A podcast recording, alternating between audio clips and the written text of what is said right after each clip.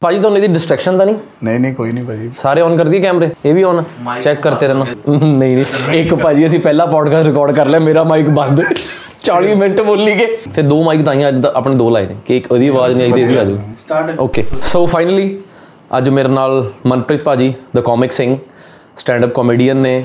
ਸਭ ਤੋਂ ਵੱਡੀ ਗੱਲ ਮੈਨੂੰ ਇੰਟਰੋਡਕਸ਼ਨ ਦੇਣ ਤੋਂ ਪਹਿਲਾਂ ਨਾ ਇੱਕ ਲੱਗਦੀ ਇਨਸਾਨ ਕਿਵੇਂ ਦੇ ਨੇ। ਔਰ ਐਡੇ ਇੱਕ ਪੋਜ਼ਿਟਿਵ ਇਨਸਾਨ ਇੰਨੇ ਕਿ ਡਾਊਨ ਟੂ ਅਰਥ ਤਕਰੀਬਨ ਪਿਛਲੇ ਹਫ਼ਤੇ ਤੋਂ ਮੈਂ ਬਾਈ ਦੇ ਨਾਲ ਕੰਟੈਕਟ 'ਚ ਹਾਂ ਔਰ ਤੁਹਾਨੂੰ ਬੜਾ ਕੁਝ ਸਿੱਖਣ ਨੂੰ ਮਿਲੂਗਾ ਇਸ ਪੋਡਕਾਸਟ ਤੋਂ। ਔਰ ਮੈਂ ਪੋਡਕਾਸਟ ਸ਼ੁਰੂ ਕਰਨ ਤੋਂ ਪਹਿਲਾਂ ਹੀ ਦੱਸ ਰਿਹਾ। ਜੇ ਜ਼ਿੰਦਗੀ 'ਚ ਬਹੁਤ ਨਿਰਾਸ਼ ਹੋ ਤਾਂ ਖੁਸ਼ ਹੋਵੋਗੇ ਔਰ ਬੜਾ ਕੁਝ ਸਿੱਖ ਕੇ ਜਾਓਗੇ ਅੱਜ। ਤੋ ਵੈਲਕਮ ਭਾਜੀ। ਥੈਂਕ ਯੂ ਸੋ ਮਚ ਭਾਜੀ। ਕਿਵੇਂ ਹੋ ਬਾਈ? ਬਹੁਤ ਵਧੀਆ ਭਾਜੀ। ਰਾਤ ਕਿਵੇਂ ਨਿਕਲੀ? ਰਾਤ ਰਾਤ ਦੀ ਸਟੋਰੀ ਆਪਾਂ ਬਾਅਦ ਦੱਸਾਂਗੇ ਅੱਗੇ ਜਾ ਕੇ। ਬਾਕੀ ਮੈਂ ਤੁਹਾਨੂੰ ਦੱਸ ਤੁਸੀਂ ਮੈਨੂੰ ਇੰਟਰੋਡਿਊਸ ਕੀਤਾ। ਮੈਂ ਤੁਹਾਨੂੰ ਦੱਸਦਾ ਕਿ ਇੱਕ ਤਮੰਨਾ ਹੁੰਦੀ ਨਾ ਕਿ ਕਿਸੇ ਰੂਹ ਨੂੰ ਮਿਲਣਾ। ਮੈਂ ਬਾਈ ਨੇਮ ਨਹੀਂ ਦੱਸ ਸਕਦਾ ਕਿ ਕਿਹੜੀ ਤੁਹਾਨੂੰ ਮਿਲਣਾ ਰੂਹ ਵਾਲੀ ਗੱਲ ਹੈ ਕਿ ਇਸ ਇਨਸਾਨ ਨੂੰ ਕਦੀ ਨਾ ਕਦੀ ਮਿਲਣ ਨੂੰ ਮੌਕਾ ਮਿਲੇਗਾ। ਬਟ ਇਸ ਤਰ੍ਹਾਂ ਮੌਕਾ ਮਿਲੇਗਾ ਇਹ ਮੇਰੇ ਲਈ ਮੈਂ ਮੇਰੇ ਲਈ ਮਤਲਬ ਉਹ ਲਾ ਲਓ ਕਿ ਸਰਪ੍ਰਾਈਜ਼ ਐਲੀਮੈਂਟ ਜਾਂ ਕੁਝ ਵੀ ਇਸ ਤਰ੍ਹਾਂ ਸੀਗਾ ਕਿ ਤੁਸੀਂ ਆਪ ਬੁਲਾਓਗੇ ਉਹ ਮੇਰੇ ਲਈ ਬਹੁਤ ਵੱਡੀ ਗੱਲ ਹੈ ਥੈਂਕ ਯੂ ਬਾਈ ਤੇ ਸ਼ਾਇਦ ਪਿਛਲੇ ਜਨਮ 'ਚ ਕੋਈ ਆਪਾਂ ਪੁੰਨ ਕੀਤੇ ਹੋਣਗੇ। ਥੈਂਕ ਯੂ ਬ੍ਰਦਰ ਤੁਸੀਂ ਬੁਲਾ ਲਿਆ। ਤੇ ਆਡੀਅנס ਨੂੰ ਨਹੀਂ ਪਤਾ ਲੋਕੇਸ਼ਨ ਭਾਈ ਤੁਸੀਂ ਬੜੀ ਅਜੀਬ ਰੱਖੀ ਹੋਈ ਹੈ ਬਸ। ਜੀ। ਜੇ ਤੁਸੀਂ ਬੁਲਾਉਂਦੇ ਹੋ। ਤੇ ਜਿੱਦਾਂ ਦੀ ਲੋਕੇਸ਼ਨ ਹੈ ਮੈਨੂੰ ਲੱਗਦਾ ਨਹੀਂ ਕਿ ਮੈਂ ਕੁਝ ਖੁੱਲ ਕੇ ਬੋਲ ਪਾਉਂਗਾ ਕੁਝ ਨਹੀਂ ਬੰਦੇ ਵੀ ਉਦਾਂ ਦੇ ਰੱਖੇ ਆ। ਮੈਂ ਨਾ ਜਦੋਂ ਬਾਈ ਤੁਹਾਡੇ ਤੇ ਰਿਸਰਚ ਕਰ ਰਿਹਾ ਸੀ ਨਾ ਤਾਂ ਮੈਂ ਤੁਹਾਨੂੰ ਦੱਸਿਆ ਕਿ ਅਲੱਗ-ਅਲੱਗ ਤਰ੍ਹਾਂ ਦੇ ਗੈਸਟ ਨੇ। ਤੁਹਾਡੇ ਨਾਲ ਜਦੋਂ ਤੁਸੀਂ ਤੁਹਾਡੀ ਵੀਡੀਓਜ਼ ਕੋਈ ਅੱਗੇ ਆਉਂਦੀ ਭਾਵੇਂ ਤੁਸੀਂ ਚੁੱਪਚਾਪ ਖੜੇ ਹੀ ਰਹੋ ਬੜੀ ਸਮਾਈਲ ਦੀ ਆ ਜਾਂਦੀ ਹੈ। ਮਤਲਬ ਬੰਦਾ ਪ੍ਰਿਪੇਅਰ ਹੋ ਜਾਂਦਾ ਕਿ ਮੈਂ ਹੁਣ ਖੁਸ਼ ਹੋਣ ਲੱਗਾ। ਇਹ ਚੀਜ਼ ਕਿੱਦਾਂ? ਕੁਝ ਨਹੀਂ ਕੋਈ ਚਿਹਰਾ ਚਿਹਰਾ ਬੇਟੰਗਾ ਹੀ ਇਦਾਂ ਦਾ ਬਣਿਆ ਹੁੰਦਾ ਕਿ ਬੰਦੇ ਨੂੰ ਲੱਗਾ। ਕੁਝ ਨਹੀਂ ਭਾਜੀ ਜਿਸ ਤਰ੍ਹਾਂ ਕੋਈ ਵੀ ਬੰਦਾ ਕੰਮ ਕਰਦਾ ਨਾ ਉਹਦਾ ਇੱਕ ਡਰੈਸ ਕੋਡ ਹੁੰਦਾ। ਸਟੈਂਡ ਅਪ ਕਮੇਡੀਅਨ ਇਦਾਂ ਦੀ ਆਰਟ ਫਾਰਮ ਹੈ ਜਿਹਦੇ ਲਈ ਡਰੈਸ ਕੋਡ ਇਦਾਂ ਦੇ ਕਿ ਕੋਟ ਪਾ ਕੇ ਜਾਣਾ ਤੁਸੀਂ ਕੁੜਤਾ ਪਜਾਮਾ ਤੁਸੀਂ ਆਪਣਾ ਚਿਹਰਾ ਇਦਾਂ ਦਾ ਲੈ ਕੇ ਜਾਣਾ। ਤੇ ਦੂਸਰੀ ਗੱਲ ਇਹ ਚਿਹਰਾ ਜਿਹੜਾ ਨਾ ਇਹ ਮੁਖੌਟਾ ਹੈ। ਤੁਸੀਂ ਕੋਈ ਵੀ ਆਰਟ ਫਾਰਮ ਦੇਖਦੇ ਹੋ ਇੱਕ ਚਿਹਰਾ ਬਣਿਆ ਹੁੰਦਾ ਨਾ ਕਿ ਸਮਾਈਲ ਕਰ ਰਿਹਾ ਇੱਕ ਡਾਊਨ ਕਰ ਰਿਹਾ ਤੇ ਸਾਨੂੰ ਉਹੀ ਚਿਹਰਾ ਹੈ ਉਹ ਰੱਖਣਾ ਪੈਂਦਾ। ਇਹਦੇ ਪਿੱਛੇ ਕੀ ਚੱਲ ਰਿਹਾ ਉਹ ਕਿਸੇ ਨੂੰ ਕੋਈ ਨਹੀਂ ਹੈ। ਤੇ ਅਗਰ ਤੁਹਾਨੂੰ ਸ਼ਕਲ ਦੇਖ ਕੇ ਖੁਸ਼ੀ ਮਿਲਦੀ ਹੈ ਤੇ ਇਹਦੇ ਨਾਲ ਇਹੀ ਕਿ ਇਨਕਰੇਜ ਹੁੰਦਾ ਬੰਦਾ ਕਿ ਹੋਰ ਜੋ ਕਮਾਇਆ ਬਾਕੀ ਗੱਲਾਂ ਸਾਈਡ ਤੇ ਜੇ ਤੁਸੀਂ ਨਾਰਮਲ ਲਾਈਫ 'ਚ ਕਿਸੇ ਨੂੰ ਦੇਖ ਕੇ ਖੁਸ਼ੀ ਦੇ ਰਹੇ ਹੋ ਉਹ ਬਹੁਤ ਵੱਡੀ ਗੱਲ ਹੈ। ਮੈਂ ਬੜਾ ਐਕਸਾਈਟਿਡ ਸੀ ਬਾਈ ਪੋਡਕਾਸਟ ਲਈ ਕਿ ਬੜੇ ਡਾਊਨ ਟੂ ਅਰਥ ਹੋ ਤੁਸੀਂ। ਜਦੋਂ ਤੁਹਾਡੇ ਨਾਲ ਕੰਟੈਕਟ ਕੀਤਾ ਨਾ ਮੈਨੂੰ ਸੀਗਾ ਕਿ ਸ਼ਾਇਦ ਬਾਈ ਪਹਿਲਾਂ ਕਹੇਗਾ ਕਿ ਮੈਂ ਆਪਣੀ ਡੇਟ ਦੇਖ ਲਵਾਂ ਕਦੋਂ ਵਿਹਲਾ ਫਿਰ ਮੈਂ ਦੱਸੂਗਾ। ਨਹੀਂ ਨਹੀਂ ਨਹੀਂ ਤੇ ਕਿਉਂਕਿ ਮੈਨੂੰ ਨਹੀਂ ਆਪਾਂ ਇਦਾਂ ਕਰਦੇ ਆ ਇਹੋ ਜੀ ਗੱਲ ਨਹੀਂ ਹੈ ਪਰ ਆਪਾਂ ਕਰਦੇ ਆ ਜਿੱਥੇ ਕਰਨ ਦੀ ਲੋੜ ਪੈਂਦੀ ਹੈ। ਜੀ। ਅਦਰਵਾਈਜ਼ ਨਹੀਂ। ਇਹ ਕਰਨਾ ਜ਼ਰੂਰੀ ਹੁੰਦਾ ਬਾਈ ਜ਼ਿੰਦਗੀ ਦੇ ਵਿੱਚ? ਇਹ ਇਹ ਇਹ ਲੋਕ ਜ਼ਰੂਰੀ ਕਿਉਂ ਹੈ? ਇਹ ਲੋਕ ਹੀ ਤੁਹਾਨੂੰ ਸਿਖਾਉਂਦੇ ਨੇ ਭਾਜੀ ਕਿਤੇ ਬੰਦੇ ਦਾ ਦਿਲ ਕਰਦਾ ਕਿ ਮੈਂ ਫ੍ਰੀ 'ਚ ਕੰਮ ਕਰਾਂ। ਜਦੋਂ ਸਟਾਰਟਿੰਗ ਦਾ ਦੌਰ ਆਂਦਾ ਨਾ ਬੰਦਾ ਫ੍ਰੀ 'ਚ ਵੀ ਕੰਮ ਕਰਦਾ ਸਸਤੇ 'ਚ ਵੀ ਕਰਦਾ। ਬਟ ਕਹਿੰਦੇ ਨਾ ਕਿ ਮਹਿੰਗੇ ਦੀ ਮਾਰਕੀਟ ਦੇ ਵਿੱਚ ਨਾ ਥੋੜੀ ਜੀ ਵੈਲਿਊ ਹੁੰਦੀ ਹੈ। ਤੇ ਫਿਰ ਬੰਦੇ ਨੂੰ ਆਪਣੀ ਵੈਲਿਊ ਵਧਾਉਣ ਲਈ ਨਾ ਇਸ ਆਪਾਂ ਨਹੀਂ ਕਰਦੇ। ਇਹ ਲੋਕ ਸਾਨੂੰ ਸਿਖਾਉਂਦੇ ਆ ਕਿ ਭਾਈ ਤੂੰ ਇਦਾਂ ਕਰੇਗਾ ਤੇ ਇਹ ਫਾਇਦਾ ਇਦਾਂ ਕਰੇਗਾ ਤੇ ਇਹ ਫਾਇਦਾ। ਬਟ ਜਿੱਦਾਂ ਮੈਂ ਆਪਣੇ ਆਪ ਨੂੰ ਖੁਦ ਹੀ ਮੈਨੇਜ ਕਰਨਾ ਜ਼ਿਆਦਾਤਰ ਤੇ ਮੈਂ ਘੱਟ ਹੀ ਮੈਂ ਆਪਣਾ ਮੈਨੇਜਰ ਆਪ ਹੀ ਹਾਂ। ਮੈਂ ਆਪਣਾ ਮੈਨੇਜਰ ਆਪ ਹੀ ਹਾਂ ਤੇ ਕਿਉਂਕਿ ਜਿਹੜੇ ਸਾਡੀ ਪੰਜਾਬੀ ਆਡੀਅੰਸ ਮੈਂ ਪੰਜਾਬੀ ਚ ਕਰਦਾ ਨਾ ਉਹਦੇ ਕਰਕੇ ਮੇਰੀ ਪੰਜਾਬੀ ਆਡੀਅੰਸ ਮੈਂ ਮੈਨੇਜਰ ਰੱਖ ਵੀ ਲਿਆ। ਜੀ। ਤੇ ਉਹਨੇ ਮੈਨੇਜਰ ਨੂੰ ਬੰਦੇ ਨੇ ਫੋਨ ਕੀਤਾ ਕਿ ਭਾਜੀ ਨੂੰ ਬੁੱਕ ਕਰਨਾ। ਭਾਜੀ ਨਾਲ ਗੱਲ ਕਰਾਓ। ਕਹਿੰਦੇ ਠੀਕ ਹੋ ਜਾਏਗਾ। ਇੰਨੇ ਪੈਸੇ ਉਹ ਨਹੀਂ ਤੁਸੀਂ ਗੱਲ ਕਰਾਓ ਆਪਾਂ ਘਟਾ ਲੈਣੇ ਆ। ਫਿਰ ਭਰਾਵਾਂ ਦੇ ਘਟਾ ਦਿੰਦੇ ਪੈਸੇ ਭਾਈ। ਬਾਈ ਮੰਗਾਰਾਂ ਬਹੁਤ ਆਉਂਦੀਆਂ ਹੋਣੀਆਂ ਉਧਰ ਉਧਰੋਂ ਫੋਨ ਕੀ ਮੈਂ ਮੈਂ ਨਹੀਂ ਭਾਈ ਮਨਾ ਕਰ ਦਿੰਦਾ। ਮਨਾ ਕਰ ਦਿੰਦੇ। ਨਹੀਂ ਆਰਟ ਫਾਰਮ ਨਹੀਂ ਫ੍ਰੀ ਅਲੱਗ ਕੈਂਸਰ ਪੇਸ਼ੈਂਟ ਤੇ ਆਰਮੀ ਇਹ ਦੋ ਇਦਾਂ ਦੇ ਪ੍ਰੋਫੈਸ਼ਨ ਹੈ ਜਿਨ੍ਹਾਂ ਲਈ ਮੈਂ ਫ੍ਰੀ ਕਰਦਾ। ਇਸ ਤੋਂ ਇਲਾਵਾ ਕੋਈ ਵੀ ਆ ਜਾਏ ਮੈਂ ਨਹੀਂ। ਸਿਰਫ ਇਹ ਦੋ ਇਸ ਤਰ੍ਹਾਂ ਦੇ ਨੇ ਕਿ ਅਗਰ ਪੇਸ਼ੈਂਟਸ ਲਈ ਕੁਝ ਕਰਨਾ ਤੇ ਮੈਂ ਖੜਾ ਹਾਂ। ਜੇ ਤੁਸੀਂ ਆਰਮੀ ਲਈ ਕੁਝ ਕਰਵਾਉਣਾ ਚਾਹੁੰਦੇ ਮੈਂ ਖੜਾ। ਉਸ ਤੋਂ ਇਲਾਵਾ ਨਹੀਂ। ਉਸ ਤੋਂ ਇਲਾਵਾ ਹਰ ਚੀਜ਼ ਕੋ ਪੈਸਾ ਨਹੀਂ ਕਰਵਾਉਣਾ ਨਾ ਕਰਵਾਓ। ਰੂਡ ਲੱਗਦਾ ਲੱਗੀ ਜਾਵੇ ਬੜੀ ਔਖੀ ਸਿਚੁਏਸ਼ਨ ਤੋਂ ਨਿਕਲੇ ਹੋ ਬਾਈ ਤੁਸੀਂ ਜ਼ਿੰਦਗੀ 'ਚ। ਪੈਸਾ ਕਹਿੰਦੇ ਸਭ ਕੁਝ ਨਹੀਂ ਹੈ ਪਰ ਉਹ ਸਭ ਖੁਸ਼ੀਆਂ ਲਈ ਬਹੁਤ ਜ਼ਰੂਰੀ ਹੈ ਜੋ ਜ਼ਿੰਦਗੀ 'ਚ ਚਾਹੀਦੀਆਂ ਜਿਹੜੀ ਤੁਸੀਂ ਗੱਲ ਵਗਾਰ ਵਾਲੀ ਗੱਲ ਕਰ ਰਹੇ ਹੋ ਨਾ ਮੈਨੂੰ ਇੱਕ ਵਾਰੀ ਕਾਲ ਆਇਆ ਜਲੰਧਰ ਤੋਂ। ਕਿਸੇ ਲੇਡੀ ਦਾ ਕਾਲ ਸੀ। ਸਰ ਤੁਹਾਡਾ ਸ਼ੋਅ ਕਰਾਣਾ ਮੈਂ ਕਿਹਾ ਬਿਲਕੁਲ। ਕਰਾਣਾ ਕਿੱਥੇ ਆ ਉਹ ਕਿਹੜਾ ਵਰਤ ਆਂਦਾ ਹੈ? ਕਰਵਾ ਚੌਥ ਦਾ ਕਰਵਾ। ਚੌਥ ਦਾ। ਕਰਵਾ ਚੌਥ ਦੇ ਵਰਤੇ ਨਾਲ ਆਪਾਂ ਤੁਹਾਡਾ ਸ਼ੋਅ ਕਰਾਣਾ ਮੈਂ ਕਿਹਾ ਮੈਂ ਥਾਲੀਆਂ ਥੋੜੀ ਵਟਾਉਣੀਆਂ ਸ਼ੋਅ ਤੁਸੀਂ ਮੈਂ ਤਾਂ ਕਾਮੇਡੀ ਕਰਦਾ। ਕਹਿੰਦੇ ਨਹੀਂ ਨਹੀਂ ਆਪਾਂ ਨਾ ਸ਼ਾਮ ਨੂੰ ਡਾਂਡੀਆ ਕਰਾਣਾ ਨਾਲ ਸਟੈਂਡ ਅਪ ਸ਼ੋਅ ਕਰਾਣਾ ਤੇ ਤੁਹਾਡੇ ਤੋਂ ਪਹਿਲੇ ਜਿਨ੍ਹਾਂ ਦਾ ਸ਼ੋਅ ਹੋਇਆ ਨਾ ਅਸੀਂ ਪੂਰੇ ਸ਼ਹਿਰ 'ਚ ਹੋਰਡਿੰਗ ਲਗਵਾ ਦਨੇ ਤੁਹਾਡੇ। ਟਿਕਟ ਦੇ ਉੱਤੇ ਤੁਹਾਡੀ ਫੋਟੋ ਲੱਗ ਜਾਏਗੀ ਤੇ ਆਹ ਹੋ ਜਾਏਗਾ ਤੇ ਉਹ ਹੋ ਜਾਏਗਾ ਤੇ ਮੈਂ ਕਿਹਾ ਠੀਕ ਹੈ ਜੀ। ਮੈਂ ਕਿਹਾ ਪੈਸੇ? ਕਹਿੰਦੀ ਹੋਰਡਿੰਗ ਲੱਗ ਜਾਣੇ। ਮੈਂ ਕਿਹਾ ਠੀਕ ਹੈ ਪੈਸੇ ਦੱਸੋ। ਕਹਿੰਦੀ ਨਹੀਂ ਤੁਹਾਡਾ ਨਾਮ ਹੋਏ ਨਾ ਉਸ ਤੋਂ ਬਾਅਦ ਤੁਹਾਨੂੰ ਕੰਮ ਕਿੰਨਾ ਮਿਲਣਾ। ਮੈਂ ਕਿਹਾ ਮੈਨੂੰ ਦੱਸਿਓ ਪਿਛਲੀ ਵਾਰੀ ਕਿੰਨੇ ਕੀਤਾ ਸੀ? ਕਹਿੰਦੀ ਪਤਾ ਨਹੀਂ ਅਮਿਤ ਕੀ ਇਦਾਂ ਕੁਛ ਨਾਮ। ਮੈਂ ਕਿਹਾ ਉਹਦਾ ਨਾਮ ਤੁਹਾਨੂੰ ਯਾਦ ਨਹੀਂ ਹੈ। ਲੋਕਾਂ ਨੂੰ ਸਵਾਲ ਆ ਕਹਿੰਦੀ ਕੁਝ ਹੋਰ ਆਪਸ਼ਨ ਹੈਗੀ ਹੈ? ਮੈਂ ਕਿਹਾ ਬਿਲਕੁਲ ਹੈਗੀ ਹੈ। ਕਾਪੀ ਪੈਨ ਫੜੋ। ਕਹਿੰਦੀ ਹਾਂਜੀ ਬੋਲੋ। ਮੈਂ ਕਿਹਾ ਨਹੀਂ ਸੀਰੀਅਸਲੀ ਫੜੋ। ਮੈਂ ਕਿਹਾ ਆਟਾ ਲਿਖ 20 ਕਿਲੋ ਖੰਡ ਲਿਖ 5 ਕਿਲੋ। ਕਹਿੰਦੀ ਮਤਲਬ?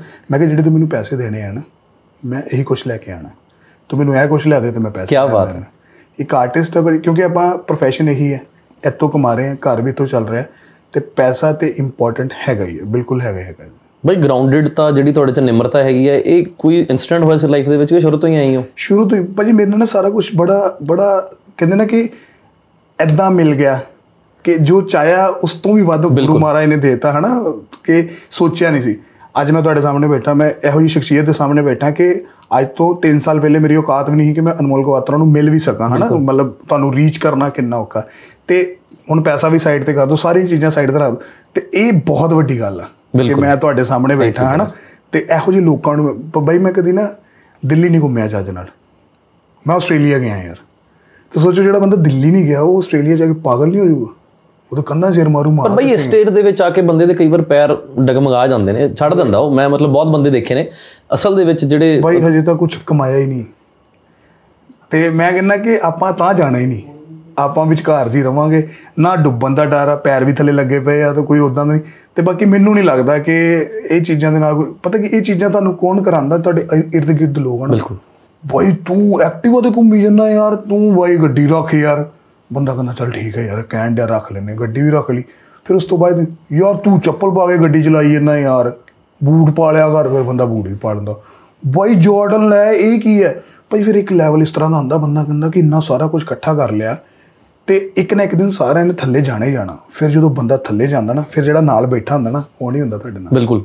ਫਿਰ ਤੁਸੀਂ ਕਹਿੰਦੇ ਕੋਈ ਯਾਰ ਜਾਰਡਨ ਹੈ ਗੱਡੀਆਂ। ਤੇ ਜਿਹੜਾ ਸਾਡੇ ਵਰਗਾ ਬੰਦਾ ਨਾ ਉਹੀ ਸੋਚਦਾ ਕਿ ਨਹੀਂ ਯਾਰ ਦਫਾ ਕਰਾਓ। ਅਗਰ ਉੱਪਰ ਗਏ ਤੇ ਇਹੋ ਜਿਹਾ ਥੱਲੇ ਡਿੱਗਾਂਗੇ ਤੇ ਪਤਾ ਨਹੀਂ ਕੀ ਹੋ ਜਾਣਾ। ਤੇ ਤੁਹਾਡੀ ਗੱਲ ਤੇ ਮੈਂ ਵਾਪਸ ਆ ਰਿਹਾ ਕਿ ਇਸ ਤਰ੍ਹਾਂ ਦਾ ਕਿਉਂ? ਕਿਉਂਕਿ ਮੇਰੀ ਨਾਰਮਲ ਲਾਈਫ ਇਸ ਤਰ੍ਹਾਂ ਦੀ ਸੀ। ਮੇਰੀ ਲਾਈਫ 'ਚ ਬੜਾ ਕੁਝ ਚੇਂਜ ਹੋਇਆ। 16200 ਰੁਪਏ ਤਨਖਾਹ ਲੈਣ ਵਾਲਾ ਬੰਦਾ। ਤੇ ਮੈਂ ਆਪਣਾ ਰੇਟ ਚਲੋ ਕੀ ਦੱਸਣਾ ਕਿਸੇ ਨੂੰ ਕਿ ਮੈਂ ਜਦੋਂ ਜੌਬ ਛੱਡੀ ਸੀ ਤੇ ਮੈਂ ਪਰਮਾਤਮਾ ਅੱਗੇ ਹੀ ਅਰਦਾਸ ਕੀਤੀ ਸੀ ਕਿ ਸੱਚੇ ਪਾਤਸ਼ਾਹ ਜੌਬ ਮੈਂ ਛੱਡਣ ਲੱਗਾ ਹੀ 16200 ਰੁਪਇਆ ਮਹੀਨੇ ਦਾ ਕਮਾਏ ਦੇਈ ਜਾਈ ਬਸ। ਕੀ ਬਾਤ ਹੈ ਇਸ ਤੋਂ ਬਾਅਦ 'ਚ ਹਾਂ ਇਸ ਤੋਂ ਬਾਅਦ ਕਿਉਂਕਿ ਘਰ ਤੇ ਪਹਿਲੇ ਵੀ ਚੱਲ ਰਿਹਾ ਸੀ ਨਾ ਮੈਂ ਸਿਰਫ ਇਹੀ ਕਹਿ ਕੇ ਜੌਬ ਛੱਡੀ ਕਿ ਇੰਨਾ ਗੁਜ਼ਾਰਾ ਕਰਾ ਦੀ ਬਾਕੀ ਬਾਅਦ 'ਚ ਦੇਖੇ ਤੇ ਪਰ ਪਰਮਾਤਮਾ ਨੇ ਮੈਂ ਕਹਿੰਦਾ ਕਿ ਸਾਲ-ਸਾਲ ਦਾ ਇਕੱਠਾ ਹੀ ਦੇ ਦਿੱਤਾ ਦੋ ਦੋ ਦਿਨਾਂ 'ਚ ਦੇ ਦਿੱਤਾ। ਕਿ ਜੇ ਮੈਂ ਆਪਣੀ ਐਵਰੇਜ ਕੱਢਾਂ। ਕੋਵਿਡ 'ਚ ਲੋਕਾਂ ਦੇ ਪੈਰ ਹਿੱਲ ਗਏ ਸੀ। ਬਿਲਕੁਲ। ਤੇ ਮੈਂ ਕਹੀ ਜਾਂਦਾ ਸੀ ਯਾਰ ਪਰਮਾਤਮਾ ਨੇ ਮੈਨੂੰ 3 ਸਾਲ ਦੀ ਸੈਲਰੀ ਦੇ ਦਿੱਤੀ 3 ਸਾਲ ਵੀ ਮੈਨੂੰ ਕੋਈ ਲੋੜ ਨਹੀਂ ਹੈ ਕਿਉਂਕਿ 16200 ਮੇਰੇ ਦਿਮਾਗ 'ਚ ਸੀਗਾ। ਤੇ ਇਹ ਚੀਜ਼ਾਂ ਜਦੋਂ ਤੁਸੀਂ ਸ਼ੁਰੂ ਕਰਨ ਤੋਂ ਪਹਿਲੇ ਇਹ ਚੀਜ਼ਾਂ ਦਿਮਾਗ 'ਚ ਰੱਖਦੇ ਹੋ ਨਾ ਫਿਰ ਬੰਦਾ ਕਹਿੰਦਾ ਕਿ ਸਾਰਾ ਕੁਝ ਨਾਰਮਲੀ ਠੀਕ ਹੈ। ਮੈਂ ਨਾ ਅੱਜ ਦੁਪਹਿਰੇ ਬਈ ਗੱਡੀ 'ਚ ਆ ਰਿਹਾ ਸੀਗਾ ਤੇ ਨਾ ਮੈਨੂੰ ਗੱਡੀ 'ਚ ਟਰੈਵਲ ਕਰਦੇ ਕਰਦੇ ਇਕੱਲੇ ਬੋਲਣ ਦੀ ਬਹੁਤ ਆਦਤ ਹੈ ਮੈਂ ਪਾਗਲ ਨਹੀਂ ਹਾਂ ਕੀ- ਕੀ ਮੈਂ ਬੋਲਦੇ ਹੁੰਦੇ ਆਪਣੇ ਆਪ ਨਾਲ ਗੱਲ ਕਰਦਾ ਰਹਿਣਾ ਕਿ ਮੈਂ ਇੱਥੇ ਗਲਤ ਹਾਂ ਤੂੰ ਇਹ ਚੀਜ਼ ਸੁਧਾਰਨੀ ਚਾਹੀਦੀ। ਤੈਨੂੰ ਕਹਿਣਾ ਨਹੀਂ ਚਾਹੀਦਾ ਸੀ। ਤੂੰ ਉੱਥੇ ਕਿਉਂ ਬੋਲਿਆ? ਬਾਅਦ 'ਚ ਬੰਦਾ ਕਹਿੰਦਾ ਮੈਂ ਹੁਸ਼ਿਆਰਪੁਰ ਕਿਉਂ ਆ ਗਿਆ ਯਾਰ? ਐਦਾਂ ਹੁੰਦਾ ਤਾਂ। ਮੈਂ ਸੱਚੀ ਵਿੱਚ ਕਈ ਵਾਰ ਚਲੋ ਹੁਸ਼ਿਆਰਪੁਰ ਤਾਂ ਦੂਰ ਹੋ ਗਿਆ ਲੁਧਿਆਣਿਓ ਪਰ ਮੋੜ ਵਾਕਈ ਛੱਡ ਦਿੰਦਾ ਮੈਂ ਮੋੜਨਾ ਉਧਰ ਹੁੰਦਾ ਸੀ। ਯਾਰ ਇੱਧਰ ਕਿੱਧਰ ਆ ਗਿਆ। ਭਾਈ 15 ਮਿੰਟ ਤੁਸੀਂ ਇਹੀ ਕਹਿੰਦੇ ਨੇ ਤੂੰ ਭੈਣ ਮੋੜ ਦਾ ਨਹੀਂ ਪਤਾ ਲੱਗਦਾ? ਤੂੰ। ਮਹਿੰਗੇ ਮਾਈਕ ਨੇ ਬਾਈ। ਅੱਛਾ ਤੁਹਾਨੂੰ ਆਦਤ ਗੱਡੀ 'ਚ। ਆਦਤ ਹੈ। ਤੇ ਨਾ ਮੈਂ ਸੋਚ ਰਿਹਾ ਸੀਗਾ ਕਿ ਬਈ ਸਾਡੇ ਤੋਂ ਜ਼ਿਆਦਾ ਮਿਹਨਤ ਕਰਨ ਵਾਲੇ ਦੁਨੀਆ 'ਚ ਲੋਕ ਨੇ। ਬਹੁਤ ਲੋਕ ਨੇ। ਸਾਡੇ ਤੋਂ ਸਿਆਣੇ ਨੇ। ਸਾਡੇ ਤੋਂ ਸੋਹਣੇ ਨੇ। ਸਾਡੇ ਤੋਂ ਵਧੀਆ ਬੋਲਣ ਵਾਲੇ ਨੇ। ਫਿਰ ਵੀ ਜੇ ਸਾਨੂੰ ਪਰਮਾਤਮਾ ਨੇ ਇਸ ਤੇ ਰੱਖਿਆ ਹੋਇਆ ਇਹਦੇ ਪਿੱਛੇ ਕਿਹਦਾ ਮਤਲਬ ਸਮਝਦੇ ਸੀ ਮਿਹਨਤੀ ਆ ਕਿ ਰੱਬ ਦੇ ਲਾਡਲੇ ਆ ਜਾਂ ਕਰਮ ਦੀ ਖੇਡ ਹੈ? ਭਾਜੀ, ਇਹ ਕਰਮ ਦੀ ਖੇਡ ਆ। ਇਹ ਤੁਹਾਡਾ, ਮੇਰੀਆਂ ਦੋ ਬੇਟੀਆਂ ਹੈ। ਮੇਰੀ ਜਿਹੜੀ ਗੇਮ ਬਦਲੀ ਹੈ ਨਾ ਭਾਜੀ, ਮੇਰੀਆਂ ਕੁੜੀਆਂ ਨੇ ਬਦਲਤੀ ਆ ਜਦੋਂ ਮੈਂ ਡੋਮਿਨੋਸ 'ਚ ਜੌਬ ਕਰਦਾ ਸੀ ਨਾ ਤੇ ਹਸਪਿਟੈਲਿਟੀ ਫੀਲਡ 'ਚ ਜੌਬ ਕਰਨੀ ਨਾ ਨਾ ਕੋਈ ਸੰਡੇ ਨਾ ਕੋਈ ਤਿਉਹਾਰ, ਸਾਰੀ ਦੁਨੀਆ ਦੀਵਾਲੀ ਤੇ ਪੀਜ਼ੇ ਖਾਂਦੀ ਹੈ ਅਸੀਂ ਮੈਂ ਡਿਲੀਵਰ ਕਰ ਰਹੇ ਹਾਂ ਹੈਨਾ ਸੰਡੇ ਸਾਡਾ ਦੇਖਿਆ ਨਹੀਂ ਜਾਂਦਾ ਸੰਡੇ ਛੁੱਟੀ ਮੇਰੀ ਨਹੀਂ ਸੰਡੇ ਛੁੱਟੀ ਮੰਗ ਲਈ, ਮਤਲਬ ਤੁਸੀਂ ਮੈਨੇਜਰ ਨੂੰ ਪਤਾ ਨਹੀਂ ਪੂਛ ਤੇ ਪੈਰ ਰੱਖਦਾ ਦਿੱਤੇ ਤੇ ਇਹ ਸਾਰਾ ਕੁਝ ਕਰਦੇ ਕਰਦੇ ਭਾਜੀ ਮੈਂ ਨਾ ਇੰਨਾ ਕਿ ਜ਼ਿਆਦਾ ਫਰਸਟ੍ਰੇਟ ਹੋ ਚੁੱਕਾ ਸੀ, ਕਿਉਂਕਿ ਮੈਂ 10 12 ਸਾਲ ਜੌਬ ਕੀਤੀ ਹੈ ਵਾਲੀ ਫੀਲਡ 'ਚ ਨਾ। ਫਿਰ ਜਦੋਂ ਮੇਰੀ ਗੁੜੀਆ ਹੋਈ ਨਾ ਪਹਿਲੀ ਪ੍ਰਗਨ ਉਹਦਾ ਨਾਮ ਆ, ਉਹਦੇ ਹੋਣ ਤੋਂ ਬਾਅਦ ਭਾਜੀ ਮੈਂ ਇੱਕ ਕੈਰੀਅਰ ਇੱਥੇ ਸ਼ੁਰੂ ਕੀਤਾ। ਤੇ ਉਹ ਕੁੜੀ ਨੇ, ਮੈਂ ਅੱਜ ਵੀ ਔਨ ਕੈਮਰਾ ਇਹ ਗੱਲ ਕਹਿ ਰਿਹਾ ਕਿ ਜਦੋਂ ਤੁਹਾਡੇ ਘਰ ਧੀ ਜੰਮਦੀ ਹੈ ਨਾ, ਤੇ ਤੁਹਾਡੀ ਜਿਹੜੀ ਕਾਇਆ ਪਲਟਦੀ ਹੈ ਨਾ, ਉਹਦਾ ਮਤਲਬ ਇਹ ਹੈ ਕਿ ਉਹ ਇਹੋ ਜਿਹਾ ਸ਼ਖਸ ਤੁਹਾਡੇ ਘਰ ਜੰਮ ਪਿਆ। ਹੈ ਜਿਹਦੇ ਜਿਹਦੇ ਲਈ ਤੁਸੀਂ ਜੋ ਕੁਝ ਕਰ ਰਹੇ ਹੋ ਨਾ ਉਹ ਉਹਦਾ ਤੁਸੀਂ ਜੋ ਆਪਣੇ ਦੇ ਖਰਚ ਉਹਦੇ ਕਰ ਰਹੇ ਪੈਰਾਂ ਹੋ ਦਾ ਖਾ ਰਹੇ। ਹੋ। ਉਹ- ਉਹਦੀ ਸੈਲਰੀ ਮਿਲ ਰਹੀ ਤੁਹਾਨੂੰ ਗਿਆ ਤੇਰਾ ਹੀ। ਬਾਕੀ ਜੋ ਕੁਝ ਬਣਾ ਰਹੇ ਹੋ ਤੁਸੀਂ ਕਮਾ ਰਹੇ ਹੋ ਜਾਂ ਲੋਕੀ ਤੁਹਾਨੂੰ ਮਿਲ ਰਹੇ ਉਹ ਸਾਰਾ ਕਿੰਨੀ ਬਾ ਕਮਾਲ ਗੱਲ ਹੈ ਯਾਰ। ਨਹੀਂ ਭਾਜੀ ਮੈਂ ਮੈਂ ਇਹ ਰਿਅਲਾਈਜ਼ ਕੀਤਾ ਭਾਜੀ। ਜਦੋਂ ਮੇਰੀ ਪਹਿਲੀ ਬੇਟੀ ਹੋਈ ਹੈ ਉਦੋਂ ਤੇ ਮਤਲਬ ਜੋ ਲਾਈਫ 'ਚ ਚੇਂਜ ਹੋਏ ਨਾ ਭਾਜੀ ਮੈਂ ਕਹਿੰਦਾ ਮੈਨੂੰ ਮੈਂ ਕਈ ਵਾਰੀ ਯਾਦ ਕਰਦਾ ਕਿ ਇਹ ਤੂੰ ਹੈ ਯਾਰ। ਕਿੱਦਾਂ ਹੋ ਸਕਦਾ? ਮੈਂ ਪਹਿਲੇ ਪਾਸਪੋਰਟ ਬਣਵਾਇਆ ਸੀ ਜਦੋਂ ਮੈਂ ਸਟੈਂਡ ਅਪ ਨਹੀਂ ਕਰਦਾ ਸੀ। ਉਹ ਪਾਸਪੋਰਟ ਤੇ ਇੱਕ ਵੀ ਸਟੰਪ ਨਹੀਂ ਹੈ ਉਦਾਂ ਹੀ ਖਰਾਬ ਹੋ ਗਿਆ। ਦੂਸਰਾ ਪਾਸਪੋਰਟ ਬਣਵਾਇਆ ਪਾਸਪੋਰਟ ਬਣਵਾਉਣ ਤੋਂ 2 ਮਹੀਨੇ ਬਾਅਦ ਹੀ ਬਾਹਰ ਚਲਾ ਗਿਆ। ਤੇ ਪਹਿਲੀ ਵਾਰੀ ਬਾਹਰ ਜਾਣਾ ਤੇ ਮਤਲਬ ਨਾ ਹੁਣ ਤੇ ਮੈਨੂੰ ਕਈ ਵਾਰੀ ਖੁਦ ਨੂੰ ਲੱਗਦਾ ਕਿ ਯਾਰ ਇਹ ਨਾ ਹਜੇ ਸੁਪਨਾ ਹੀ ਚੱਲੀ ਜਾਂਦਾ। ਕਿਸੇ ਦਿਨ ਬਹਿ ਕੇ ਹਿਸਾਬ ਕਰਾਂਗੇ ਕਿ ਯਾਰ ਆਪਾਂ ਕੀ ਕਰ ਲਿਆ। ਤੇ ਮੇਨ ਕਰਮ ਲਾ ਲਓ ਜਾਂ ਫਿਰ ਤੁਹਾਡੇ ਆਲੇ ਦੁਆਲੇ ਦੇ ਲੋਕ ਉਹਨਾਂ ਦੀ ਬਲੇਸਿੰਗਸ ਲਾ ਲਓ। ਮਿਹਨਤ ਵੀ ਇੰਪੋਰਟੈਂਟ ਹੈ ਬਹੁਤ ਜ਼ਿਆਦਾ ਇੰਪੋਰਟੈਂਟ ਹੈ ਮਿਹਨਤ। ਜੇਕਰ ਆਪਾਂ ਕਹੀਏ ਕਿ ਉਹ ਰਿਕਸ਼ੇ ਵਾਲਾ ਜ਼ਿਆਦਾ ਮਿਹਨਤ ਕਰ ਰਿਹਾ ਹਾਂ ਉਹਦੇ ਕਰਮ ਹੋ ਸਕਦੇ ਨੇ ਉਹਦੀ ਨੀਅਤ। ਆਈ ਥਿੰਕ ਨੀਅਤ ਜਿਹੜੀ ਜਿਹੜਾ ਵਰਡ ਹੈ ਨਾ ਉਹ ਮੋਸਟ ਇੰਪੋਰਟੈਂਟ ਤੁਹਾਡੀ ਨੀਅਤ ਸਾਫ਼ ਬੇਸ਼ੱਕ ਤੁਸੀਂ 100 ਰੁਪਇਆ ਕਮਾ ਰਹੇ ਹੋ ਬੇਸ਼ੱਕ ਤੁਸੀਂ ਲੱਖ ਰੁਪਇਆ ਕਮਾ ਰਹੇ ਹੋ ਤੁਹਾਡੀ ਨੀਅਤ ਸਾਫ਼ ਆ ਤੇ ਸਾਰਾ ਕੁਝ ਠੀਕ ਬਈ ਤੁਸੀਂ ਬੇਟੀਆਂ ਵਾਲੀ ਗੱਲ ਬਹੁਤ ਬਾ ਕਮਾਲ ਕਹੀ। ਸਮਾਜ ਦੇ ਵਿੱਚ ਅਸੀਂ ਵੀ ਬਹੁਤ ਤਰ੍ਹਾਂ ਦੇ ਚਿਹਰੇ ਦੇਖਦੇ ਹਾਂ। ਅੱਜ ਵੀ ਸਾਡੇ ਸਮਾਜ 'ਚ ਲੋਕ ਬੇਟੀਆਂ ਨੂੰ ਪਿੱਛੇ ਰੱਖਦੇ ਨੇ ਔਰ ਮੁੰਡਿਆਂ ਨੂੰ ਅੱਗੇ। ਪਰ ਮੈਂ ਤੁਹਾਨੂੰ ਪੁੱਛਣਾ ਚਾਹੁੰਦਾ ਕਿ ਜਿਵੇਂ ਲੋਕ ਬੇਟੀ ਹੋਏ ਤੇ ਕਈ ਵਾਰ ਘਰ ਦਾ ਕਹਿੰਦੇ ਨੇ ਕਿ ਯਾਰ ਓਏ ਹੋਏ ਕੋਈ ਗੱਲ ਨੀ, ਤੁਹਾਡੇ ਨਾਲ ਹੋਇਆ? ਮੈਨੂੰ ਮੇਰੇ ਦੋ ਬੇਟੀਆਂ ਭਾਜੀ ਮੈਂ ਇਹਦੀ ਸਟੈਂਡ ਅਪ ਵੀਡੀਓ ਵੀ ਕੱਢੀ ਹੈ। ਕਿਤੇ ਟਾਈਮ ਲੱਗੇ ਨਾ ਵੀਡੀਓ ਦੇਖਿਓ ਉਹ ਵੀਡੀਓ ਮੈਂ ਕੱਢੀ ਇਸੇ ਕਰਕੇ ਸੀਗੀ ਕਿ ਜਦੋਂ ਸੈਕਿੰਡ ਬੇਟੀ ਹੋਈ ਨਾ ਭਾਜੀ ਮੈਨੂੰ ਇੱਕ ਬੰਦੇ ਨੇ ਨਾ ਮੇਰਾ ਇੱਕ ਦੋਸਤ ਆ ਜਿਸ ਤਰ੍ਹਾਂ ਪਿਆਰ ਹੁੰਦਾ ਨਾ ਮੈਨੂੰ ਫੋਨ ਕੀਤਾ ਤੇ ਮੈਨੂੰ ਸੀਗਾ ਕਿ ਵਧਾਈ ਦੇਗਾ ਜਿੱਦਾਂ ਨਾਰਮਲੀ ਹੁੰਦਾ ਕਿ ਠੀਕ ਹੈ ਮੈਨੂੰ ਫੋਨ ਕਰਕੇ ਕਹਿੰਦਾ ਉਹ ਕੋਈ ਨਹੀਂ ਮੇਰੇ ਵੀ ਦੋ ਤੋਂ ਬਾਅਦ ਇੱਕ ਮੁੰਡਾ ਹੋਇਆ ਕੋਈ ਗੱਲ ਨਹੀਂ ਟੈਨਸ਼ਨ ਨਹੀਂ ਲਈਦੀ ਮੈਂ ਕਿਹਾ ਭਰਾ ਮੈਂ ਤੇਰੇ ਤੋਂ ਐਕਸਪੈਕਟ ਨਹੀਂ ਕਰ ਰਿਹਾ ਤੂੰ ਇਹ ਗੱਲ ਕੀਤੀ। ਤੇ ਮੈਂ ਮੇਰਾ ਮਨ ਸੀਗਾ ਕਿ ਮੈਂ ਇਹਨੂੰ ਬਲੌਕ ਕਰਦਾ ਫਿਰ ਮੈਂ ਕਿਹਾ ਨਹੀਂ। ਪਹਿਲੇ ਵੀਡੀਓ ਬਣਾਉਂਗਾ ਤੈਨੂੰ ਲਿੰਕ ਭੇਜੂੰਗਾ ਫਿਰ ਬਲੌਕ ਕਰੂੰਗਾ। ਬਲੌਕ ਕਰਤਾ ਯਾਰ ਨੂੰ ਮੈਂ। ਉਸ ਵੀਡੀਓ 'ਚ ਕੀ ਸਮਝਾਉਣ ਦੀ ਕੋਸ਼ਿਸ਼ ਕੀਤੀ ਸੀ? ਉਹਦੇ ਵਿੱਚ ਇਹ ਸਮਝਾਉਣ ਦੀ ਕੋਸ਼ਿਸ਼ ਕੀਤੀ ਕਿ ਕੁੜੀਆਂ ਅੱਜ ਵੀ ਜੇ ਆਪਾਂ ਕਹੀਏ ਨਾ ਕਿ ਸੋਸਾਇਟੀ ਬਹੁਤ ਅੱਗੇ ਵੱਧ ਗਈ ਹੈ ਸੋਸ਼ਲ ਮੀਡੀਆ ਆ ਗਿਆ ਬਟ ਹਜੇ ਵੀ ਤੁਹਾਨੂੰ ਹਸਪੀਟਲ ਦੇ ਬਾਹਰ ਅਗਰ ਇਹ ਲਿਖਿਆ ਪੜਨ ਨੂੰ ਮਿਲਦਾ ਪਿਆ ਨਾ ਇੱਥੇ ਲਿੰਗ ਨਿਰਧਾਰਿਤ ਟੈਸਟ ਨਹੀਂ ਕੀਤਾ ਜਾ ਰਿਹਾ। ਦੈਟ ਮੀਨਸ ਟੈਸਟ ਹੋ ਰਹੇ ਨੇ। ਬਿਲਕੁਲ। ਮੈਨੂੰ ਲੋਕਾਂ ਨੇ ਕਿਹਾ ਕਿ ਤੂੰ ਯਾਰ ਦਵਾਈ ਨਹੀਂ ਖਾਦੀ ਮੁੰਡਾ ਹੋਣ ਹਾਂ। ਬਿਲਕੁਲ। ਕਿੰਨੀ ਕਿੱਡੀ ਗੱਲ ਆ ਭਾਜੀ ਕਿ ਸਮਾਜ 'ਚ ਫਿਰ ਇੱਕ ਇੱਕ ਬੰਦੇ ਨੇ ਇੱਕ ਗੱਲ ਕਹਿਤੀ ਕਹਿੰਦੇ ਤਾਂ ਚਲੋ ਉਹੀ ਨੇ ਜਿਹੜੇ ਤੁਹਾਡੇ ਆਲੇ ਦੁਆਲੇ ਆਮ ਬੰਦੇ ਦੀ ਕੀ ਹਿੰਮਤ ਆ ਕਿ ਤੂੰ ਅਲਟਰਾਸਾਊਂਡ ਨਹੀਂ ਕਰਾਇਆ ਯਾਰ। ਦੈਟ ਮੀਨਸ ਕਿ ਤੂੰ ਜੇ ਅਲਟਰਾਸਾਊਂਡ ਕਰਾਇਆ ਹੁੰਦਾ ਔਰ ਚ ਕੁੜੀ ਆ ਜਾਂਦੀ ਤੇ ਫਿਰ ਮੈਨੂੰ ਮਾਰ ਦਿੰਦਾ। ਕਿੱਦਾਂ ਮਾਰ ਦਿੰਦਾ? ਭਾਈ ਕਿੰਨਾ ਕੁਛ ਮੈਂ ਕਮਾਇਆ ਤੇ ਉਹ ਐਂ ਹੀ ਖਤਮ ਹੋ ਜਾਂਦਾ। ਪਹਿਲੀ ਗੱਲ ਤੇ ਮੈਂ ਕਰ ਹੀ ਨਹੀਂ ਪਾਉਂਦਾ ਮੈਂ ਕਦੀ ਸੋਚ ਵੀ ਨਹੀਂ ਸਕਦਾ ਇਸ ਚੀਜ਼ ਨੂੰ ਕਿ ਬਟ ਭਾਜੀ ਲੋਕ ਕਰਦੇ ਨੇ ਬਈ ਅੱਜ ਵੀ। ਵੀ ਕਰ ਰਹੇ ਨੇ ਭਾਈ ਕਰ ਰਹੇ ਨੇ। ਇਹਦੀ ਮੈਂ ਇੱਕ ਐਗਜ਼ਾਮਪਲ ਦਿੰਦਾ। ਸਾਡੇ ਕੋਲ ਬਈ ਰੋਜ਼ ਹਜ਼ਾਰਾਂ ਐਗਜ਼ਾਮਪਲਸ ਨੇ। ਸਾਡੇ ਕੋਲ ਕੇਸਿਸ ਆਉਂਦੇ ਨੇ। ਅੱਠ ਕੁੜੀਆਂ ਨੌਵਾਂ ਮੁੰਡਾ ਹੋ ਗਿਆ ਬਚਾ ਲਓ। ਨੌ ਦੀ ਨੌ ਕੁੜੀਆਂ ਸਕੂਲ ਨਹੀਂ ਪੜ ਰਹੀਆਂ। ਬੱਚਿਆਂ ਨੂੰ ਖਾਣਾ ਨਹੀਂ ਮਿਲ ਰਿਹਾ ਟਾਈਮ ਸਿਰ। ਔਰ ਉਹ ਮਾਪੇ ਵੀ ਨੇ ਦੁਨੀਆ ਕੋਲ ਜਿਨ੍ਹਾਂ ਕੋਲ ਔਲਾਦ ਹੈ ਨਹੀਂ। ਜਿਹੜੀ ਕਰੋੜਾਂ ਰੁਪਏ ਦੇ ਕੇ ਵੀ ਔਲਾਦ ਪਾਣਾ ਚਾਹੁੰਦੀ ਹੈ। ਬਟ ਪਤਾ ਨਹੀਂ ਕਿਉਂ ਭਾਈ ਇਹ ਕਦ ਤੱਕ ਤੁਹਾਡੇ ਹਿਸਾਬ ਨਾਲ ਖਤਮ ਹੋਏਗਾ ਕਦੀ ਨਾ ਕਦੀ ਕਿ ਨਹੀਂ? ਬਈ ਮੈਨੂੰ ਲੱਗਦਾ ਹੈ ਜੋ ਮੇਰਾ ਓਪੀਨੀਅਨ ਇਸ ਗੱਲ ਦੇ ਉੱਤੇ ਦੁਨੀਆ 'ਚ ਜੋ ਹੋ ਰਿਹਾ ਨਾ ਇਹ ਪਰਮਾਤਮਾ ਦੀ ਹਜ਼ੂਰੀ ਦੇ ਵਿੱਚ ਹੋ ਰਿਹਾ। ਉਹਦੀ ਰਜ਼ਾਰੇ ਦੇ ਹੇਠ ਹੋ ਰਿਹਾ। ਤਾਂ ਅਸੀਂ ਬੀਇੰਗ ਅ ਹਿਊਮਨ ਬੀਇੰਗ ਨਾ ਆਪਣਾ ਰੋਲ ਅਦਾ ਕਰ ਸਕਦੇ ਹਾਂ। ਤੁਸੀਂ ਆਪਣੀ ਸਟੈਂਡ ਅਪ ਕਾਮੇਡੀ 'ਚ ਲੋਕਾਂ ਨੂੰ ਇਨਸਪਾਇਰ ਕਰ ਸਕਦੇ ਹੋ। ਪਰ ਕਿਸੇ ਦੇ ਦਿਮਾਗ 'ਚ ਵੜ ਕੇ ਸੋਚ ਨਹੀਂ ਬਦਲ ਸਕਦੇ। ਉਵੇਂ ਹੀ ਅਸੀਂ ਹਾਂ। ਬਿਲਕੁਲ ਅਸੀਂ ਵੀ ਸਮਾਜ ਦੇ ਵਿੱਚ ਐਜ਼ ਅ ਸਪੀਕਰ ਕਹਿ ਲਓ ਜਾਂ ਐਜ਼ ਅ ਸੋਸ਼ਲ ਵਰਕਿੰਗ ਦੇ ਵਿੱਚ ਅਸੀਂ ਸਿਰਫ ਕੋਸ਼ਿਸ਼ ਕਰ ਸਕਦੇ ਹਾਂ ਸਮਾਜ ਨੂੰ ਬਿਹਤਰ ਬਣਾਉਣ ਦੀ। ਪਰ ਅਸੀਂ ਔਰ ਉਹ ਸਮਾਜ ਜਿਹੜਾ ਪਰਮਾਤਮਾ ਦਾ। ਇਹ ਸਹੀ ਹੋਣਾ ਹੈ ਕਿ ਨਹੀਂ ਹੋਣਾ ਇਹ ਵੀ ਵਾਹਿਗੁਰੂ ਨੂੰ ਪਤਾ ਨਾ ਕਿਉਂਕਿ ਉਹਦੀ ਦੁਨੀਆ ਰਚੀ ਹੋਈ ਹੈ। ਕਿਤੇ ਨਾ ਕਿਤੇ ਚੀਜ਼ਾਂ ਗਲਤ ਨੇ। ਬਹੁਤ ਗਲਤ ਨੇ। ਮੈਂ ਮੇਰਾ ਇੱਕ ਦੋਸਤ ਆ ਉਹਦਾ ਮੈਡੀਕਲ ਸਟੋਰ ਹੈ ਅੱਖੀ ਦੇਖੀ ਗੱਲ ਦੱਸ ਰਿਹਾ ਤੁਹਾਨੂੰ। ਕਹਿੰਦਾ ਮੇਰੇ ਕੋਲ ਬੰਦਾ ਆਇਆ। ਬੜਾ ਹੜਬੜਾਹਟ ਦੇ ਵਿੱਚ। ਉਹਨਾਂ ਪਰਚੀ ਲਿਖੀ ਹੋਈ ਸੀ ਉਹਦਾ ਕਾਟਨ ਇਹ ਉਹ ਸਰਿੰਜਾਂ ਤੇ ਜਲਦੀ ਕਰ ਦਿਓ ਜਲਦੀ ਕਰ ਦਿਓ ਤੇ ਉਹ ਬੜਾ ਨਾ ਹ- ਘਬਰਾ ਰਿਹਾ। ਕਹਿੰਦਾ ਕੀ ਗੱਲ ਹੋ ਗਈ ਭਾਜੀ? ਕਹਿੰਦਾ ਵੀ ਭਾਈ ਮੇਰੇ ਤਿੰਨ ਕੁੜੀਆਂ। ਤੇ ਕਿਸੇ ਸਿਆਣੇ ਨੇ ਜਾਂ ਫਿਰ ਅਲਟਰਾਸਾਊਂਡ ਨੇ ਆਈ ਡੋਨਟ ਨੋ ਕੀ ਕਿ ਤੇਰੀ ਚੌਥੀ ਵੀ ਕੁੜੀ ਆ। ਕਹਿੰਦਾ ਭਾਈ ਅਬੋਰਸ਼ਨ ਕਰਾ ਕੇ ਆਇਆ ਮੁੰਡਾ ਸੀ। ਵਾਹਿਗੁਰੂ। ਕਹਿੰਦਾ ਦੁਨੀਆ ਦਾ ਇਹੋ ਜਿਹਾ ਪਿਓ ਆ ਮੁੰਡਾ ਲੱਭਦੇ ਲੱਭਦੇ ਹੀ ਹੱਥੀ ਮੁੰਡਾ ਮਾਰ ਕੇ ਆਇਆ ਯਾਰ। ਇਹ ਸੱਚੀ ਸਟੋਰੀ ਹੈ ਸੱਚੀ ਸਟੋਰੀ ਇੱਕਦਮ ਸੱਚੀ। ਰੱਬ ਦੇ ਰੰਗ ਨੇ। ਰੱਬ ਦੇ ਰੰਗ ਨੇ ਬਈ ਜਿੰਨੇ ਦੇਣਾ ਉਹਦੀਆਂ ਉਹਦੀਆਂ ਜਾਣ ਨਹੀਂ ਸਕਦਾ ਕੋਈ। ਮੈਂ ਉਹੀ ਕਹਿੰਦਾ ਜਿੰਨੂੰ ਦੇਣਾ ਉਹਨੇ ਉਹਨੂੰ ਦੇ ਦੇਣਾ ਜਿੰਨੂੰ ਨਹੀਂ ਦੇਣਾ ਨਾ ਦੇ ਕੇ ਲੈ ਲੈਣਾ ਵਾਪਸ। ਔਰ ਅੱਜ ਕੱਲ ਦੇ ਸਮਾਜ 'ਚ ਮੈਨੂੰ ਲੱਗਦਾ ਬਈ ਕੁੜੀਆਂ ਦੀ ਐਗਜ਼ਾਮਪਲਸ ਜ਼ਿਆਦਾ ਨੇ ਕਿ ਉਹ ਮੁੰਡਿਆਂ ਨਾਲੋਂ ਬਿਹਤਰੀਨ ਨੇ। ਅੱਜ ਦੇ ਸਮਾਜ ਦੇ ਵਿੱਚ। ਮੇਰੇ ਹਿਸਾਬ ਨਾਲ ਤੇ ਭਾਜੀ ਇਹ ਸੈਕਸ ਰੇਸ਼ੋ ਦਾ ਹੋਣਾ ਹੀ ਨਹੀਂ ਚਾਹੀਦਾ। ਹੋਣਾ ਹੀ ਨਹੀਂ ਚਾਹੀਦਾ। ਜੇ ਤੁਹਾਡੇ ਦੇਖੋ ਭਾਈ ਦੋ ਹੀ ਚੀਜ਼ਾਂ ਜੰਮਦੀਆਂ। ਜਾਂ ਮੁੰਡਾ ਜੰਮ ਕਿਤੇ ਯਾਰ ਤੁਸੀਂ ਮਹਿੰਗਾ ਮਾਈਕ ਰੱਖ ਲਿਆ ਨਾ ਤੇ ਮੇਰਾ ਧਿਆਨ ਮੈਂ ਹੁਣ ਦੇਖੋ ਨਾ ਕੋਈ ਗੱਲ ਕਰ ਰਿਹਾ ਤੇ ਮੈਂ ਇਹ ਅਗਲੀ ਵਾਰੀ ਸੈਟਅਪ ਥੋੜਾ ਜਿਹਾ ਇਹ ਹੋਣਾ ਹੀ ਨਹੀਂ ਚਾਹੀਦਾ। ਜਾਂ ਮੁੰਡਾ ਜੰਮੇਗਾ ਜਾਂ ਕੁੜੀ ਜੰਮੇਗੀ। ਤੀਸਰਾ ਸੈਕਸ ਤੇ ਹੈਗਾ ਹੀ ਨਹੀਂ ਕੋਈ। ਤੇ ਜੇ ਤੀਸਰਾ ਹੈਗਾ ਤੇ ਉਹਦੇ ਪਿੱਛੇ ਵੀ ਕਿਤੇ ਨਾ ਕਿਤੇ ਆਪਾਂ ਹੀ ਆ। ਜੇਕਰ ਆਪਾਂ ਪੜਨ ਦੀ ਕੋਸ਼ਿਸ਼ ਕਰੀਏ ਤੇ ਆਪਾਂ ਹੀ ਨਿਕਲਾਂਗੇ। ਤੇ ਫਿਰ ਉਹ 'ਚ ਵੀ ਤੁਸੀਂ ਅਸੈਪਟ ਨਹੀਂ ਕਰ ਰਹੇ। ਅੱਜ ਕੱਲ ਤੀਜੇ ਸੈਕਸ ਦੀ ਵੀ ਜਿਹੜੀ ਵੀਰੇ ਗੱਲ ਚੱਲ ਰਹੀ ਹੈ ਉਹ ਵੀ ਸਮਾਜ ਦੇ ਵਿੱਚ ਕਿਤੇ ਨਾ ਕਿਤੇ ਲੋਕ ਹਜੇ ਵੀ ਅਸੈਪਟ ਨਹੀਂ ਕਰ ਪਾ ਰਹੇ। ਉਹਨਾਂ ਨੂੰ ਵੀ ਬੜੇ ਡਿਪਰੈਸ਼ਨ ਦਾ ਸ਼ਿਕਾਰ ਰਹਿਣਾ ਪੈ ਰਿਹਾ। ਸਾਡੇ ਕੋਲ ਕਈ ਵਾਰੀ ਕੇਸ ਆਉਂਦੇ ਨੇ ਕਿਉਂਕਿ ਹੈ ਤਾਂ ਵੀਰੇ ਕੁਦਰਤ ਹੀ ਨਾ ਐਟ ਲਾਸਟ ਬਿਲਕੁਲ ਬਿਲਕੁਲ ਬਿਲਕੁਲ। ਮੈਂ ਆਪਣੀ ਮਰਜ਼ੀ ਨਾਲ ਅਨਮੋਲ ਕੁਆਤਰਾ ਨਹੀਂ ਤੁਸੀਂ ਆਪਣੀ ਮਰਜ਼ੀ ਨਾਲ ਕਾਮਿਕ ਸਿੰਘ ਨਹੀਂ। ਤਾਂ ਮਤਲਬ ਇਹ ਪਰਮਾਤਮਾ ਦੀ ਰਜ਼ਾ ਔਰ ਲੋਕ ਨੇ ਜਿਹੜੇ ਅਸੈਪਟ ਨਹੀਂ ਕਰ ਪਾ ਰਹੇ ਇਸ ਚੀਜ਼ ਨੂੰ। ਕੁਦਰਤ ਦੀ ਚੀਜ਼ ਨੂੰ। ਕਿਉਂਕਿ ਜੋ ਵੀ ਇਹ ਕਲਯੁਗ ਵੱਲ ਤੁਰਿਆ ਹੋਇਆ ਜ਼ਮਾਨਾ ਨਾ, ਕਲਯੁਗ ਤੁਰ ਰਿਹਾ ਹੈ। ਬਟ ਭਾਜੀ, ਜਿੰਨੇ ਐਗਜ਼ਿਸਟ ਹੋਣ ਦੀ ਆਪਣੀ ਐਗਜ਼ਾਮਪਲ ਸੈੱਟ ਕਰ ਦੇਣੀ ਨਾ, ਉਹਨੇ ਕਰ ਦੇਣੀ ਹੈ। ਕਈ ਅਨਮੋਲ ਕਵਾਤਰਾ ਨੂੰ ਵੇਖ ਕੇ ਅਨਮੋਲ ਕਵਾਤਰਾ ਬਣਨ ਦੀ ਕੋਸ਼ਿਸ਼ ਕਰ ਰਹੇ ਹੋਣਗੇ ਕਈ ਬਣ ਵੀ ਗਏ ਹੋਣਗੇ।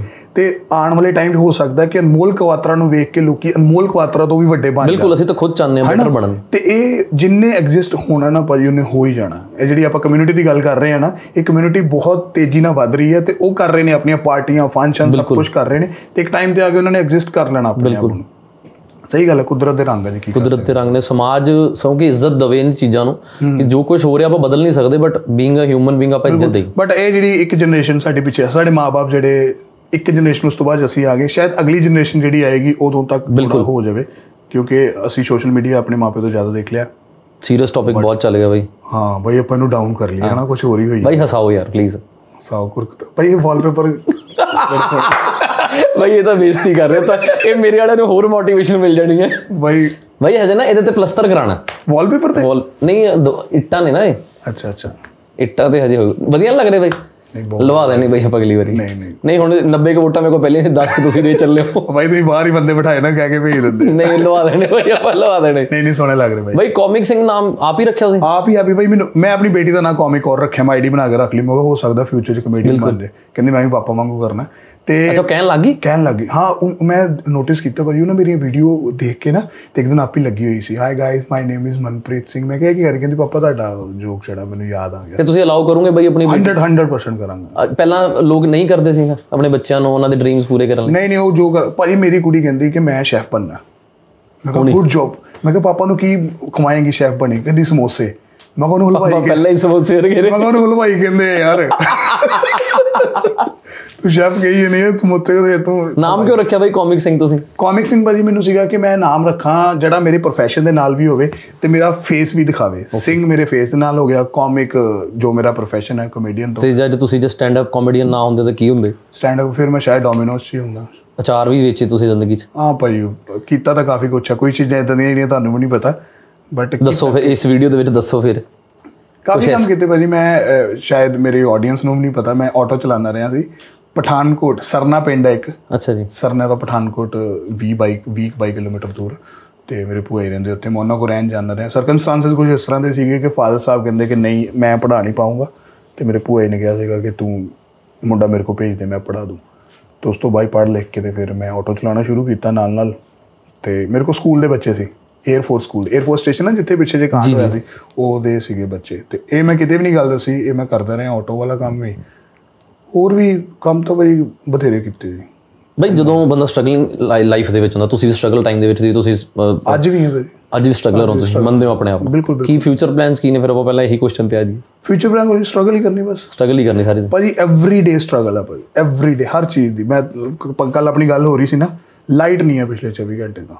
ਉਹ ਕਿਸ ਸਾਰਾ ਦੱਸਣ ਵਾਲਾ ਬਾਈ ਦੱਸੋ ਜਰੂਰ। ਪਿਛਲੇ 24 ਘੰਟੇ ਤੋਂ ਲਾਈਟ ਨਹੀਂ ਹੈ ਤੇ ਲੋਕੀ ਇੰਨੇ ਕੁ ਪਾਗਲ ਹੋਏ ਪਏ ਸੀ। ਟਰੂ ਸਟੋਰੀ ਕਿਉਂਕਿ ਤੁਹਾਡੇ ਨਾਲ ਬਿਲਕੁਲ, ਬਿਲਕੁਲ। ਸਾਰਾ ਦਿਨ ਲਾਈਟ ਨਹੀਂ ਆਈ ਇਨਵੇਟਰ ਵੀ ਖਤਮ ਹੋ ਗਿਆ। ਉਹਨਾਂ ਕੋ ਗਏ ਆਪਾਂ ਕਿ ਲਾਈਟ ਠੀਕ ਕਰੋ। ਕਹਿੰਦੇ ਤੁਹਾਡੇ ਤੋਂ ਪਹਿਲੇ ਇੱਕ ਵੱਡਾ ਫਾਲਟ ਆਪਾਂ ਉਹ ਕੱਢਾਂਗੇ ਉਸ ਤੋਂ ਬਾਅਦ ਤੁਹਾਡੀ ਵਾਰੀ ਹੈਗੀ ਇਹ ਕਰਦੇ ਕਰਦੇ ਰਾਤ ਤੱਕ ਭਾਜੀ ਖਤਮ ਹੋ ਗਿਆ। ਕੋਈ ਕੁਝ ਨਹੀਂ ਸਮਝ ਆ ਰਹੀ ਕੀ ਕਰਨਾ। ਛੁੱਟੀਆਂ ਬੱਚੇ ਵੀ ਘਰੇ ਮੈਂ ਕਿਹਾ ਚਲੋ ਆਊਟਿੰਗ ਤੇ ਚੱਲਦੇ ਹਾਂ। ਭਾਈ ਮੈਂ ਹੋਟਲ ਬੁੱਕ ਕਰ ਲਿਆ ਉੱਤੇ ਰਹਿਣ ਚੱਲ ਗਏ। ਆਪਣੇ ਸ਼ਹਿਰ 'ਚ ਹੋਟਲ ਬੁੱਕ ਕਰਕੇ ਆਪਣੇ ਸ਼ਹਿਰ 'ਚ ਬ੍ਰੇਕ ਤੁਸੀਂ ਕਦੋਂ ਇਲੈਕਸ਼ਨ ਲੜ ਰਹੇ ਹੋ ਹੁਣ ਅੱਗੇ? ਨਹੀਂ ਇਲੈਕਸ਼ਨ ਤੁਹਾਡੇ ਸਾਹਮਣੇ ਬੱਤ- ਹੋਣੀ ਚਾਹੀਦੀ ਫ੍ਰੀ ਕਿ ਨਹੀਂ ਹੋਣੀ ਚਾਹੀਦੀ? ਬੱਤੀ ਬਈ ਫ੍ਰੀ ਹੈ। ਨਹੀਂ ਮਤਲਬ ਇਹ ਚੰਗੀ ਗੱਲ ਹੈ ਕਿ ਮਾੜੀ ਗੱਲ ਹੈ? ਚੰਗੀ ਗੱਲ ਹੈ ਬਾਈ ਮਤਲਬ ਇਹ ਹੈ ਕਿ ਜੇ ਦੋ ਦੋਨੋਂ ਤਰਫਾਂ ਸਮਝੀਏ ਦੋਨੋਂ ਤਰਫ ਜੇ ਆਪਾਂ ਸਮਝੀਏ ਨਾ ਇੱਕ ਤਰਫ ਕਹਿੰਦੇ ਨੇ ਕਿ ਸਰਕਾਰ ਲੋਕਾਂ ਦਾ ਪੈਸਾ ਲੋਕਾਂ ਦੀ ਲਾ ਰਹੀ ਹੈ। ਦੂਜਾ ਇਹ ਹੈ ਕਿ ਲੋਕਾਂ ਨੂੰ ਮੈਡੀਕਲ ਤੇ ਐਜੂਕੇਸ਼ਨ ਫ੍ਰੀ ਕਰਨੀ ਚਾਹੀਦੀ ਸਿਰਫ ਮੇਰੇ ਹਿਸਾਬ ਨਾਲ। ਬਿਲਕੁਲ ਸਹੀ ਗੱਲ। ਹੈਲਥ ਤੇ ਐਜੂਕੇਸ਼ਨ ਸਭ ਤੋਂ ਪ੍ਰਾਇੋਰਟੀ ਚੀਜ਼ਾਂ ਨੇ ਇੱਕ ਸਮਾਜ ਦੀਆਂ ਇੱਕ ਬੱਚੇ ਨੂੰ ਪੜ੍ਹਾਈ ਤੇ ਇੱਕ ਇਲਾਜ। ਹੋਰ ਤੇ ਦੇ ਲੋਨ ਉਸ ਤੇ ਪੈਸੇ ਉਸ ਤੋਂ ਉਹੀ ਸਭ ਤੋਂ ਮਹਿੰਗਾ ਸਾਡੇ ਦੇਸ਼ ਦੇ ਵਿੱਚ। ਤੁਸੀਂ ਅੱਜ ਐਡਮਿਸ਼ਨ ਕਰਾਉਣ ਚਲ ਜਾਓ। ਲੱਖਾਂ ਰੁਪਏ ਤੁਹਾਨੂੰ ਉਹਨਾਂ ਨੂੰ ਪੈਸੇ ਦੇਣੇ ਪੈਂਦੇ ਨੇ ਫਿਰ ਐਡਮਿਸ਼ਨ ਹੁੰਦੀ ਹੈ। ਫੀਸ ਮਹੀਨੇ ਦੀ 30000 ਰੁਪਏ। ਸਕੂਲ ਜਾਓ ਨਾ ਅੱਜਕੱਲ ਸਕੂਲ ਜਦੋਂ ਬੱਚੇ ਨੂੰ ਸਕੂਲ ਤੁਸੀਂ ਕਿਤੇ ਨਾ ਕਦੀ ਟਾਈਮ ਲੱਗੇ ਤੇ ਕਿਸੇ ਵਧੀਆ ਸਕੂਲ ਨਾਲ ਬੱਚੇ ਨੂੰ ਲੈ ਕੇ ਜਾਇਓ ਵੈਸੇ ਕਿ ਆਪਾਂ ਨੇ ਦੀ ਐਡਮਿਸ਼ਨ ਕਰਾਣੀ ਹੈ। ਉਹ ਤੁਹਾਨੂੰ ਨਾ ਸਕੂਲ ਦਾ ਟੂਰ ਕਰਾਣਗੇ ਇਹ ਸਾਡੀ ਕਲਾਸ ਏਸੀ ਲੱਗੇ। ਇਸ ਐਂ ਥੱਲੇ ਕਰਨਗੇ ਤੇ ਉਹ ਸਮਾਰਟ ਵਾਲਾ ਤੁਸੀਂ ਬਲੈਕ ਜਾ ਆਏ ਹੋ ਬਾਈ। ਮੈਂ ਆਪਣੀ ਗੱਡੀ ਸਾਰਾ ਕੁਝ ਦਿਖਾਤਾ ਉਹਨਾਂ ਨੇ ਪਾਣੀ ਬੱਸ ਫਲਾ ਮੈਂ ਕਿਹਾ ਯਾਰ ਪੜ੍ਹਾਈ ਦੀ ਗੱਲ ਕਰ ਲਓ ਕੋਈ। ਬਿਲਕੁਲ। ਪੜ੍ਹਾਈ ਨੂੰ ਛੱਡ ਕੇ ਬਾਕੀ ਸਾਰਾ ਕੁਝ ਮਿਲ ਰਿਹਾ। ਉਹਦੀ ਟਿਊਸ਼ਨ ਦਿਖਾ ਦੇਣੀ ਇਹਨਾਂ ਨੇ ਬਾਅਦ ਚ। ਬਿਲਕੁਲ। ਤੇ ਉਹ ਜਿਹੜੀ ਤੁਸੀਂ ਇਹ ਗੱਲ ਕਰ ਰਹੇ ਹੋ ਬਹੁਤ ਜ਼ਿਆਦਾ ਇੰਪੋਰਟੈਂਟ ਹੈ। ਲੋਨ ਲੈ ਕੇ ਬੱਚੇ ਪੜਾਏ ਜਾ ਰਹੇ ਬਿਲਕੁਲ। ਬਾਹਰ ਭੇਜ ਕੇ ਬੱਚੇ ਪੜਾਏ ਜਾ ਰਹੇ ਤੇ ਪੰਪ ਤੇ ਨਹੀਂ ਗਾ ਨਹੀਂ ਨਹੀਂ। ਨਹੀਂ ਕੋਈ ਬੰਬ ਨਹੀਂ ਬਾਈ। ਇਹੋ ਜਿਹਾ ਬੰਦਾ ਹੁੰਦਾ ਨਾ ਕਿਤੇ ਕਿਤੇ ਕੋਈ ਸੀਰੀਅਸ ਟੌਪਿਕ ਚੱਲਣ ਡਿਆ ਹੋਵੇ ਨਾ ਤੇ ਸ਼ਾਮ ਦੇ 6:30 ਵਜੇ ਅਲਾਰਮ ਵੱਜ ਜਾਂਦਾ। ਉਹਨੂੰ ਬੰਦੇ ਨੂੰ ਪੁੱਛੋ ਤੂੰ 6:30 ਵਜੇ ਸ਼ਾਮੀ ਅਲਾਰਮ ਲਾਇਆ ਕਿਉਂ ਭਰਾਵਾ? ਅੱਛਾ ਸ਼ਾਮ ਦਾ ਲੱਗਾ ਮੈਂ ਸਵੇਰ ਦਾ ਲਾਇਆ ਹੈ। ਤੇ ਉਹ ਲੱਗਾ ਵੀ ਹਫਤਾ ਹੁੰਦਾ ਰੋਜ਼ ਸ਼ਾਮੀ 6:30 ਵਜੇ ਜਾਂਦਾ ਰੋਜ਼ ਬੰਦ ਕਰਨ ਦਾ ਸਵੇਰੇ ਠੀਕ ਕਰਾਂਗੇ ਯਾਰ। ਮੇਰੇ ਵਰਗਾ ਬੰਦਾ ਜਦੋਂ ਵੱਜਦਾ ਨਾ ਸਾਡੇ ਚੱਲਾ ਰਹਾ ਮੈਂ ਮੀਟਿੰਗ ਹੈ ਇੰਪੋਰਟੈਂਟ ਮੈਂ ਨਿਕਲਾਂ। ਹਾਂ। ਸਿਚੁਏਸ਼ਨ ਸੰਭਾਲ ਲੈਂਦੇ ਨਾ ਅਸੀਂ। ਨਹੀਂ ਨਹੀਂ ਬਹੁਤ ਵਧੀਆ। ਉਹ ਬੱਚੇ ਵਾਲੇ ਸਕੂਲ ਦੀ ਗੱਲ ਚੱਲ ਰਹੀ ਸੀ ਨਾ? ਹਾਂ ਤੇ ਸਕੂਲਾਂ 'ਚ ਭਾਜੀ ਉਹ ਇਹ ਵੀ ਸਟੇਟਸ ਸਿੰਬਲ ਆ ਬਸ। ਬਾਕੀ ਮੇਰੇ ਹਿਸਾਬ ਨਾਲ ਮੈਂ ਤਾਂ ਕੁਐਸਚਨ ਤੁਹਾਨੂੰ ਪੁੱਛਿਆ ਇਹ ਬੱਤੀ ਵਾਲਾ। ਬਟ ਹਾਂ ਸਟੱਡੀ ਦੇ ਉੱਤੇ ਥੋੜਾ ਜਿਹਾ ਕੰਮ ਕਰਨਾ Study ਤੇ health ਹੋ- ਹਰ ਕੋਈ ਐਂਡ ਆਫ ਦੀ ਡੇ ਜਦੋਂ ਆਪਾਂ ਕਿਸੇ ਨੂੰ ਕਲਾਸ ਨੂੰ ਕਿਸੇ ਬੰਦੇ ਨੂੰ ਕੰਪੇਅਰ ਕਰਦੇ ਆ ਤੇ ਉਹਦੀ ਐਜੂਕੇਸ਼ਨ ਤੋਂ ਹੀ ਕੰਪੇਅਰ ਹੁੰਦਾ ਹਨਾ? ਤੂੰ ਪੜਿਆ ਲਿਖਿਆ ਨਹੀਂ ਹੈ ਤੈਨੂੰ ਕਿਸੇ ਨੇ ਅਕਲ ਨਹੀਂ ਸਿਖਾਈ ਤੇ ਉਹ ਕਿਤੇ ਨਾ ਕਿਤੇ ਲੈਕ ਆਫ ਐਜੂਕੇਸ਼ਨ ਜਿਹੜੀ ਆ ਉਹ ਪੈਸੇ ਤੇ ਹੀ ਹੈ ਕਿਉਂਕਿ ਪੈਸੇ ਤੇ ਹੀ ਸਾਰਾ ਕੁਝ ਚੱਲ ਰਿਹਾ। ਬੱਤੀ ਫ੍ਰੀ ਕਰਨ ਦੀ ਬਜਾਏ ਐਜੂਕੇਸ਼ਨ ਸਸਤੀ ਕਰਨੀ ਮੈਡੀਕਲ ਬਹੁਤ ਵਧੀਆ ਗੱਲ ਹੈ। ਮੇਰੇ ਹਿਸਾਬ ਨਾਲ ਇਹੀ ਹੋਣਾ ਚਾਹੀਦਾ।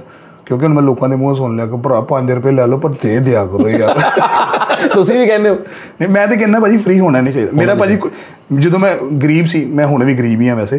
ਮੇਰਾ ਕੋਈ ਨੀਲਾ ਕਾਰਡ ਨਹੀਂ ਮੇਰਾ ਕੋਈ ਪੀਲਾ ਕਾਰਡ ਨਹੀਂ ਹੈ। ਮੈਂ ਕਦੀ 2 ਰੁਪਏ ਕਿਲੋ ਵਾਲੀ ਕਣਕ ਨਹੀਂ ਖਾਧੀ ਮੈਂ ਕਦੀ ਸਰਕਾਰ ਕੋ ਕਿਸੇ ਚੀਜ਼ ਦੀ ਸਹੂਲਤ ਨਹੀਂ ਮੰਗੀ ਭਾਜੀ। ਫੋਨ ਤੁਹਾਡਾ ਵੱਜ ਰਿਹਾ ਭਾਜੀ। ਸੌਰੀ ਸਰ ਸੌਰੀ ਸ਼ਕਤੀਮਾਨ ਹੈਗਾ ਕਿੱਥੇ? ਕਿੱਥੇ ਗਿਆ? ਭਾਜੀ ਕਵਰ ਤੁਸੀਂ ਆਈਫੋਨ ਵਾਲਾ ਨਹੀਂ ਪਾਇਆ ਰੱਖਿਆ ਸੀ ਆਈਫੋਨ ਹੋਇਆ। ਭਾਈ ਕਵਰ ਮੈਂ ਪਾਣਾ ਹੀ ਨਹੀਂ। ਸ਼ੋਅ ਵਾਲੇ ਬੰਦੇ ਨਹੀਂ ਹੈਗੇ ਸੀ ਨਾ ਮੇਰਾ ਦੂਸਰਾ ਫੋਨ ਤੁਸੀਂ ਦੇਖੋ ਟੁੱਟਾ ਹੋਇਆ ਸਾਰਾ ਹੀ। ਇਹ ਵੀ ਟੁੱਟ ਗਿਆ ਭਾਈ ਆ ਦੇਖੋ ਇੱਥੋਂ ਟੁੱਟ ਗਿਆ ਯਾਰ। ਗਾਰਡ ਟੁੱਟਿਆ ਭਾਜੀ ਇਹਦੇ ਕਰੋ ਟੁੱਟੇ ਫੋਨ ਦਾ ਸੌਦਾ ਹੀ ਕਰ ਦਿਓ। ਨਹੀਂ ਆ ਭਾਈ ਪਤਾ ਟੁੱਟਾ ਆ। ਨਾਰਮਲ ਦੂਸਰਾ ਫੋਨ ਵੇਖੋਗੇ ਤੁਸੀਂ ਕਹਣਾ ਯਾਰ ਕੀ। ਲਓ ਜੀ ਆਡੀਅנס ਨੂੰ ਇੱਕ ਅਸੀਂ ਐਸੀ ਚੀਜ਼ ਦਿਖਾ ਰਹੇ ਹਾਂ ਦੇਖੋ ਭਾਈ ਦਾ ਫੋਨ ਵੀ ਹੈਗਾ। ਭਾਈ ਇਹ ਵੀ ਹੱਸਦਾ ਹੈ। ਕੀ ਹੱਸਦਾ ਹੈ। ਪਸੰਦ ਆ ਜੀ ਪਸੰਦ ਆ ਦੇਖੋ ਕੈਮਰਾ ਦੇਖੋ ਕੀ ਹਾਲ ਹੋਇਆ ਪਿਆ। ਤੁਸੀਂ ਤੁਸੀਂ ਕਿਹੜਾ ਰੱਖਿਆ ਫੋਨ ਮੇਰੇ ਕੋ ਭਾਈ 14 ਹਨਾ? ਪਤਾ ਹੀ ਨਹੀਂ ਭਾਈ ਮੈਂ ਦੇਖੇ ਨਹੀਂ ਕਦੀ। ਤੁਹਾਡੇ ਮੋਰੇ ਬੋਲਦੇ ਵੀ ਲੱਗ- ਡਰ ਲੱਗਦਾ ਕਿ ਕਿਹੜੀ ਗੱਲ ਕੋ ਬਣ ਜਾਵੇ। ਮੈਂ ਨਾ ਆਡੀਅנס ਨੂੰ ਪੁੱਛਦਾ ਨਾ ਜਿਹਨੇ ਜਿਹਨੇ 14 ਰੱਖਿਆ ਹੱਥ ਖੜਾ ਕਰਕੇ ਦੱਸੋ। ਮੈਂ ਯਾਰ ਜਿੰਨਾ ਕੋ 14 ਨਾ ਤਾਂ ਉਹਦੇ ਹੱਥ ਹੀ ਨਹੀਂ ਖੜਾ ਹੁੰਦਾ ਇੱਥੇ ਕਿ ਪੀੜ ਹੁੰਦੀ ਹੈ। ਨਹੀਂ ਮੇਰਾ ਹੋ ਜਾਂਦਾ ਭਾਈ ਪੂਰਾ। ਨਹੀਂ ਫਿਰ ਤੁਹਾਡਾ ਓਕੇ ਹੈ ਜੀ।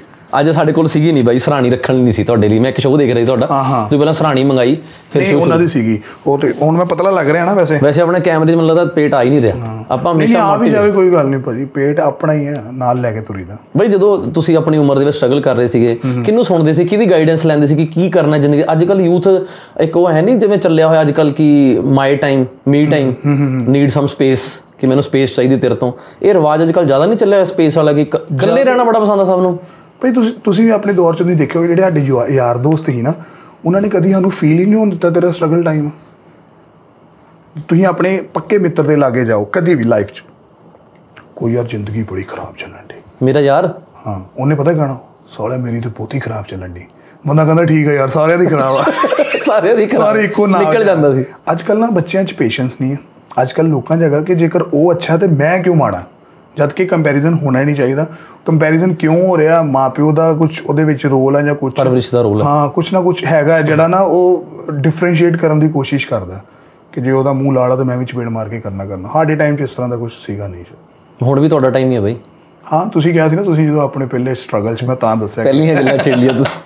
ਨਹੀਂ ਕਦੀ ਸੁਣਨਾ ਉਦੋਂ ਸ਼ਾਇਦ ਮੋਟੀਵੇਸ਼ਨਲ ਸਪੀਕਰ ਟਾਈਪ ਦੀ ਕੋਈ ਚੀਜ਼ ਹੁੰਦੀ ਨਹੀਂ। ਤੁਸੀਂ ਸੁਣਦੇ ਹੋ ਬਾਈ ਮੋਟੀਵੇਸ਼ਨ ਨਹੀਂ ਸਪੀਚਸ ਸੁਣਨਾ ਬਾਈ ਮੈਂ ਨਹੀਂ ਸੁਣ ਪਾਉਂਦਾ। ਫਿਰ ਤੁਸੀਂ ਮੋਟੀਵੇਟ ਕਿਵੇਂ ਹੁੰਦੇ ਹੋ? ਮੈਂ ਆਪਣੇ ਆਪ ਤੋਂ ਹੀ ਮੋਟੀ ਮੈਂ ਤੁਹਾਨੂੰ ਦੱਸਿਆ ਨਾ ਮੈਂ ਆਪਣਾ ਪੁਰਾਣਾ ਟਾਈਮ ਬੜਾ ਇੰਜੋਏ ਕਰਨਾ ਯਾਦ ਕਰ ਕਰਕੇ ਬੜਾ ਇੰਜੋਏ ਕਿ ਕਿਹੜੇ ਹਾਲਾਤਾਂ ਚੋਂ ਨਿਕਲੇ? ਹਾਂ ਹਾਂ। ਮੇਰੇ ਕੋਲ ਹਜੇ ਵੀ ਮੇਰੀਆਂ ਸੈਲਰੀ ਸਲਿੱਪਾਂ ਪਈਆਂ ਹੋਈਆਂ। ਮੇਰੀ ਪਹਿਲੀ ਸੈਲਰੀ ਸੀਗੀ ਜਿਹੜੀ ਮੈਂ KFC ਜੌਬ ਸ਼ੁਰੂ ਕੀਤੀ 4250 ਰੁਪਏ। ਮਹੀਨੇ ਦੀ? ਮਹੀਨੇ ਦੀ। ਤੇ ਲੁਧਿਆਣਾ ਹੀ ਸੀ ਸਾਡਾ। ਹਾਂ ਲੁਧਿਆਣਾ ਅੰਸਲ ਪਤਾ ਆ ਆਪਾਂ ਜਦੋਂ ਆਹ ਵਾਲਾ ਸ਼ਾਟ ਲਾਵਾਂਗੇ ਨਾ ਤੇ ਮੈਂ ਤੁਹਾਨੂੰ ਫੋਟੋ ਖਿੱਚ ਕੇ ਭੇਜੂਗਾ ਤੁਸੀਂ ਸ਼ਾਟ 'ਚ ਲਾ ਦਿਓ ਹਾਂ। ਆ ਦੇਖੋ ਚੱਲ ਪੀ ਹਾਂ ਕਿਤੇ ਵੀ ਲਾ ਦਿਓ। ਮੈਂ- ਇਹ ਪਰਸੋਂ ਕੱਟ ਰਿਹਾ ਸੀ ਮੇਰੀ ਅਪਾਇੰਟਮੈਂਟ ਲੈਟਰ ਸੀ ਨਾ ਜਿਹੜੀ। ਬਈ ਉਹਦੇ ਵਿੱਚ ਕੀ ਸੀਗਾ? ਸਾਰਿਆਂ ਦੀ ਸੈਲਰੀ ਸੀ 3800 ਕੁਝ ਮੇਰੀ ਸੀ 4250 ਕੀ ਬਾਤ ਹੈ। ਕਹਿੰਦੇ ਤੁਹਾਨੂੰ ਨਾ ਆਪਾਂ ਫਸਟ ਗ੍ਰੇਡ 'ਚ ਰੱਖਿਆ ਉਹ ਕਿਉਂ ਬਈ? ਬਈ ਵੈਸੇ ਉਹਨਾਂ ਨੂੰ ਲੱਗਾ ਹੋਇਆ ਗੱਲਾਂ ਵਧੀਆ ਕਰਦਾ ਬੰਦਾ। ਅੱਛਾ ਤੁਸੀਂ ਸ਼ੁਰੂ ਤੋਂ ਹੀ ਆਏ ਹੋ? ਸ਼ੁਰੂ ਤੋਂ ਸ਼ੁਰੂ ਤੋਂ ਪਤਾ ਪਤਾ ਕੀ ਜਦੋਂ ਮੈਂ ਆਹ ਵਾਲਾ KFC ਜੌਬ ਸ਼ੁਰੂ ਕੀਤੀ ਨਾ ਉਸ ਤੋਂ 1 ਸਾਲ ਪਹਿਲੇ ਮੈਂ ਵਿਹਲਾ ਰਿਹਾ। ਓਕੇ ਵਿਹਲਾ ਜਦੋਂ ਬੰਦਾ ਰਹਿੰਦਾ ਭਾਈ ਉਹ ਪਾਗਲ ਹੋ ਜਾਂਦਾ। ਬਿਲਕੁਲ। ਉਹਨੂੰ ਇੰਟਰਵਿਊ ਦੀ ਇੰਪੋਰਟੈਂਸ ਨਹੀਂ ਲੱਗਦੀ। ਉਹਨੂੰ ਨਹੀਂ ਲੱਗਦਾ ਕੌਣ ਇੰਟਰਵਿਊ ਲੈ ਰਿਹਾ। ਉਹ ਸਿੱਧੀ ਗੱਲ ਕਰਦਾ ਜੌਬ ਰੱਖਣੀ ਹੈ ਕਿ ਨਹੀਂ ਰੱਖਣੀ। ਬਿਲਕੁਲ। ਸਿੱਧੀ ਗੱਲ ਦੱਸ। ਤੇ ਮੈਂ ਪਹਿਲੇ ਵੀ ਇੱਕ ਜਗ੍ਹਾ ਕਿਹਾ ਸੀਗਾ ਜੌਬ ਸਟਾਕ 'ਚ ਸ਼ਾਇਦ। ਕਿ ਜੌਬ ਤੁਸੀਂ ਨਹੀਂ ਕਿਸੇ ਨੂੰ ਦੇਣੀ ਨਾ ਉਹਨੂੰ ਕੋ ਬਾਈ ਤੈਨੂੰ ਜੌਬ ਨਹੀਂ ਦੇਣੀ ਕਿਤੇ ਹੋਰ ਟਰਾਈ ਕਰ ਲੈ। ਇਹ ਕੀ ਆਨਸਰ ਹੋਇਆ? ਤੈਨੂੰ ਫੋਨ ਕਰ ਦਾਂਗੇ। ਲਾਰੇ 'ਚ। ਲਾਰਿਸ਼ ਹਮੇਸ਼ਾ ਤੁਸੀਂ ਅੱਜ ਵੀ ਕਿਤੇ ਜਾਓ ਨਾ ਕਦੀ ਨਹੀਂ ਕਹਿਣਗੇ ਕਿ ਸੌਰੀ ਤੁਸੀਂ ਐਲੀਜੀਬਲ ਨਹੀਂ ਹੋ ਸੌਰੀ ਆਪਾਂ ਤੁਹਾਨੂੰ ਨਹੀਂ ਰੱਖ ਰਹੇ ਮੈਚ ਨਹੀਂ ਹੋ ਰਿਹਾ। ਨਹੀਂ ਤੁਸੀਂ ਜਾਓ ਤੁਹਾਨੂੰ ਕਾਲ ਕਰਾਂ। ਭਾਈ ਇੱਕ ਸਾਲ ਮੈਨੂੰ ਕਿਸੇ ਦਾ ਫੋਨ ਹੀ ਨਹੀਂ ਆਇਆ ਯਾਰ। ਤੇ ਤੁਸੀਂ ਇਸੇ ਉਮੀਦ 'ਚ ਬੈਠ ਰਹੇ ਕਿ ਕੋਈ ਤਾਂ ਕਾਲ ਕਰੇਗਾ। ਹਾਂ ਮੈਨੂੰ ਕਿਉਂਕਿ ਹਰ ਕਿਸੇ ਨੂੰ ਕਹਿਣਾ ਮੈਨੂੰ ਲੱਗਣਾ ਕਿ ਹੁਣ ਮਿਲ ਜੇਗੀ। ਤੇ 10 ਰੁਪਏ ਦਾ ਰਿਜ਼ਿਊਮੇ ਬੰਦਾ ਹੁੰਦਾ ਸੀ ਉਸ ਟਾਈਮ ਤੇ। ਹਨਾ? ਬਿਲਕੁਲ। 10 ਰੁਪਏ ਨਹੀਂ ਮੇਰਾ ਤਾਂ ਇਹੀ ਟਾਈਮ ਹੈ ਨਾ ਬਾਈ ਮੈਨੂੰ ਪਤਾ ਨਹੀਂ ਉਸ ਟਾਈਮ ਦਾ। ਨਹੀਂ ਹੁਣ ਤੁਸੀਂ ਮੈਨੂੰ ਪੁਰਾਣੇ ਟਾਈਮ ਚ ਲੈ ਜਾਂਦੇ ਹੋ। ਨਹੀਂ ਮੈਂ ਦੱਸ ਦਿੰਦਾ ਤੁਹਾਨੂੰ ਕਿ ਜਦੋਂ ਆਪਾਂ ਪ੍ਰਿੰਟ ਕਢਾਉਣ ਜਾਂਦੇ ਸੀ ਦੁਕਾਨ ਤੋਂ ਹੁਣ ਤੇ ਚਲੋ ਘਰੇ ਆਪਾਂ ਕਰ ਲੈਂਦੇ ਜਾਂ ਉਦਾਂ ਹੀ ਪੀਡੀਐਫ ਸੈਂਡ ਕਰ ਦਿੰਦੇ 10 ਰੁਪਏ ਦਾ ਰਿਜ਼ਿਊਮੇ ਬਣਵਾਉਣਾ ਫਿਰ ਜਾਣਾ ਫਿਰ ਉਸ ਤੋਂ ਬਾਅਦ ਰਿਜ਼ਿਊਮੇ ਰੱਖ ਲੈਂਦੇ ਸੀ ਉਹ। ਵੀ ਉਹ ਵੀ ਖਰਾਬ। ਬੰਦਾ ਕਹਿੰਦਾ ਯਾਰ 10 ਗਏ ਮੈਂ। ਨੌਕਰੀ ਤਾਂ ਮਿਲੀ ਨੌਕਰੀ ਤਾਂ ਫਿਰ ਨਹੀਂ ਮਿਲੀ। ਫਿਰ ਫਿਰ ਕੀ ਕਰਦਾ ਮੈਂ? ਇੱਕ ਰਿਜ਼ਿਊਮੇ ਬਣਵਾਉਣਾ ਉਹਦੀਆਂ ਕਾਪੀਆਂ ਕਰਾਣੀਆਂ ਫੋਟੋ ਸਟੇਟਾਂ ਫੋਟੋ ਸਟੇਟਾਂ ਇੱਕ 10 ਰੁਪਏ ਖਰਚ ਕੇ 10 ਰੁਪਏ ਹੋਰ ਲਾ ਕੇ 20 ਰੁਪਏ 'ਚ 20 ਰਿਜ਼ਿਊਮੇ ਤੁਹਾਡੇ ਬਣ ਗਏ। ਫਿਰ ਇਦਾਂ ਦਾ ਟਾਈਮ ਆ ਗਿਆ ਮੈਂ ਕਹਣਾ ਕਿ ਅਗਰ ਨਹੀਂ ਤੇ ਭਾਈ ਮੇਰਾ ਰਿਜ਼ਿਊਮੇ ਤਾਂ ਵਾਪਸ ਦੇ ਦਿਓ। ਤੁਸੀਂ ਫੋਨ ਕਰਨਾ ਕਰ ਲਿਓ ਰਿਜ਼ੂਮੇ ਦੇ ਦਿਓ। ਫਿਰ ਉਸ ਤੋਂ ਬਾਅਦ 'ਚ ਜਦੋਂ KFC ਮੈਂ ਇੰਟਰਵਿਊ ਦੇਣ ਗਿਆ ਮੈਂ ਇੰਨਾ ਕੁ ਕੌਨਫੀਡੈਂਟ ਸੀ ਨਾ ਕਿਉਂਕਿ ਨਹੀਂ ਕਦੇ ਮਿਲਦੀ ਤੇ ਪਈ। ਜਦੋਂ ਬੰਦੇ ਨੂੰ ਨਹੀਂ ਮਿਲਦੀ ਅਗਰ ਕੁੜੀ ਨੂੰ ਪ੍ਰਪੋਜ਼ ਕਰਦਾ ਪਹਿਲੀ ਨਾ ਕਰਦੇ ਦੂਜੀ ਕਰਦੇ ਤੇ ਚੌਥੀ ਨੂੰ ਬੇਸ਼ਰਮ ਹੋ ਹਾਂ, ਸਿੱਧੀ ਗੱਲ ਦੱਸ ਵੀ ਉਹ ਕਹਿੰਦੀ ਇਹ ਚ ਬੜਾ ਕੌਨਫੀਡੈਂਸ ਦਲੇਰ ਹੋ ਜਾਂਦਾ ਦਲੇਰ ਹੋ ਜਾਂਦਾ ਬੜੀ ਦਲੇਰੀ ਚੱਕੀ ਕਰਦਾ। ਤੇ ਸੇਮ ਇੰਟਰਵਿਊ ਦੇਣ ਗਿਆ ਮੈਂ ਬਾਈ ਤਾੜ ਤਾੜ ਜੋ ਪੁੱਛੇ ਮੈਂ ਪਹਿਲੇ ਜਵਾਬ ਜੋ ਪੁੱਛੇ ਪਹਿਲੇ ਜਵਾਬ। ਤੇ ਉਹਨਾਂ ਨੂੰ ਮੇਰਾ ਕੌਨਫੀਡੈਂਸ ਜਿਹਾ ਪਸੰਦ ਆ ਗਿਆ ਤੇ ਸੈਲਰੀ ਵੀ ਡਿਸਕਸ ਹੋ ਗਈ 4250 ਰੁਪਏ ਸੈਲਰੀ ਲੱਗੇਗੀ। ਤੇ ਮੈਂ ਕਿਹਾ ਠੀਕ ਹੈ ਜੀ ਕਦੋਂ ਤੋਂ ਆਣਾ ਜੀ? ਕਹਿੰਦੇ ਫੋਨ ਕਰ ਦਾਂਗੇ। ਮੈਂ ਕਿਹਾ ਮੈਂ ਤੂੰ ਨਹੀਂ ਦੱਸ ਦੋ ਮੈਂ ਤਾਂ ਮੈਂ ਕਿਹਾ ਇਦਾਂ ਹੀ ਗਿਆ ਮੈਂ ਕਿਹਾ ਬੈਠਾ ਜੀ ਮੈਂ। ਜਾਂ ਤੇ ਕਹੋ ਕਿ ਹਾਂ ਤੂੰ ਆ ਰਿਹਾ। ਤੇ ਜਾਂ ਕਹੋ ਨਾ ਤੈਨੂੰ ਨਹੀਂ ਮੈਂ ਕਿਹਾ ਫੋਨ ਫੋਨ ਵਾਲਾ ਕੰਮ ਨਹੀਂ ਕਰਨਾ।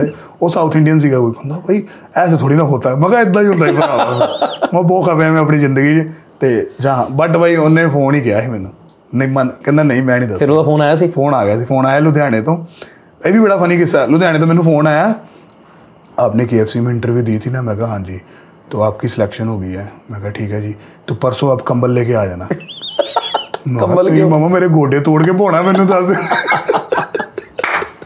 KFC ਦਾ ਨਵਾਂ ਕਨਸੈਪਟ ਕੋਈ? ਫਿਰ ਤੁਹਾਡੇ ਇੱਥੇ ਨਾ ਕੁਮਾਰ ਮੰਡੀ ਇੱਕ ਹੋਸਟਲ ਹੈ ਮੈਨੂੰ ਨਾਂ ਨਹੀਂ ਪਤਾ ਪ੍ਰਿੰਸ hostel। ਸ਼ਾਇਦ ਉੱਥੇ ਸਾਨੂੰ ਉਹਨਾਂ ਨੇ 2 ਮਹੀਨੇ ਰੱਖਣਾ ਸੀ। ਪ੍ਰਿੰਸ ਹੋਸਟਲ ਵਾਲੇ ਨੇ ਮੰਜਾ ਵੀ ਦੇਣਾ ਹੈ ਗੱਦਾ ਵੀ ਦੇਣਾ ਹੈ ਕੰਬਲ ਨਹੀਂ ਦੇਣਾ ਹੈ ਬਸ। ਅੱਛਾ ਤਾਂ ਕੰਬਲ ਉਹਨਾਂ ਨੇ ਕਿਹਾ ਸੀ ਕਿ ਕੰਬਲ ਆਪਣਾ ਲੈ ਕੇ ਕੰਬਲ ਲਿਆਈ ਸੀ? ਕੰਬਲ ਲੈ ਆਏ ਸੀ। 2 ਮਹੀਨੇ ਰਹੇ ਫਿਰ? ਦੋ ਦੋ ਢਾਈ ਮਹੀਨੇ KFC ਦੀ ਇੰਟਰਵਿਊ ਪੁੱਛਦੇ ਕਿਨੇ ਬਾਈ? KFC ਦੀ ਇੰਟਰਵਿਊ ਇਹੀ ਕਿ ਕਸਟਮਰ ਕਿਉਂ ਇੰਪੋਰਟੈਂਟ ਹੈ ਕੋਈ ਕਸਟਮਰ ਦੀ ਉਹਦੇ ਬਰਗਰ ਚ ਵਾਲ ਆ ਗਿਆ ਤਾਂ ਤੁਸੀਂ ਕੀ ਕਹੋਗੇ? ਬਸ ਇਦਾਂ ਕਦੀ ਤੁਸੀਂ ਚਿਕਨ ਟੇਸਟ ਕਰਕੇ ਤਾਂ ਦਿੱਤਾ ਕਿਸੇ ਬੰਦੇ ਨੂੰ? ਚਿਕਨ ਨਹੀਂ ਆਪਾਂ ਕਰਦੇ ਨਹੀਂ ਭਾਜੀ। ਨਹੀਂ ਨਹੀਂ ਚਿਕਨ ਟੇਸਟ ਕਰਕੇ ਉਹੀ ਦੇ ਕਰਕੇ ਨਹੀਂ। ਬਟ KFC ਬਹੁਤ ਚਿਕਨ ਮੈਂ ਨਾ ਤੁਹਾਡੀ ਮੈਂ ਰਿਸਰਚ ਕਰ ਰਿਹਾ ਸੀਗਾ। ਤੇ ਜਿਵੇਂ ਤੁਸੀਂ ਆਪਣੇ ਮੈਨੇਜਰ ਆਪ ਹੋਵੇਂ ਮੈਂ ਵੀ ਰਿਸਰਚਰ ਹੀ ਹਾਂ ਆਪਣਾ ਹੀ। ਤੇ ਮੈਂ ਤੁਹਾਡੀ ਇੰਟਰਵਿਊ ਸੁਣੀ ਸੀ ਮੈਨੂੰ ਇੱਕ ਸਭ ਤੋਂ ਖੂਬਸੂਰਤ ਗੱਲ ਜਿਹੜੀ ਤੁਹਾਡੇ ਚ ਲੱਗੀ ਨਾ ਕਿ ਜਦੋਂ ਤੁਸੀਂ ਵਿਆਹ ਕਰਾਇਆ। ਤੇ ਭਾਬੀ ਨੇ ਕਹਿਤਾ ਕਿ ਦੇਖ ਤੇਰੇ ਕੋਲ 1 ਸਾਲ ਹੈਗਾ। ਹਾਂ। ਮੈਂ ਤੇਰੇ ਕੋਲ ਕੁਝ ਨਹੀਂ ਖਰਚਾ ਮੰਗੂਗੀ। ਤੇ ਤੂੰ ਆਪਣਾ ਜੋ ਕਰਨਾ ਕਰ ਲੈ। ਕੁੱਤੀ ਕਲੇਸ਼। ਬਹੁਤ ਵੱਡੀ ਗੱਲ ਹੈ ਯਾਰ ਬਈ। ਬਈ ਲਵ ਮੈਰਿਜ ਹੋਈ ਤੁਹਾਡੀ? ਮੇਰੀ ਲਵ ਮੇਰੀ ਲਵ ਕਮ ਅਰੇਂਜ ਲਾ ਲਓ। ਆਪਾਂ ਦੋਸਤ ਸੀਗੇ ਅੱਛੇ। ਮਤਲਬ ਸਿਰਫ ਦੋਸਤ ਸੀ। ਉਦੋਂ ਤੁਸੀਂ ਕੀ ਸੀਗੇ ਬਈ ਜਦੋਂ ਵਿਆਹ ਹੋਇਆ? ਉਦੋਂ ਮੈਂ KFC ਚ ਟੀਮ ਮੈਂਬਰ ਸੀ ਜਦੋਂ ਆਪਾਂ ਵਿਆਹ ਬਾਰੇ ਸੋਚਿਆ। ਓਕੇ ਜਦੋਂ ਸਾਨੂੰ ਲੱਗਾ ਕਿ ਆਪਾਂ ਦੋਨੋਂ ਵਿਆਹ ਕਰ ਸਕਦੇ ਬਟ ਕਹਿੰਦੀ ਮੇਰੀ ਵਾਈਫ ਨੇ ਮੈਨੂੰ ਕਿਹਾ ਕਿ ਇੱਕ ਟੀਮ ਮੈਂਬਰ ਨੂੰ ਇੱਕ ਪਿਓ ਆਪਣੀ ਕੁੜੀ ਕਿੱਦਾਂ ਦੇ ਦੇਗਾ? ਮੇਰੇ ਵੀ ਦਿਮਾਗ 'ਚ ਇਹੀ ਚੱਲ ਰਿਹਾ ਹੈ। ਉਦੋਂ ਭਾਬੀ ਕੀ ਕਰਦੇ ਸੀ? ਉਦੋਂ ਉਹ ਵੀ ਜੌਬ ਕਰਦੇ ਸੀ ਕਿਤੇ ਹੋਰ ਬਟ ਮੈਂ KFC ਸੀਗਾ। ਤੇ ਉਸ ਤੋਂ ਪਹਿਲਾ ਟਾਈਮ ਮੈਂ ਤੁਹਾਨੂੰ ਦੱਸਦਾ ਕਿ ਇੱਕ ਸਾਲ ਮੈਂ ਵਿਹਲਾ ਸੀਗਾ। ਤੇ ਇੱਕ ਸਾਲ ਵਿਹਲਾ ਰਹਿ ਕੇ ਬੰਦਾ ਆਪਣੀ ਸਹੇਲੀ ਕੋ ਬੈਠਾ ਹੋਵੇ ਹੁਣ ਆਪਾਂ ਵਿਆਹ ਕਰ ਲਈਏ। ਅੱਛਾ। ਉਹਨੇ ਨਹਿਰ ਚੂਜ਼ ਕਰ ਲਾ ਕਿਹੜੀ ਕਰਨੀ ਹੈ। ਇਕੱਠੇ ਕਿ ਇਕੱਲੇ? ਕੱਟੇ ਆਓ ਜੋ ਕਰਨਾ। ਫਿਰ ਮੈਂ KFC ਚ ਆ ਗਿਆ ਤੇ ਮੈਨੂੰ ਲੱਗਾ ਕਿ ਉਹਨਾਂ ਨੂੰ ਵਿਆਹ ਕਰ ਲੈਣਾ ਚਾਹੀਦਾ ਜਾਂ ਗੱਲ ਕਰਨੀ ਚਾਹੀਦੀ ਘਰੇ। ਉਹ ਕਹਿੰਦੇ ਵੀ ਇਦਾਂ ਕਿੱਦਾਂ ਹੋ ਪਾਏਗਾ? ਇਹ ਭਾਜੀ ਇਹ ਹੈ ਮੋਟਿਵ ਤੁਸੀਂ ਮੋਟੀਵੇਸ਼ਨ ਦੀ ਗੱਲ ਕੀਤੀ ਨਾ ਘੁੰਮ ਕੇ ਗੱਲ ਉੱਥੇ ਆ ਗਈ। ਕਹਿੰਦੇ ਵੀ ਦੇਖ ਜਿਸ ਤਰ੍ਹਾਂ ਉਹਦੇ ਡਾਇਲੋਗ ਇਦਾਂ ਦੇ ਹੁੰਦੇ ਆ ਤੁਹਾਡੀ ਭਾਬੀ ਦੇ ਕਿ ਇੱਕ ਸਾਲ ਤੇਰੇ ਕੋਲ। ਜਾਂ ਤਾਂ ਮੈਨੇਜਰ ਬਣ ਜਾ ਜਾਂ ਫਿਰ ਮੈਨੂੰ ਭੁੱਲ ਜਾ। ਬਈ ਫਿਰ ਮੈਂ ਇੱਕ ਸਾਲ ਫਿਲਮੀ dialogue ਹੈ। ਫਿਲਮੀ ਪੂਰਾ ਫਿਲਮੀ ਬਟ ਉਹਨਾਂ ਨੇ ਮੈਨੂੰ ਇੰਨਾ ਕਿ ਇਨਕਰੇਜ ਕੀਤਾ ਨਾ ਲਾਈਫ 'ਚ ਪਰਮਾਤਮਾ ਉਮਰ ਲੰਬੀ ਕਰੇ। ਹੁਣ ਮੈਂ ਬਾਹਰ ਆ ਮੇਰਾ ਟਰੈਵਲ ਦਾ ਕੰਮ ਆ। ਮੈਨੂੰ ਕਦੀ ਘਰੇ ਇਦਾਂ ਨਹੀਂ ਲੱਗਦਾ ਕਿ ਮੈਨੂੰ ਦਹੀਂ ਕੌਣ ਲਿਆਏਗਾ? ਹਾਂ। ਪਨੀਰ ਕੌਣ ਲਿਆਏਗਾ? ਨਹੀਂ ਘਰ 'ਚ ਰਾਮੂ ਆ ਮੈਂ। ਸੀਰੀਅਸਲੀ ਘਰ 'ਚ ਮੈਂ ਰਾਮੂ ਹੀ ਆ ਕੂੜੇ ਦਹੀਂ ਲੈਣ ਆਪ ਹੀ ਸਕੂਟਰੀ ਤੇ। ਆਪ ਹੀ ਆਪ ਹੀ ਆਪ ਤੇ ਉੱਥੋਂ ਬੰਦਾ ਕਹਿੰਦਾ ਭਾਈ 10 ਰੁਪਏ ਦਹੀਂ ਪਾ ਦੋ ਤੇ ਨਾਲ ਇੱਕ ਫੋਟੋ ਕਰਾ ਲਓ। ਭਾਈ ਇੱਕ ਦਿਨ ਕੀ ਹੈ ਮੇਰਾ ਮੋਟਰਸਾਈਕਲ ਪੈਂਚਰ ਹੋ ਗਿਆ। ਭਾਈ ਬੁਰੇ ਹਾਲ ਗਰਮੀ ਪਸੀਨਾ। ਤੇ ਮੈਂ ਇਦਾਂ ਮੋਟਰਸਾਈਕਲ ਰੇਡਨ ਡਿਆ ਬਈ ਕੋਈ ਰੈਂਡਮ ਕਾਲ ਆ ਗਈ ਮੈਨੂੰ ਮੈਂ ਫੋਨ ਚੁੱਕਿਆ hello this is Manpreet Singh ਮੈਂ ਕਿਹਾ ਹਾਂਜੀ। Sir big fan big fan ਮੈਂ ਕਿਹਾ ਬਈ ਜਿਹਦਾ ਤੂੰ ਫੈਨ ਹੈ ਨਾ ਮੋਟਰਸਾਈਕਲ ਰੇਡਨ ਡਿਆ ਯਾਰ। ਮੈਂ ਕਿਹਾ ਸਰ ਆਪ ਨਾ 5 ਮਿੰਟ ਬਾਅਦ ਫੋਨ ਕਰੋਗੇ ਮੈਂ ਪੈਂਚਰ ਲਵਾ ਲਵਾਂ ਮੇਰੇ ਫਿਰ ਮੈਂ ਸੋਚਿਆ ਕਿ ਯਾਰ ਇਹ ਤਾਂ ਸਿਚੁਏਸ਼ਨ ਹੈ ਯਾਰ ਕਿਸੇ ਨਾਲ ਵੀ ਹੋ ਸਕਦੀ ਬਟ ਕਿਹੜੇ ਟਾਈਮ ਤੇ ਤੁਹਾਨੂੰ ਲੋਕੀ ਕਿੱਦਾਂ ਪਛਾਣ ਲੈਣ ਕੀ ਕਰ ਲੈਣ ਕਈ ਬੜੀ ਹੁਣ ਨਾ ਥੋੜੇ ਟਾਈਮ ਪਹਿਲੇ ਨਾ ਮੇਰੀ ਕਲੋਨੀ 'ਚ ਕੋਈ ਦਿੱਕਤ ਸੀਗੀ ਤੇ ਆਪਾਂ ਕਿਤੇ ਗਏ ਕੁਝ ਸਾਇੰਸ ਵਿਨ ਕਰਾਣੇ ਸੀ ਕਿਤੋਂ ਡਿਪਾਰਟਮੈਂਟ ਤੋਂ ਤੇ ਕਲੋਨੀ ਵਾਲੇ ਨਾਲ ਇਕੱਠੇ ਹੋ ਕੇ ਗਏ ਸੀ। ਤੇ ਮੇਰੀ ਕਲੋਨੀ 'ਚ ਇੱਕ ਅੰਕਲ ਹੈ ਉਹਨਾਂ ਨੂੰ ਨਹੀਂ ਪਤਾ ਮੈਂ ਕੌਣ ਆ ਤੇ ਮੋਸਟਲੀ ਭਾਜੀ ਮੈਂ ਦੱਸਦਾ ਨਹੀਂ ਸੋ ਵਾਲੀ ਗੱਲ। ਕੋਈ ਮੈਨੂੰ ਪੁੱਛੇ ਨਾ ਭਾਜੀ ਕੀ ਕਰਦੇ ਹੋ? ਮੈਂ ਕਹਿੰਦਾ ਮੈਂ ਇਵੈਂਟ ਆਰਗੇਨਾਈਜ਼ਰ ਹਾਂ ਭਾਜੀ। ਜਾਂ ਮੈਂ ਕਹਿੰਦਾ ਮੈਂ ਸਿੰਗਰਾਂ ਨਾਲ ਮੇਜ਼ ਲਾਉਂਦੇ ਨਾ ਪਹਿਲੇ ਸਟੇਜ ਬਣਦੀ ਹੈ ਮੈਂ ਮੇਰਾ ਟੇਬਲਾਂ ਦਾ ਕੰਮ ਆ। ਮੈਂ ਕਦੀ ਨਹੀਂ ਦੱਸਦਾ ਕਿ ਜਿਹੜੇ ਬੰਦੇ ਨੂੰ ਤੁਹਾਡੇ ਪ੍ਰੋਫੈਸ਼ਨ ਦਾ ਨਹੀਂ ਨਾ ਪਤਾ ਉਹ ਕਿੱਦਾਂ ਉਹਨੂੰ ਆਪਾਂ ਦੱਸ ਦਾਂਗੇ ਇਹ ਵੀ ਬੜੱਪਨ ਹੈ ਤੁਹਾਡਾ ਯਾਰ। ਨਹੀਂ ਭਾਈ ਨਹੀਂ ਬੜੱਪਨ ਹੈ। ਅਸੀਂ ਕਿਤੇ ਜਾਂਦੇ ਆ ਬੰਦਾ ਪਹਿਲਾਂ ਤੋਪ ਤੋਪ ਕੇ ਦੱਸਦਾ ਕਿ ਉਹ ਕੌਣ ਹੈ ਉਹ ਫਿਰ ਵੀ ਭਾਈ, ਇਹ ਪਛਾਣ ਬੜਾ ਇਹ ਬੜਾ ਹੋ ਗਿਆ। ਬਹੁਤ ਇਹ ਇਹ ਚੀਜ਼ ਨਹੀਂ ਹੋਣੀ ਚਾਹੀਦੀ। ਭਾਈ ਤੁਹਾਡੇ ਬਲੂ ਟਿਕ ਨਹੀਂ ਹੈਗਾ ਸਰ 700 ਰੁਪਏ ਵਾਲਾ। ਨਹੀਂ ਆਪ ਲੋਡ ਵੀ ਨਹੀਂ ਹੈਗੀ। ਕਿਉਂਕਿ ਅਗਰ ਮੈਂ 700 ਰੁਪਏ ਦਾ ਬਲੂ ਟਿਕ ਲੈ ਲਿਆ ਤਾਂ ਯਾਰ ਮੇਰਾ ਵਾਈਫਾਈ ਕਿੱਦਾਂ ਚਲਾਉਂਗਾ ਯਾਰ? ਉਹ ਵੀ 700 ਵੱਜਦਾ। ਬਾਈ ਆਪਾਂ ਲਵਾਂਗੇ ਤਾਂ ਜਿਹੜਾ ਮਿਹਨਤ ਨਾਲ। ਮਿਲ ਜੇ। ਜੇ ਨਹੀਂ ਵੀ ਮਿਲੇਗਾ ਬਾਈ ਬਲੂ ਟਿਕ ਲੋਗ ਹੁੰਦੇ ਉਹ ਪਰਮਾਤਮਾ ਦੇ ਘਰ ਬਲੂ ਟਿਕ ਚਾਹੀਦਾ। ਆ ਹੁਣੇ ਤਾਂ ਆਪਣੇ ਬਾਈ ਫੋਲੋਅਰ ਆਏ ਆ ਯਾਰ ਥੋੜਾ ਚਿਰ ਪਹਿਲੇ। ਕਿੰਨਾ ਚਿਰ? 50000 ਫੋਲੋਅਰ 49000 50000 ਦੀ ਪੋਸਟ ਪਾਈ ਸਵੇਰੇ ਡੇਢ ਲੱਖ ਦੇ ਨੇੜੇ ਤੇੜੇ ਲੱਗ ਗਏ ਨਾ। ਨਹੀਂ ਬਾਈ ਹੁਣ ਤਾਂ 2.5 240 ਹੋ ਗਏ। ਕੀ ਬਾਤ ਹੈ ਬਾਈ ਜੀ। ਤੇ ਮੈਂ ਬਲੂ ਟਿਕ ਵਾਲੀ ਲੱਭੀ ਜਾਵਾਂ ਮੈਂ ਕਿਹਾ ਯਾਰ ਅਸਲੀ ਅਕਾਊਂਟ ਬਲੂ ਟਿਕ ਤੇ ਹੀ ਹੋਣਾ। ਨਹੀਂ ਮੈਨੂੰ ਮਿਲ ਮੈਂ ਤਿੰਨ ਚਾਰ ਵਾਰੀ ਮੰਗੀ ਇਹਨਾਂ ਕੋ ਕਹਿੰਦੇ ਜੇ ਹੁਣ ਤੂੰ ਰਿਕੁਐਸਟ ਪਾਈ ਤੇ ਆਪਾਂ ਅਕਾਊਂਟ ਹੀ ਡਿਲੀਟ ਕਰ ਲਿਆ ਜਰਾ ਭਾਈ ਮੇਰੇ ਹਿਸਾਬ ਨਾਲ ਨਾ ਮੈਂ ਆਧਾਰ ਕਾਰਡ ਹੀ ਗਲਤ ਗੁਲਤ ਲਾਈ ਜਾਂਦਾ ਹਰੇ? ਪਤਾ ਨਹੀਂ ਉਹ ਲਾਣਾ ਪੈਂਦਾ ਨਾ ਉਹਦੇ ਵਿੱਚ। ਆਧਾਰ ਕਾਰਡ ਲਾਣਾ ਪੈਂਦਾ। ਉਹ ਕੁਝ ਮੈਂ ਗਲਤੀ ਲਾਈ ਜਾਂਦਾ। ਪਾਸਵਰਡ ਲਾਵਾਂਗੇ ਅਗਲੀ ਵਾਰੀ। ਯੈਸ ਪਾਸਪੋਰਟ ਵੀ ਭਰਿਆ ਹੋਇਆ। ਕਿ ਮੁੰਡਾ ਕਿੱਥੇ ਕਿੱਥੇ ਗਿਆ ਹੁਣ? ਨਹੀਂ ਪਾਸ ਭਰ ਗਿਆ ਪਾਸਪੋਰਟ ਕਿ ਨਹੀਂ ਹਜੇ? ਨਹੀਂ ਨਹੀਂ ਭਾਈ। ਭਰ ਜਾਣਾ ਬਾਈ ਜਲਦੀ। ਭਾਈ ਹੁਣ ਸਟੰਪ ਨਹੀਂ ਲਾਉਂਦੇ। ਅੱਛਾ। ਹੁਣ ਆਸਟ੍ਰੇਲੀਆ ਜਾਓ ਉਹ ਸਟੰਪ ਨਹੀਂ ਲਾ ਰਹੇ। ਦੁਬਈ ਜਾਓ ਕਿੱਦਾਂ ਫਿਰ? ਭਾਈ ਉਹ ਉਹ ਤੱਕ ਦਿੰਦੇ ਸਕੈਨ ਕਰਕੇ ਚਲੋ ਓਕੇ ਹੋ ਗਿਆ। ਉਹ ਬੰਦਾ ਉਸੇ ਕਹਿੰਦਾ ਯਾਰ ਰਿਸ਼ਤੇਦਾਰਾਂ ਨੇ ਕਹਿਣਾ ਸਾਲੇ ਇੰਡੀਆ ਤੋਂ ਚੜਿਆ ਤੇ ਵਾਪਸ ਹੀ ਇੰਡੀਆ ਆ ਗਿਆ। ਅੱਗੇ ਪੇਜ ਤੇ ਕਿੱਥੇ ਆਲੇ ਮੋਗੇ ਮੁੱਗੇ ਹੋ ਗਿਆ ਆ ਗਿਆ ਕਿਤੇ ਯਾਰ। ਬਾਈ ਲੋਕ ਦਿਖਾਣ ਲਈ ਵੀ ਜਿੰਦੇ ਨੇ ਅੱਜ ਕੱਲ ਨਾ ਕਿ ਦਿਖਾਣ ਲਈ ਹੀ ਜਿੰਦੇ ਆ ਭਾਜੀ ਦਿਖਾਣ ਜਿੱਦਾਂ ਹੁਣ ਤੁਸੀਂ ਹੋ ਤੁਸੀਂ ਜਿਵੇਂ ਕਿਹਾ ਕਿ ਮੈਨੂੰ ਨਹੀਂ ਪਸੰਦ ਹਨਾ ਨਾਲ ਬੰਦੇ ਰੱਖਣੇ। ਹੁਣ ਤੁਸੀਂ ਇਕੱਲੇ ਇੱਥੇ ਉਬਰ ਚ ਆ ਗਏ ਹੋ ਮੈਂ ਤਾਂ ਸੋਚਣ ਦੇ ਭਾਈ ਦੇ ਨਾਲ ਭਾਈ ਗੱਡੀ ਮੈਂ ਟ੍ਰੇਨ 'ਚ ਆਇਆ ਭਾਈ। ਮੇਰਾ ਅੱਜ ਵੀ ਦਿਲ ਕਰਦਾ ਨਾ ਤੇ ਮੈਂ ਜਰਨਲ ਡੱਬੇ 'ਚ ਬੈਠਦਾ। ਔਰ ਤੁਸੀਂ ਅੱਜ ਅਫੋਰਡ ਵੀ ਕਰ ਸਕਦੇ ਹੋ ਪਰ ਤੁਹਾਨੂੰ ਸਿੰਪਲ ਰਹਿਣਾ ਨਾ ਪਸੰਦ ਹੈ। ਸਿੰਪਲ ਰਹਿਣਾ ਭਾਜੀ। ਕਿ ਕੰਜੂਸ ਹੋ ਕੇ ਸਿੰਪਲ ਰਹਿਣਾ ਨਹੀਂ ਪਸੰਦ ਹੈ? ਕੰਜੂਸ ਨਹੀਂ ਬਿਲਕੁਲ ਭਾਈ ਜਦੋਂ ਮੈਂ ਪੈਸੇ ਖਰਚਦਾ ਨਾ ਮੈਨੂੰ ਨਾ ਆਪਣੇ ਬੱਚਿਆਂ ਦੇ ਪੈਸੇ ਖਰਚਣ ਦਾ ਬੜਾ ਮਜ਼ਾ ਆਉਂਦਾ ਭਾਈ ਮੇਰੇ ਘਰੇ OLED ਲੱਗੀ ਹੈ ਜਿਹੜੀ ਆਪਾਂ ਘਰੋਂ ਟੀਵੀ ਲੈਣ ਗਏ ਸੀ, ਸਾਡਾ 30000 ਰੁਪਏ ਦਾ ਟੀਵੀ ਆਪਾਂ ਸੋਚਿਆ ਸੀ ਕਿ 30000 ਰੁਪਏ ਦਾ ਟੀਵੀ ਲੈ ਲਾਂਗੇ ਜਦੋਂ ਆਪਾਂ ਲੈ ਕੇ ਆਏ ਆ ਤੇ ਜੋ ਬੱਚਿਆਂ ਨੂੰ ਪਸੰਦ ਆ। ਮੈਨੂੰ ਲੱਗਦਾ ਕਿ ਮੇਰਾ ਤਾਂ ਟਾਈਮ ਨਿਕਲ ਗਿਆ ਯਾਰ ਮੇਰੇ ਬੱਚੇ ਕਹਿਣਗੇ ਮੇਰਾ ਪਿਓ ਮੇਰੇ ਲਈ ਕੁਝ ਛੱਡ ਕੇ ਗਿਆ ਕਿਉਂਕਿ ਇਹ ਗੱਲ ਇਸ ਤਰ੍ਹਾਂ ਹੋਈ ਸੀ ਜਦੋਂ ਮੇਰੀ ਸੈਕਿੰਡ ਬੇਟੀ ਹੋਈ ਨਾ ਤੇ ਉਦੋਂ ਮੇਰਾ ਘਰ ਬਣਿਆ। ਨਵਾਂ ਘਰ ਹੁਣੇ ਮੈਂ ਨਵਾਂ ਘਰ ਬਣਾਇਆ ਸ਼ਿਫਟ ਕੀਤਾ ਗੱਡੀ ਲਈ। ਤੇ ਮੈਨੂੰ ਕਿਸੇ ਨੇ ਮੇਣਾ ਮਾਰਿਆ ਸੀ ਕਿ ਇੰਨਾ ਕੁਝ ਕਿਹਦੇ ਲਈ ਬਣਾਈ ਜਾਂਦਾ ਮੁੰਡਾ ਤਾਂ ਤੇਰੇ ਕੋਲ ਹੈਗਾ ਨਹੀਂ ਕਿਹਨੂੰ ਦੇ ਕੇ ਜਾਏਗਾ? ਓਏ ਹੋਏ। ਤੇ ਮੈਨੂੰ ਲੱਗਾ ਕਿ ਮੈਂ ਇਹੋ ਮਤਲਬ ਇਹਨਾਂ ਨੂੰ ਦੇ ਕੇ ਜਾਵਾਂਗਾ ਜਿਹੜੀਆਂ ਹੈਗੀਆਂ ਨੇ ਇਹ ਮੁੰਡੇ ਹੀ ਨੇ ਕੀ ਕੀ ਫ਼ਰਕ ਪੈਂਦਾ? ਤੇ ਇਸ ਕਰਕੇ ਮੈਂ ਜਿੰਨਾ ਪੈਸਾ ਖਰਚ ਕਰਦਾ ਨਾ ਭਾਜੀ ਮੈਂ ਉਹਨਾਂ ਤੇ ਕਰਦਾ। ਤੇ ਦੂਸਰੀ ਚੀਜ਼ ਅਗਰ ਤੁਸੀਂ ਕੰਟੈਂਟ ਰਾਈਟਰ ਹੋ ਨਾ ਤੇ ਤੁਹਾਨੂੰ ਲੋਕਾਂ ਦੇ ਵਿੱਚ ਰਹਿਣਾ ਹੀ ਪੈਣਾ। ਜਦੋਂ ਤੁਸੀਂ ਕੈਬ 'ਚ ਬੈਠ ਕੇ ਇਕੱਲੇ ਮੂੰਹ ਅੱਡ ਕੇ ਸੋ ਕੇ ਅੰਮ੍ਰਿਤਸਰੋਂ ਲੁਧਿਆਣੇ ਆ ਜਾਓਗੇ ਤੁਸੀਂ ਰਸਤੇ 'ਚ ਕੁਝ ਨਹੀਂ ਲਿਖੋਗੇ। ਤੁਸੀਂ ਇੱਕ ਜਰਨਲ ਡੱਬੇ 'ਚ ਬੈਠੋਗੇ ਨਾ ਭਾਜੀ ਇੱਕ ਟ੍ਰੇਨ ਆ ਇੱਕ ਟ੍ਰੇਨ ਤੁਸੀਂ ਲੁਧਿਆਣੇ ਸਟੇਸ਼ਨ ਤੇ ਖੜ ਕੇ ਨਾ ਇੰਜਨ ਤੋਂ ਲੈ ਕੇ ਲਾਸਟ ਡੱਬੇ ਤੱਕ ਨਾ ਡੱਬਿਆਂ ਦੇ ਵਿੱਚੋਂ ਲੰਘ ਜਾਓਗੇ ਨਾ ਤੁਹਾਨੂੰ ਪੂਰਾ ਇੰਡੀਆ ਦਿਖ ਜਾਏਗਾ। ਹੂੰ। ਤੁਸੀਂ ਨਾ ਪਹਿਲੇ ਡੱਬੇ 'ਚ ਬੈਠੋਗੇ ਨਾ ਫਰਸਟ ਕਲਾਸ ਤੁਸੀਂ ਕਹੋਗੇ ਯਾਰ ਕਿੰਨੇ ਅਮੀਰ ਲੋਕ ਆ। ਸੈਕੰਡ 'ਚ ਬੈਠੋਗੇ ਕਿ ਇੱਥੇ ਫੈਮਲੀਆਂ ਕਿਉਂਕਿ ਜਾਂਦੇ ਨਾ ਲੋਕੀ ਹਰਿਦੁਆਰ ਜਾ ਰਹੇ ਆ ਐਡਾ ਨਾਲ ਉਹਨਾਂ ਨੇ ਉਹ ਰੱਖ ਲਿਆ ਵਾਟਰ ਕੂਲਰ ਘਰੋਂ ਹੀ ਪਾਣੀ ਭਰ ਕੇ ਰੱਖ ਲਿਆ। ਉਹ ਅੰਮ੍ਰਿਤਸਰ ਉਹਨਾਂ ਕੇ ਬਿਆਸ ਤੱਕ ਪਾਣੀ ਖਤਮ ਕੀਤਾ ਸਾਰਿਆਂ ਨੇ। ਉਹ ਬਾਈ ਫਿਰ ਡੈਡੀ ਥੱਲੇ ਉਤਰਦਾ ਡੈਡੀ ਥੱਲੇ ਉਤਰ ਸਾਰਾ ਟੱਬਰ ਵੇਖਣ ਦਾ ਥੱਲੇ ਤੇ ਨਹੀਂ ਰਹਿ ਗਿਆ ਡੈਡੀ। ਹਨਾ?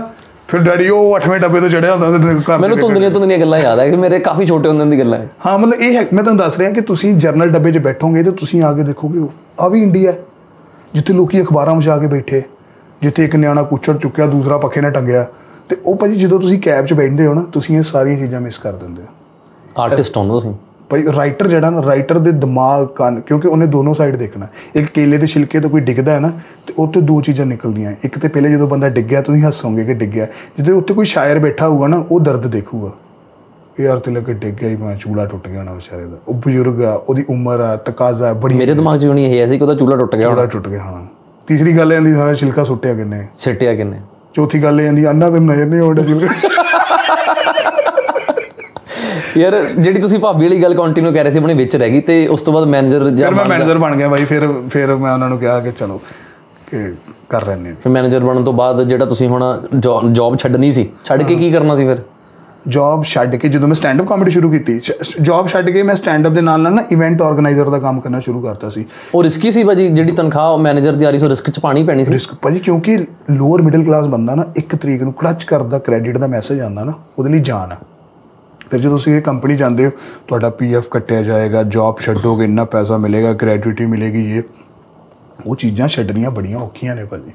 ਤੇ ਜਦੋਂ ਮੈਂ ਇਵੈਂਟ ਆਰਗੇਨਾਈਜ਼ਰ ਦਾ ਕੰਮ ਕਰਦਾ ਸੀ ਇਹ ਨਹੀਂ ਕਿ ਇੱਕਦਮ ਕਰਕੇ ਮੈਂ ਕਾਮੇਡੀ ਕਰਨੀ ਸ਼ੁਰੂ ਕਰਤੀ ਉਸ ਤੋਂ ਬਾਅਦ ਚ ਵੀ ਬੜਾ ਸਟਰਗਲ ਸੀਗਾ। ਉਹ ਉਹਨੂੰ ਕੀ ਕਹਿੰਦੇ ਆ ਕਿਸੇ ਦੇ ਸ਼ੋਅ ਤੇ ਜਾਣਾ ਜਿੱਦਾਂ ਮੰਨ ਲਓ ਤੁਹਾਡਾ ਸ਼ੋਅ ਜਾਂ ਕਿਸੇ ਆਰਟਿਸਟ ਦਾ ਸ਼ੋਅ ਆ ਉਸ ਤੋਂ ਪਹਿਲੇ ਤੁਸੀਂ ਦੇਖਿਆ ਨਾ ਦੋ ਮੁੰਡੇ ਟਿਕਟਾਂ ਚੈੱਕ ਕਰ ਰਹੇ ਆ ਇੱਕ ਤੁਹਾਨੂੰ ਦੱਸ ਰਿਹਾ ਉੱਥੇ ਬਹਿ ਜਾਓ ਉੱਥੇ ਬਹਿ ਜਾਓ। ਮੈਂ ਉਹ ਕੰਮ ਕਰਦਾ ਰਿਹਾ ਸੀ। ਉਹਦੇ ਦੌਰਾਨ ਹੀ ਮੈਨੂੰ ਅਮਿਤ ਟੰਡਨ ਸਰ ਮਿਲੇ ਤੇ ਉਹਨਾਂ ਨੇ ਮੈਨੂੰ ਮਤਲਬ ਮੈਂ ਦੱਸਿਆ ਕਿ ਮੈਂ ਕਰਨਾ ਚਾਹਨਾ ਤੇ ਉੱਥੋਂ ਇੱਕ ਪੁਸ਼ ਮਿਲਿਆ। ਫਿਰ ਰਸਤਾ ਜਰੀਆ ਬੰਦਾ ਬੰਦਾ ਬੰਦਾ ਅੱਗੇ ਨਿਕਲ ਗਿਆ। ਅੱਜ ਕੱਲ ਦੇ ਮੁੰਡੇ ਕੁੜੀਆਂ ਬਈ ਡਿਸਾਈਡ ਹੀ ਨਹੀਂ ਕਰ ਪਾਉਂਦੇ ਉਹਨਾਂ ਨੇ ਜ਼ਿੰਦਗੀ 'ਚ ਕਰਨਾ ਕੀ ਹੈ? ਤੁਸੀਂ ਵੀ ਮੈਂ ਤੁਹਾਡੀ ਇੰਟਰਵਿਊ ਸੁਣੀ ਆ ਤੁਸੀਂ ਵੀ ਕਨਫਿਊਜ਼ ਸੀ ਕਿਤੇ ਨਾ ਕਿਤੇ। ਜ਼ਿੰਦਗੀ 'ਚ ਕੁਝ ਕਰਨਾ ਹੈ ਪਰ ਕਰਨਾ ਕੀ ਹੈ ਇਹ ਨਹੀਂ ਪਤਾ ਨਹੀਂ ਪਤਾ ਹੁੰਦਾ ਭਾਜੀ। ਹਰ ਕੋਈ ਬੰਦਾ ਆਪਣਾ ਪੈਸ਼ਨ ਨਹੀਂ ਫੋਲੋ ਕਰ ਪਾਉਂਦਾ। ਕੋਈ ਸਰਕਮਸਟੈਂਸਸ ਇਦਾਂ ਦੇ ਰਹਿ ਜਾਂਦੇ ਨੇ। ਕਈ ਲੋਕੀ ਨਾ ਕਿਸੇ ਵੱਲ ਵੇਖ ਕੇ profession ਸ਼ੁਰੂ ਕਰ ਦਿੰਦੇ। ਜਦ ਕਿ ਕਿਸੇ ਵੱਲ ਦੇਖ ਕੇ ਆਈ ਥਿੰਕ ਕਦੇ ਨਹੀਂ ਹੋ ਪਾਉਂਦਾ ਕਿ ਕੁਝ ਚੀਜ਼ਾਂ ਤੁਹਾਡੇ ਅੰਦਰ ਨੈਚੁਰਲ ਹੁੰਦੀਆਂ ਨੇ।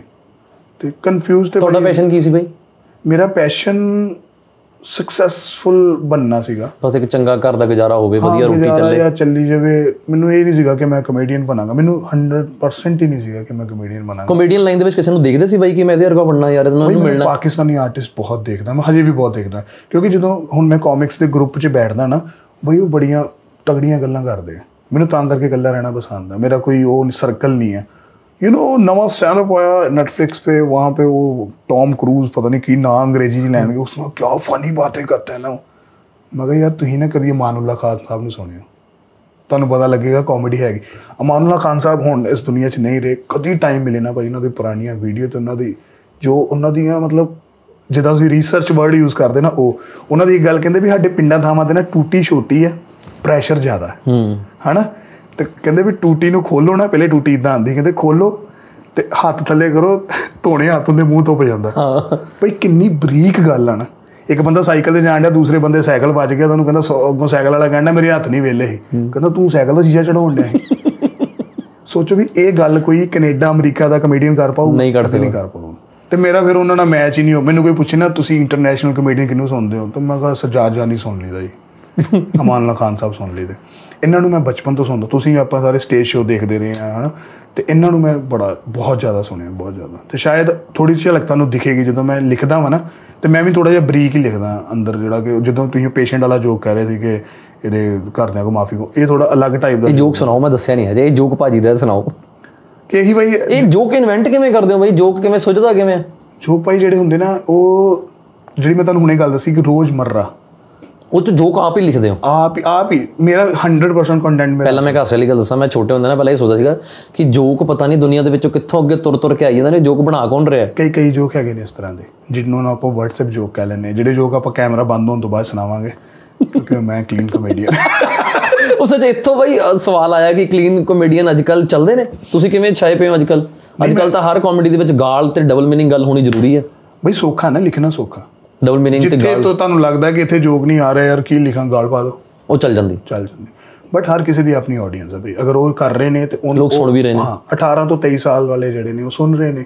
ਮੇਰੀ ਆਡੀਅנס ਇਸ ਤਰ੍ਹਾਂ ਦੀ ਆਡੀਅנס ਹੈ ਕਿ ਜਿਹੜੀ 18 ਤੋਂ ਬਾਅਦ ਚ ਕੋਈ ਏਜ ਗਰੁੱਪ ਵੀ ਨਹੀਂ ਹੈ।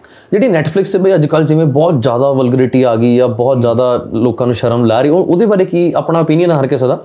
ਉਹਦੇ ਬਾਰੇ ਕੀ ਕਹਿਣਾ ਚਾਹੁੰਦਾ ਉਹ ਠੀਕ ਹੈ ਕਿ ਗਲਤ ਹੈ? ਕਿ ਜ਼ਿਆਦਾ ਤੇਜ਼ ਚੱਲ ਰਿਹਾ ਸਮਾਜ? ਬਈ ਉਹ ਤਾਂ ਬਣਾ ਰਹੇ ਆ ਕਿਉਂਕਿ ਲੋਕੀ ਪਸੰਦ ਕਰ ਰਹੇ। ਦੇਖਿਆ ਜਾਏ ਤੁਸੀਂ ਵੀ ਪਤਾਲ ਲੋਕ ਹੋ ਗਿਆ ਜਾਂ ਸੈਕ੍ਰੇਟ ਗੇਮਸ ਹੋ ਗਿਆ ਲੋਕੀ ਦੇਖ ਕੁਝ ਰਹਿ ਹੀ ਨਹੀਂ ਗਿਆ ਜਿਹੜਾ ਹੁਣ ਆਪਾਂ ਬਹਿ ਕੇ ਪਰਿਵਾਰ 'ਚ ਦੇਖ ਸਕਦੇ ਹਾਂ ਇਹ ਵਾਲਾ ਤੇ ਕਨਸੈਪਟ ਖਤਮ ਹੋ ਗਿਆ। ਬਈ ਮੈਂ ਹੁਣ ਪਰਸਨਲੀ ਗੱਲ ਦੱਸਣ ਲੱਗਾ ਮੈਂ ਨਾ ਕੋਈ ਸੀਰੀਜ਼ ਸ਼ੁਰੂ ਕੀਤੀ ਸੀ ਬਈ ਬੜੀ ਕਲੀਨ ਸੀ। ਦੋ ਤਿੰਨ ਐਪੀਸੋਡ ਪੂਰੇ ਕਲੀਨ ਸੀ। ਤੇ ਕੋਈ ਘਰੇ ਰਿਸ਼ਤੇਦਾਰ ਆਏ ਤੇ ਮੈਂ ਕਿਹਾ ਤੇ ਕਲੀਨ ਹੀ ਚੱਲਣ ਦੀ ਚੱਲਣ ਦੋ। ਬਾਈ ਉਸ ਤੋਂ ਬਾਅਦ ਫਿਰ ਬਾਈ ਉਹ ਸ਼ੁਰੂ ਹੋ ਗਏ ਉਧਰ ਵਾਲੀ ਕੋਈ ਹੈਗੀ ਹਿੰਦੀ ਵਾਲੀ। ਹੁਣ ਨਾ ਮੈਂ ਬੰਦ ਮੈਂ ਕਿਹਾ ਚੱਲ ਇੱਕ ਅੱਧਾ ਹੀ ਆਇਆ ਹੁਣ ਉਸ ਤੋਂ ਬਾਅਦ ਜੋ ਪ੍ਰਸ਼ਾਦ ਮੈਂ ਕਿਹਾ ਯਾਰ ਆਪਾਂ ਚੇਂਜ ਕਰ ਲੈਂਦੇ ਆ ਖਬਰਾਂ ਬੜੀ ਵਧੀਆ ਚੱਲ ਅੱਛਾ ਬੰਦਾ ਸ਼ਿਫਟ ਵੀ ਨਹੀਂ ਕਰ ਪਾਉਂਦਾ ਹਨਾ? ਇਹ ਔਖਾ ਹੈ। ਬੜਾ ਔਖਾ ਭਾਜੀ ਬਹੁਤ ਜ਼ਿਆਦਾ ਔਖਾ। ਕਿਉਂਕਿ ਅੱਜਕੱਲ ਲਾਈਟ ਵੀ ਚੱਲ ਜੇ ਤੇ ਟੀਵੀ ਆ ਪਹਿਲੇ ਇਨਵੇਟਰ ਤੇ ਹੁੰਦੇ ਉਹ ਬੰਦ ਵੀ ਨਹੀਂ ਹੁੰਦਾ। ਕਹਿੰਦਾ ਯਾਰ ਲਾਈਟ ਹੀ ਚੱਲ ਜੇ। ਰਿਮੋਟ ਵੀ ਦੱਬਿਆ ਜਾਂਦਾ ਫਟਾਫਟ। ਪਰ ਹੈਰਾਨੀ ਦੀ ਗੱਲ ਉਹ ਰਿਸ਼ਤੇਦਾਰ ਆਏ ਹੁਣ ਉਹ ਲੱਗਾ ਰਹਿਣ ਤੇ ਬਾਬਾ ਬੜਾ ਮਜ਼ਾ ਹੁਣ ਸਹੀ ਗੱਲ ਹੈ ਬਈ।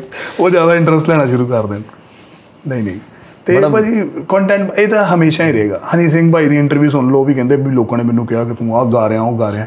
ਪਰ ਉਹ ਕਹਿੰਦਾ ਕਿ ਯਾਰ ਲੋਕੀ ਸੁਣ ਰਹੇ ਮੈਂ ਤਾਂ ਗਾ ਰਿਹਾ। ਤੁਸੀਂ ਦਿਲਜੀਤ ਭਾਈ ਦੀ ਇੰਟਰਵਿਊ ਸੁਣ ਲਓ ਕਹਿੰਦੇ ਵੀ ਮੇਰਾ ਜਿਹੜਾ ਭਗਤ ਪੂਰਨ ਸਿੰਘ ਤੇ ਉਹਨਾਂ ਨੇ ਇੱਕ Song ਕੀਤਾ ਸੀ ਕਹਿੰਦੇ ਵੀ ਲੋਐਸਟ ਵਿਊਜ਼ ਨੇ ਉਹਦੇ। ਬਿਲਕੁਲ।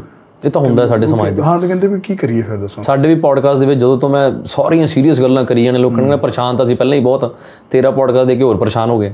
ਨਹੀਂ ਠੀਕ ਹੈ ਨਹੀਂ ਹੁਣ ਨਹੀਂ ਮੈਂ ਕਰੂੰਗਾ ਸੀਰੀਅਸ ਗੱਲ। ਨਹੀਂ ਹੁਣ ਤਾਂ ਤੁਸੀਂ ਖੂਨ ਦੀ ਖੂਨ ਵਧਾਉਣ ਦੀ ਡਿਲੀਵਰੀ ਕਰ ਰਹੇ ਹੋ। ਨਹੀਂ ਨਹੀਂ ਆਪਾਂ ਫਨੀ ਫਨੀ ਗੱਲਾਂ ਕਰਾਂਗੇ। ਅਚਾਰਾਂ ਦੀ ਜ਼ਿੰਮੇ ਅਚਾਰਾਂ ਦੀ ਡਿਲੀਵਰੀ ਤੋਂ ਪੀਜ਼ੇ ਦੀ ਡਿਲੀਵਰੀ ਤੋਂ ਅੱਜ ਤੁਸੀਂ ਲੋਕਾਂ ਦੇ ਘਰੇ ਹਾਸਾ ਪਹੁੰਚਾ ਰਹੇ ਹੋ ਬਾਈ। ਖੁਸ਼ ਹੋ ਜ਼ਿੰਦਗੀ ਤੋਂ ਸੈਟੀਸਫਾਈਡ ਹੋ? ਬਈ ਮੈਂ ਨਾ ਪੈਸੇ ਤੋਂ ਜਾਂ ਹੋਰ ਚੀਜ਼ਾਂ ਤੋਂ ਇਲਾਵਾ ਨਾ ਮੈਂ ਇਹ ਚੀਜ਼ਾਂ ਤੋਂ ਬੜਾ ਖੁਸ਼ ਹਾਂ ਕਿ ਲੋਕ ਤੁਹਾਨੂੰ ਜਾਣਦੇ ਆ। ਇਹ ਇਹ ਬੜੀ ਤੇ ਲੋਕ ਅਲੱਗ-ਅਲੱਗ ਜਗ੍ਹਾ ਤੇ ਤੁਹਾਨੂੰ ਮਿਲਦੇ ਆ ਨਾ ਭਾਈ ਬੜੇ ਮਜ਼ੇ। ਅੱਜ ਅੱਜ ਇੱਕ ਬੰਦੇ ਨੇ ਫੋਟੋ ਮੈਂ ਫੋਟੋ ਨਾਲ ਲੈ ਕੇ ਵੀ ਆਇਆ। ਇੱਕ ਮੁੰਡਾ ਮੇਰੇ ਕੋਲ ਆਇਆ ਭਾਈ ਮੈਨੂੰ 100% ਪਤਾ ਹੈ ਕਿ ਉਹਨੇ ਮੈਨੂੰ ਦੇਖਿਆ ਨਹੀਂ ਹੋਣਾ ਕਦੀ। ਅਗਰ ਫੋਟੋ ਹੋਈ ਨਾ ਮੈਂ ਤੁਹਾਨੂੰ ਦਿਖਾਣਾ ਤੁਹਾਨੂੰ ਕਿਸੇ ਐਂਗਲ ਤੋਂ ਮੇਰਾ ਵਿਊਅਰ ਨਹੀਂ ਲੱਗ ਰਿਹਾ ਹੋਣਾ ਨਹੀਂ ਹੋ ਸਕਦਾ ਬਈ ਤੁਹਾਨੂੰ ਕਿਉਂ ਨਹੀਂ ਲੱਗ ਰਿਹਾ ਬਈ ਮੈਨੂੰ ਪੁੱਛਿਆ ਆਪਾਂ ਆਡੀਅנס ਨੂੰ ਪੁੱਛਦੇ ਆ ਫੋਟੋ ਚਲਾ ਕੇ ਹਾਂ ਫੋਟੋ ਮੈਂ ਤੁਹਾਨੂੰ ਦਿਖਾ ਦਾਂਗਾ ਬਾਅਦ ਕਹਿੰਦਾ ਬਈ ਆਪਕੇ ਸਾਥ ਫੋਟੋ ਖਿਚਵਾਨੀ ਹੈ ਪਹਿਲੀ ਗੱਲ ਤੈਨੂੰ ਪੰਜਾਬੀ ਨਹੀਂ ਹੁੰਦੀ ਸੀ ਕਹਿੰਦਾ ਅਭੀ ਖਿਚਵਾ ਲਓ ਬਾਅਦ ਵਿੱਚ ਖਿਚਵਾਈ नहीं जाएगी मैं कहा क्यों अपन शो तो बाद भी तो खिंचवा सकते कह रहा नहीं मैं यहाँ झाड़ू मारता हूँ ना तो मैं चला जाऊँगा शिफ्ट ओवर हो जाएगी तो जो आ गल सुनने मिलने कि यार इनू भी क्रेज़ है ਪਰ ਤੁਹਾਨੂੰ ਜਾਣਦਾ ਨਹੀਂ ਸੀ? ਪਤਾ ਨਹੀਂ ਹੁਣ ਮੈਨੂੰ ਇਹ ਚੀਜ਼ ਦਾ ਮੈਨੂੰ ਕੋਈ ਆਈਡੀਆ ਹੋ ਸਕਦਾ ਕਿ ਮੈਨੂੰ ਲੱਗਾ ਹੋਵੇ ਕਿ ਲੋਕੀ ਆ ਇਦਾਂ ਵੀ ਕਰਦੇ ਵੈਸੇ ਭਾਜੀ ਤੁਹਾਨੂੰ ਪਤਾ? ਕਿਦਾਂ? ਐਦਾਂ ਕਿ ਕਈ ਵਾਰੀ ਕਿਤੇ ਰਸਤੇ ਲੋਕ ਸਾਰੇ ਫੋਟੋ ਖਿਚਾ ਰਹੇ ਹੋਣ। ਇੱਕ ਨਾ ਸ਼ਾਹਰੁਖ ਖਾਨ ਨੇ ਇੰਟਰਵਿਊ ਦੱਸਿਆ ਸੀ ਐਦਾਂ ਕਹਿੰਦਾ ਮੈਂ ਫਲਾਈਟ ਲਈ ਲੇਟ ਹੋ ਰਿਹਾ ਸੀ 에어ਪੋਰਟ ਤੇ ਜਾ ਰਿਹਾ ਸੀਗਾ ਤੇ ਪਿੱਛੇ ਇੱਕ ਲੇਡੀ ਭੱਜੀ ਭੱਜੀ ਆਵਾਜ਼ਾਂ ਮਾਰੇ ਕਿ ਉਹ ਮੇਰੇ ਫੋਟੋ ਕਰਾਣੀ ਫੋਟੋ ਕਰਾਣੀ ਕਹਿੰਦੇ ਚਲ ਮੇਰੀ ਫੈਨ ਹੋਏਗੀ ਫੋਟੋ ਕਰਾ ਲਾ। ਕਹਿੰਦੀ ਮੈਂ ਅਜੇ ਦੇਵਗਨ ਜੀ ਆਪਕੀ ਬਹੁਤ ਬੜੀ ਫੈਨ ਹੂੰ। ਤਾਂ ਬੜੇ ਲੋਕ ਇਸ ਚੱਕਰ 'ਚ ਫੋਟੋ ਕਰਾਉਣਾ ਚਾਹੁੰਦੇ ਨੇ ਕਿ ਨਾਲ ਸਾਰੇ ਕਿਉਂਕਿ ਕਹਿੰਦੇ ਨਾ ਕਿ ਉਹ ਅਸੀਂ ਜ਼ਿੰਦਗੀ ਦੇ ਵਿੱਚ ਖੁਸ਼ ਇਸ ਲਈ ਨਹੀਂ ਕਿ ਸਾਨੂੰ ਚੀਜ਼ ਪਸੰਦ ਹੈ। ਸਾਰੀ ਦੁਨੀਆ ਨੂੰ ਉਹ ਪਸੰਦ ਹੈ ਤਾਂ ਮੈਨੂੰ ਪਸੰਦ ਹੈ। ਬਿਲਕੁਲ ਇਹ ਵੀ ਗੱਲ ਹੈਗੀ। ਦੂਸਰੀ ਚੀਜ਼ ਭਾਜੀ ਆਪਣੇ ਜਿਹੜੇ ਪੰਜਾਬੀ ਆ ਨਾ ਉਹ ਭਾਜੀ ਤੁਹਾਨੂੰ ਉੱਤੇ ਜਾਣ ਹੀ ਨਹੀਂ ਦਿੰਦੇ। ਫੋਟੋ ਖਿਚਾ ਕੇ ਪਤਾ ਕਹਿਣਗੇ ਸਾਡੇ ਨਾਲ ਵੀ ਖਿਚਾ ਲਾ ਕੀ ਪਤਾ ਕੱਲ ਨੂੰ ਵੱਡਾ ਬੰਦਾ ਬਣ ਜੇ। ਉਹ ਵੀ ਜੇ ਕਿਤੇ ਪੈਗ ਪੁਗ ਲੱਗੇ ਹੋਣ ਤਾਂ ਗਲ 'ਚ ਹੱਥ ਪਾ ਕੇ ਪੂਰਾ ਬਾਈ ਫੋਟੋ ਖਿੱਚਣਗੇ ਅੱਧੋ ਮੂੰਹ ਇਦੋਂ ਕੱਟਿਆ ਦਾ ਆਪ ਆਪ ਲਾ ਦਿੰਦੇ ਜੀ। ਸਵੇਰੇ ਕਹਿਣਗੇ ਕਿਹਨਾਂ ਖਿਚਾਈ? ਵੀ ਆ ਕੀ ਵਰਡ ਹੋਇਆ ਕਿ ਸਾਡੇ ਨਾਲ ਫੋਟੋ ਖਿਚਾ ਲਾ ਕੀ ਪਤਾ ਕੱਲ ਨੂੰ ਤੂੰ ਮਤਲਬ ਅੱਜ ਮੈਂ ਤੇ ਅੱਜ ਵੀ ਆਪਣੀ ਲਾਈਫ ਤੋਂ ਖੁਸ਼ ਹਾਂ ਪਰ ਹਜੇ ਵੀ ਉਹ ਚਾਹੁੰਦੇ ਆ ਕਿ ਨਹੀਂ ਹਜੇ ਕੋਈ ਲੈਵਲ ਹੈਗਾ ਬਿਲਕੁਲ ਸਹੀ ਗੱਲ ਹੈ ਬਾਈ। ਇਹ ਕਰਦੇ ਨੇ ਲੋਕ। ਕਰਨਾ ਵੀ ਚਾਹੀਦਾ ਭਾਈ। ਸਾਡੇ ਵਰਗਿਆਂ ਨੂੰ ਤਾਂ ਬੜਾ ਔਖਾ ਹੋ ਜਾਂਦਾ ਕਿਤੇ ਵਿਆਹ ਤੇ ਜਾਣਾ ਹੋਵੇ ਨਾ ਹੁਣ ਮੇਰੇ ਵਰਗਾ ਤਾਂ ਚਲੋ ਹੈ ਵੀ ਸਮਾਜ ਸੇਵੀ ਨਾ ਕੁਝ ਬੋਲ ਸਕਦਾ ਨਾ ਬਾਉਂਸਰ ਰੱਖ ਸਕਦਾ ਨਾ ਸਿਕਿਉਰਿਟੀ ਤੇ ਜੇ ਕਿਤੇ ਮੈਂ ਮਾੜੀ ਦੀ ਵੀ ਉਹ ਸ਼ਰਾਬ ਦੇ ਸੈਕਸ਼ਨ ਚੋਂ ਲੰਘ ਜਾਣਾ ਉੱਥੋਂ ਨਹੀਂ ਮੈਂ ਨਿਕਲ ਸਕਦਾ ਬ- ਬੜਾ। ਉੱਥੇ ਲੋਕ 2-2000 ਦੇ ਨੋਟ ਦੇ ਨੋਟ ਕੱਢ ਲੈਣਗੇ। ਆ ਮਰੀਜ਼ਾਂ 'ਚ ਪਾ ਦੀ ਅੱਛਾ ਜੀ। ਮੈਂ ਕਹਿੰਦੀ ਮਰੀਜ਼ ਲਈ ਉੱਥੇ ਆਣਾ ਪੈਣਾ ਹਸਪੀਟਲ ਦੇਣ ਮੈਂ ਨਹੀਂ ਲੈ ਚਲੋ ਸ਼ਰਧਾ ਉਹਨਾਂ ਦੀ ਮੈਂ ਇੱਜ਼ਤ ਕਰਦਾ। ਪਰ ਉਹ ਸਿਚੁਏਸ਼ਨ ਤੇ ਬੋਲੋ ਵੀ ਜਦੋਂ ਤੁਸੀਂ ਆਣਾ ਨਾ ਸੇਵਾ ਦੇਣ ਦੋ ਪੈਗ ਲਾ ਕੇ ਆਇਓ। ਉਹ ਬਾਈ ਇਹਦੀ ਗੱਲ ਦੱਸਾਂ ਸੀਰੀਅਸ ਗੱਲ ਦੱਸਾਂ। ਇੱਕ ਵਾਰੀ ਕੀ ਹੋਇਆ ਮੈਂ ਨਾ ਇਦਾਂ ਹੀ ਸਾਡੇ- ਮੇਰੀ ਟੀਮ ਬੈਠੀ ਤੇ ਪੇਸ਼ੈਂਟਸ ਬੈਠੇ ਸੀ ਬਾਈ 30 40 ਡੋਨਰ ਕੋਈ ਨਹੀਂ। ਤੇ ਮੈਂ ਥੋੜਾ ਜਿਹਾ ਅਗਰੈਸਿਵ ਹੋ ਜਾਂਦਾ ਕਿਉਂਕਿ ਨਾ ਹੁਣ 8 ਸਾਲ ਹੋ ਗਏ ਬਾਈ ਸਾਨੂੰ। 8 ਸਾਲਾਂ 'ਚ ਰੋਜ਼ ਮਰੀਜ਼ ਹੀ ਦੇਖਣੇ। ਇੱਕ ਦਿਹਾੜੀ ਵੀ ਮੇਰੀ ਜ਼ਿੰਦਗੀ 'ਚ ਪਿਛਲੇ 8 ਸਾਲਾਂ 'ਚ ਐਸੀ ਨਹੀਂ ਨਿਕਲੀ ਜਿਸ ਜਿਸ ਦਿਨ ਮਰੀਜ਼ ਨਾ ਦੇਖਿਆ ਹੁਣ। ਹੁਣ ਤੁਸੀਂ ਰੋਜ਼ ਦੇਖ ਰਹੇ ਹੋ ਕੋਈ ਬੱਚਾ ਮਰ ਰਿਹਾ ਕੋਈ ਬਜ਼ੁਰਗ ਮਰ ਰਿਹਾ ਕੋਈ ਕੁਛ ਮਰ ਰਿਹਾ ਇੱਕ ਦਿਨ ਨਾ ਮੈਂ ਵੀਡੀਓ ਪਾਤੀ। ਮੈਂ ਕਿਹਾ ਸ਼ਰਾਬ ਦੀਆਂ ਬੋਤਲਾਂ ਦੇ ਤਾਂ ਇੰਨੇ ਪੈਸੇ ਖਰਚਦੇ ਹੀ ਹਾਂ ਮੈਂ ਕਿਹਾ ਇੰਨੇ ਸ਼ਰਾਬੀ ਨੇ ਦੁਨੀਆ ਦੇ ਵਿੱਚ ਐਡੀ ਸ਼ਰਾਬ ਪੀਂਦੇ ਨੇ ਭਾਈ ਉਹ ਨਾ ਇੱਕ ਮੇਰਾ ਭਰਾ ਸੀ ਬਹੁਤ ਹੀਰਾ ਬੰਦਾ ਬਾਈ ਉਹ ਰੋਜ਼ ਡਰਿੰਕ ਕਰਦਾ ਸੀ ਬਿਨ ਨਾਗਾ। ਉਹਦੇ ਨਾਲ ਦਿਲ ਤੇ ਉਹ ਗੱਲ ਲੱਗ ਗਈ। ਬਾਈ ਉਹ ਸੈੱਟ ਹੋ ਕੇ ਨਾ ਮੇਰੇ ਕੋਲ ਆ ਗਿਆ। ਦੀਪ ਹਸਪੀਟਲ ਦੇ ਬਾਹਰ ਅਸੀਂ ਖੜਦੇ ਮੋਲਟਾਂ ਕਹਿੰਦਾ ਗੱਲ ਸੁਣ ਕਹਿੰਦਾ ਤੂੰ ਬੜਾ ਸ਼ਰਾਬੀਆਂ ਬਾਰੇ ਬੋਲਦਾ ਹੈ ਕਹਿੰਦਾ 10 ਕਿੰਨੇ ਪੈਸੇ ਚਾਹੀਦੇ? ਬਾਈ ਮੈਂ ਚੁੱਪਚਾਪ ਐ ਖੜਾ ਟੀਮ ਮੇਰੀ ਮੇਰੇ ਕੋਲ ਖੜੀ ਤੇ ਉਹਨੇ ਪੈਸਿਆਂ ਦੀ ਥੱਦੀ ਕੱਢੀ ਕਹਿੰਦਾ ਦੱਸੋ ਕਿੰਨੇ ਪੈਸੇ ਚਾਹੀਦੇ? ਕਹਿੰਦਾ ਸ਼ਰਾਬੀਆਂ ਨੂੰ ਮਾੜਾ ਨਹੀਂ ਬੋਲਣਾ। ਬਾਈ ਉਹ ਜਿੰਨੀ ਦੇਰ ਜਿੰਦਾ ਰਿਹਾ 2 ਮਹੀਨੇ 3 ਮਹੀਨੇ ਉਹ ਜਿੰਦਾ ਰਿਹਾ ਉਹ ਰੋਜ਼ ਬੰਦਾ ਓਲਾ ਦੇ ਵਿੱਚ ਟੈਕਸੀ ਕਰਕੇ ਸਾਡੇ ਕੋਲ ਸੇਵਾ ਕਰਨ ਆਉਂਦਾ ਰਿਹਾ। ਕਹਿੰਦਾ ਸ਼ਰਾਬੀਆਂ ਬਾਰੇ ਨਾ ਬੋਲਣੀ ਕਦੀ? ਇਹ ਵੀ ਇਹਨਾਂ ਦੀ ਵੀ ਆਪਣੀ ਕਮਿਊਨਿਟੀ ਨਾ। ਸ਼ਰਾਬ ਪੀ ਕੇ ਨਾ ਬੰਦਾ ਨਹੀਂ ਦਲੇਰ ਹੋ ਜਾਂਦਾ ਭਾਈ ਮੈਂ ਤੁਹਾਨੂੰ ਦੱਸਦਾ ਮੈਂ ਪਾਰਕ ਪਲਾਜ਼ਾ ਹੋਟਲ ਨਾ ਤੁਹਾਡੇ ਇੱਥੇ ਹੀ ਹਨਾ? ਮੈਂ ਉਹਦੇ ਬਾਹਰ ਖੜਾ ਆਪਣੀ ਕੈਬ ਦੀ ਵੇਟ ਕਰ ਰਿਹਾ, ਇੱਕ ਬੰਦਾ ਨਾ ਆਪਣੀ, ਉਹ- ਉੱਥੇ ਵੈਲੇ ਪਾਰਕਿੰਗ ਹੁੰਦੀ ਨਾ ਵੈਲੇ 'ਚ ਬੰਦਾ ਉਹਦੀ ਗੱਡੀ ਲੈ ਕੇ ਆਇਆ ਤੇ ਉਹ ਟੈਟ ਹੀ ਥੋੜਾ ਨਾਲ ਉਹਦੇ ਫੈਮਿਲੀ ਉਹਨੇ ਐ ਸਲੂਟ ਜਿਹਾ ਮਾਰਿਆ ਹਣਾ ਉਹਨੇ ਕੱਢਿਆ ਵਿੱਚ ਨੋਟ ਆਪਣੇ ਲਈ ਐ ਫੜਾਤਾ ਕਿ ਹੋਣਾ 200 ਦਾ। ਉਹ ਅੱਗੇ ਗਿਆ ਦੀ ਸ਼ਾਨ ਦਾ ਕੰਜਰਾ 2000 ਦੇ ਕੇ ਆਇਆ, ਭਾਈ ਉਹਨੇ ਬੈਗ ਗੇਅਰ ਪਾਇਆ ਹੋਇਆ। ਇਹ ਮੇਰੇ ਦੋਸਤ ਨੇ ਕੀਤਾ ਸੀ ਕਰੀ ਕਾਫੀ ਪੀਣ ਗਿਆ ਭਾਜੀ ਕਾਫੀ ਸ਼ਾਪ ਤੇ। ਉਹ 500 ਰੁਪਏ ਬੰਦਾ ਵਿਚਾਰਾ ਸਿਚੁਏਸ਼ਨ ਐਸੀ ਸੀ ਕੁਝ ਬੋਲ ਨਹੀਂ ਸਕਦਾ ਸੀ। ਕਾਫੀ ਪੀਣ ਗਿਆ ਕਾਫੀ ਸ਼ਾਪ ਤੇ ਤੇ ਵੇਟਰ ਬਿੱਲ ਲਿਆਇਆ ਇਹਨੇ 2000 ਦਾ ਨੋਟ ਚੱਕ ਕੇ ਦੇਤਾ। ਇਹਨੇ ਗਲਤੀ ਨਾਲ ਜਿਹੜੀ ਟਿਪ ਦੇਣੀ ਸੀ ਉਹ ਰੱਖ ਲਈ ਟਿਪ ਦੇਤੀ। ਕੁੜੀ ਨਾਲ ਗਿਆ ਸੀ ਕਾਫੀ ਪੀਣ ਤੇ ਹੋਰ ਮਾਰੀ ਗਿਆ ਵਾਰ-ਵਾਰ ਕਿ ਮੇਰੀ ਟਿਪ ਦੇਤੀ ਇਹਨੂੰ ਗਲਤੀ ਨਾਲ ਤੇ ਮੈਨੂੰ ਦੱਸੀ ਨੂੰ ਤੈਨੂੰ ਤੇ ਕੁੜੀ ਛੱਡ ਗਈ ਉਹਨੂੰ। ਨਹੀਂ ਸ਼ਰਾਬ ਨਾਲ ਦਲੇਰੀ ਤੇ ਆਉਂਦੀ ਹੈ ਵੈਸੇ। ਹੋਰ ਬਾਈ ਫਿਰ ਅੱਜ ਲੁਧਿਆਣੇ 'ਚ ਬੈਠੇ ਹਾਂ। ਚੱਲ ਵੀ ਘੜੀ ਚੱਲ ਪਈ ਉਹ ਲੁਧਿਆਣਾ ਭਾਈ ਬਹੁਤ ਗਾਲਾਂ ਕੱਢੀਆਂ ਲੋਕਾਂ ਨੇ। ਯਾਰ ਇੱਕ ਦਿਨ। ਬਾਈਕ ਨਵਾਂ ਲੈ ਲੈਣਾ ਬਾਈ ਹੁਣ ਤੁਹਾਡੇ ਕੋਲੋਂ? ਨਹੀਂ ਨਹੀਂ ਬਹੁਤ ਵਧੀਆ। ਇਹ ਡਿੱਗੇ ਨਾ ਬਸ। ਉਹ ਮੈਂ ਵੀਡੀਓ ਪਾਈ ਜਦੋਂ ਘੰਟਾ ਘਰ ਦੀਆਂ ਘੜੀਆਂ ਵਾਲੀ। ਉਸ ਤੋਂ ਬਾਅਦ ਚੱਲ ਪਈਆਂ ਸੂਈਆਂ? ਹਾਂਜੀ ਉਸ ਤੋਂ ਬਾਅਦ ਜੋ ਚਲਾਤੀਆਂ ਕਿਉਂਕਿ ਅਖਬਾਰ 'ਚ ਖਬਰ ਲੱਗ ਗਈ ਸੀ। ਬਾਈ ਦੋ ਤਿੰਨ ਹੋਰ ਚੀਜ਼ਾਂ ਬਾਰੇ ਬੋਲ ਜੋ ਯਾਰ ਦੱਸੋ ਕਿ ਇੱਕ ਤੇ ਤੁਹਾਡੇ ਪੋਲ ਨਹੀਂ ਬਣਨ ਸਿਵਲ ਹਸਪੀਟਲਾਂ ਬਾਰੇ ਬੋਲ ਲਓ ਯਾਰ ਲੋਕਾਂ ਦੇ ਇਲਾਜ ਹੋ ਜਾਣ। ਭਾਈ ਮੈਂ ਇੱਕ ਇੱਕ ਮੈਂ ਆ ਗੱਲ ਨਾ ਲਿਖੀ ਹੈ ਪਰ ਮੈਂ ਕਿਤੇ ਨਹੀਂ ਕੀਤੀ ਅੱਜ ਮੈਂ ਪਹਿਲੀ ਵਾਰੀ ਤੁਹਾਡੇ ਸ਼ੋਅ 'ਚ ਕਰਨ ਲੱਗਾ। ਪ੍ਰਾਈਵੇਟ ਵਰਸਸ ਸਰਕਾਰੀ ਹਸਪੀਟਲ ਜਿਹੜਾ ਪ੍ਰਾਈਵੇਟ ਹਸਪੀਟਲ ਹੋਏਗਾ ਨਾ ਹੋਏਗਾ ਡਾਕਟਰ ਦੇ ਨਾਂ ਤੇ। ਡਾਕਟਰ ਵੇਦ ਪ੍ਰਕਾਸ਼। ਡਾਕਟਰ ਅਨਮੋਲ ਹਨਾ? ਡਾਕਟਰ ਰਵੀ ਸ਼ੰਕਰ। ਜਿਹੜਾ ਗਵਰਨਮੈਂਟ ਹਸਪੀਟਲ ਹੋਏਗਾ ਨਾ ਉਹ ਹੋਏਗਾ ਬਾਬਿਆਂ ਦੇ ਨਾਂ ਤੇ। ਹਸਪੀਟਲ ਉਹਦਾ ਕਾਰਨ ਪਤਾ ਕੀ ਹੈ? ਜਿਹੜੇ ਸਰਕਾਰੀ ਹਸਪੀਟਲ ਆ ਨਾ ਉਹ ਰੱਬ ਆਸਰੇ ਹੀ ਹੈ। ਵਾਹਿਗੁਰੂ ਸਹੀ ਗੱਲ ਆ। ਠੀਕ ਹੈ ਜੀ? ਐਸੇ ਕਰਕੇ ਉਹਨਾਂ ਨੇ ਹਸਪੀਟਲ ਦਾ ਨਾਮ ਵੀ ਰੱਬ ਦਾ ਹੀ ਰੱਖਿਆ ਹੈ ਜਿਹੜਾ ਰਵੀ ਸ਼ੰਕਰ ਹੈ ਡਾਕਟਰ ਰਵੀ ਸ਼ੰਕਰ ਉਹਨੂੰ ਕੌਨਫੀਡੈਂਸ ਆਪਣੇ ਆਪ ਤੇ। ਉਹਨੇ ਬਾਹਰ ਬੋਰਡ ਲਾਇਆ ਤੇ ਸਾਡੇ ਸਰਕਾਰ ਵਾਲਿਆਂ ਨੂੰ ਕੌਨਫੀਡੈਂਸ ਨਹੀਂ ਹੈਗਾ। ਹਸਪੀਟਲ ਹਸਪੀਟਲ ਜਦੋਂ ਤੁਸੀਂ ਸਿਵਲ ਹਸਪੀਟਲ ਦੀ ਗੱਲ ਕਰ ਰਹੇ ਹੋ ਮੈਂ ਸਾਰੇ ਹਸਪੀਟਲ ਦੀ। ਭਾਈ ਉਸ ਹਸਪੀਟਲ ਨੂੰ ਬਖਸ਼। ਬੰਦਾ ਬਚਣਾ ਨਹੀਂ। ਬਾਈ ਜੇ ਬੰਦਾ ਬਚ ਗਿਆ ਨਾ ਫਿਰ ਉਹਨੇ ਮਰਨਾ ਹੀ ਨਹੀਂ। ਕਹਿੰਦਾ ਮੈਂ ਭਾਈ ਤੱਕ ਕਰਕੇ ਵਾਪਸ ਆ ਗਿਆ ਮੌਤ ਹੀ, ਮੌਤ ਤੋਂ, ਹਾਂ। ਤੇ ਹਸਪੀਟਲਾਂ ਦੇ ਜੋ ਹਾਲਾਤ ਆ ਨਾ ਮਰੀਜ਼ ਕਹਿੰਦਾ ਵੀ ਪਹਿਲੇ ਆਪਾਂ ਮਰੀਜ਼ ਨੂੰ ਲੈ ਕੇ ਜਾਂਦੇ ਫਿਰ ਆਪਾਂ 4 ਦਿਨ ਉੱਥੇ ਰਹਿੰਦੇ ਆ ਮਰੀਜ਼ ਠੀਕ ਹੋ ਜਾਂਦਾ ਬਾਕੀ ਸਾਰੇ ਦੂਸਰੇ ਹਸਪਤਾਲਾਂ 'ਚ ਦਾਖਲ ਸਹੀ ਗੱਲ ਹੈ। ਐਡਾ ਐਡਾ ਮੱਛਰ ਆ ਬਾਈ ਉੱਤੇ ਮੈਂ ਇੱਕ ਵਾਰੀ ਗਿਆ ਹਸਪੀਟਲ ਸਰਕਾਰ ਤੁਸੀਂ ਤਾਂ ਚਲੋ ਮੇਰੇ ਤੋਂ ਜ਼ਿਆਦਾ ਪਤਾ ਤੁਹਾਨੂੰ ਬਹੁਤ ਜ਼ਿਆਦਾ ਬਟ ਮੇਰੇ ਮਾਧਿਅਮ ਤੋਂ ਅਗਰ ਕਿਸੇ ਨੂੰ ਗੱਲ ਪਤਾ ਲੱਗਦੀ ਵੀ ਹੈ ਭਾਈ ਐਮਰਜੈਂਸੀ ਦੇ ਵਿੱਚ ਨਾ ਸਾਰੇ ਇਦਾਂ ਬੈੱਡਾਂ ਤੇ ਪਏ ਹੋਏ ਆ ਡਾਕਟਰ ਸਾਹਿਬ ਆ ਰਹੇ ਡਾਕਟਰ ਸਾਹਿਬ ਆ ਰਹੇ ਹੋਈ ਹੈ ਪਹਿਲੇ ਦੋ ਪੁਲਿਸ ਵਾਲੇ ਆਏ। ਹੂੰ। ਉਹਨਾਂ ਦੇ ਪਿੱਛੇ ਫਿਰ ਡਾਕਟਰ ਆਏ। ਫਿਰ ਡਾਕਟਰ ਚੈੱਕ ਕਰਦਾ ਰਿਹਾ ਪੁਲਿਸ ਵਾਲੇ ਨਾਲ ਹੀ ਰਹੇ। ਮੈਂ ਕਿਹਾ ਇਹ ਕੀ ਕਹਿੰਦੇ ਮਰੀਜ਼ ਲੜ ਪੈਂਦੇ। ਪਹਿਲੇ ਸਾਡਾ ਬੰਦਾ ਵੇਖ। ਸੱਚੀ ਲੜਦੇ ਆ। ਮੈਂ ਕਿਹਾ ਯਾਰ ਇਹ ਹਸਪੀਟਲ ਹੈ ਯਾਰ। ਬਈ ਲੜਾਈਆਂ ਝਗੜਿਆਂ ਦੇ ਅਸਲ ਦੇ ਵਿੱਚ ਸਰਕਾਰੀ ਹਸਪਤਾਲਾਂ 'ਚ ਲੜਾਈਆਂ ਝਗੜਿਆਂ ਦੀਆਂ ਹੀ ਦਿੱਕਤਾਂ ਰਹਿ ਗਈਆਂ। ਮਰੀਜ਼ ਦਾ ਇਲਾਜ ਹੀ ਹੈ ਨਹੀਂ। ਔਰ ਸਭ ਤੋਂ ਵੱਡੀ ਦਿੱਕਤ ਪਤਾ ਕੀ ਬਈ ਤੁਸੀਂ ਸਮਾਜ ਦੇ ਪ੍ਰਤੀ ਜਿਵੇਂ ਹੁਣ ਤੁਸੀਂ ਚਲੋ ਇੱਕ ਸਟੇਜ ਤੇ ਹੋਣਾ ਹੁਣ ਤੁਹਾਨੂੰ 2.5 ਲੱਖ ਬੰਦਾ ਸੁਣਦਾ ਹੈ। ਆਮ ਬੰਦੇ ਦੀ ਗੱਲ ਕਹੀ ਤੇ ਤੁਹਾਡੀ ਮਾਈਕ 'ਚ ਗੱਲ ਕਹੀ ਤਾਂ ਬਹੁਤ ਫ਼ਰਕ ਹੈ। ਬਹੁਤ ਫ਼ਰਕ ਹੈ ਹਾਂ। ਤਾਂ ਮੈਨੂੰ ਤੁਹਾਡੇ ਕੋਲ ਇਹ ਸਵਾਲ ਦਾ ਪੁੱਛਣ ਦਾ ਮਤਲਬ ਤਾਂ ਸੀਗਾ ਕਿ ਤੁਹਾਡੀ ਇੱਕ ਗੱਲ ਜਿਹੜੀ ਸਮਾਜ 'ਚ ਜਿਹੜੇ ਤੁਹਾਨੂੰ ਫੋਲੋ ਕਰਦੇ ਨੇ ਜਿਹੜੇ ਸਮਝਦਾਰ ਲੋਕ ਕੋਈ ਵੀ ਸੁਣ ਰਿਹਾ ਇਹਨੂੰ ਉਹਦਾ ਇੰਪੈਕਟ ਪਵੇ ਗੱਲ ਦਾ। ਬਿਲਕੁਲ ਪੈਣਾ ਚਾਹੀਦਾ ਕਈ ਵਾਰੀ ਆਪਾਂ ਅਚਾਨਕ ਗੱਲ ਕਰਦੇ ਬਟ ਉਹ ਤੁਹਾਡੀ ਨਹੀਂ ਕਈਆਂ ਦੀ ਦਿੱਕਤ ਬਿਲਕੁਲ। ਲੋਕੀ ਫਿਰ ਉਹ ਨਾਲ ਰਿਲੇਟ ਕਰ ਲੈਂਦੇ ਕਿ ਹਾਂ ਯਾਰ ਦਿੱਕਤ ਹੈ।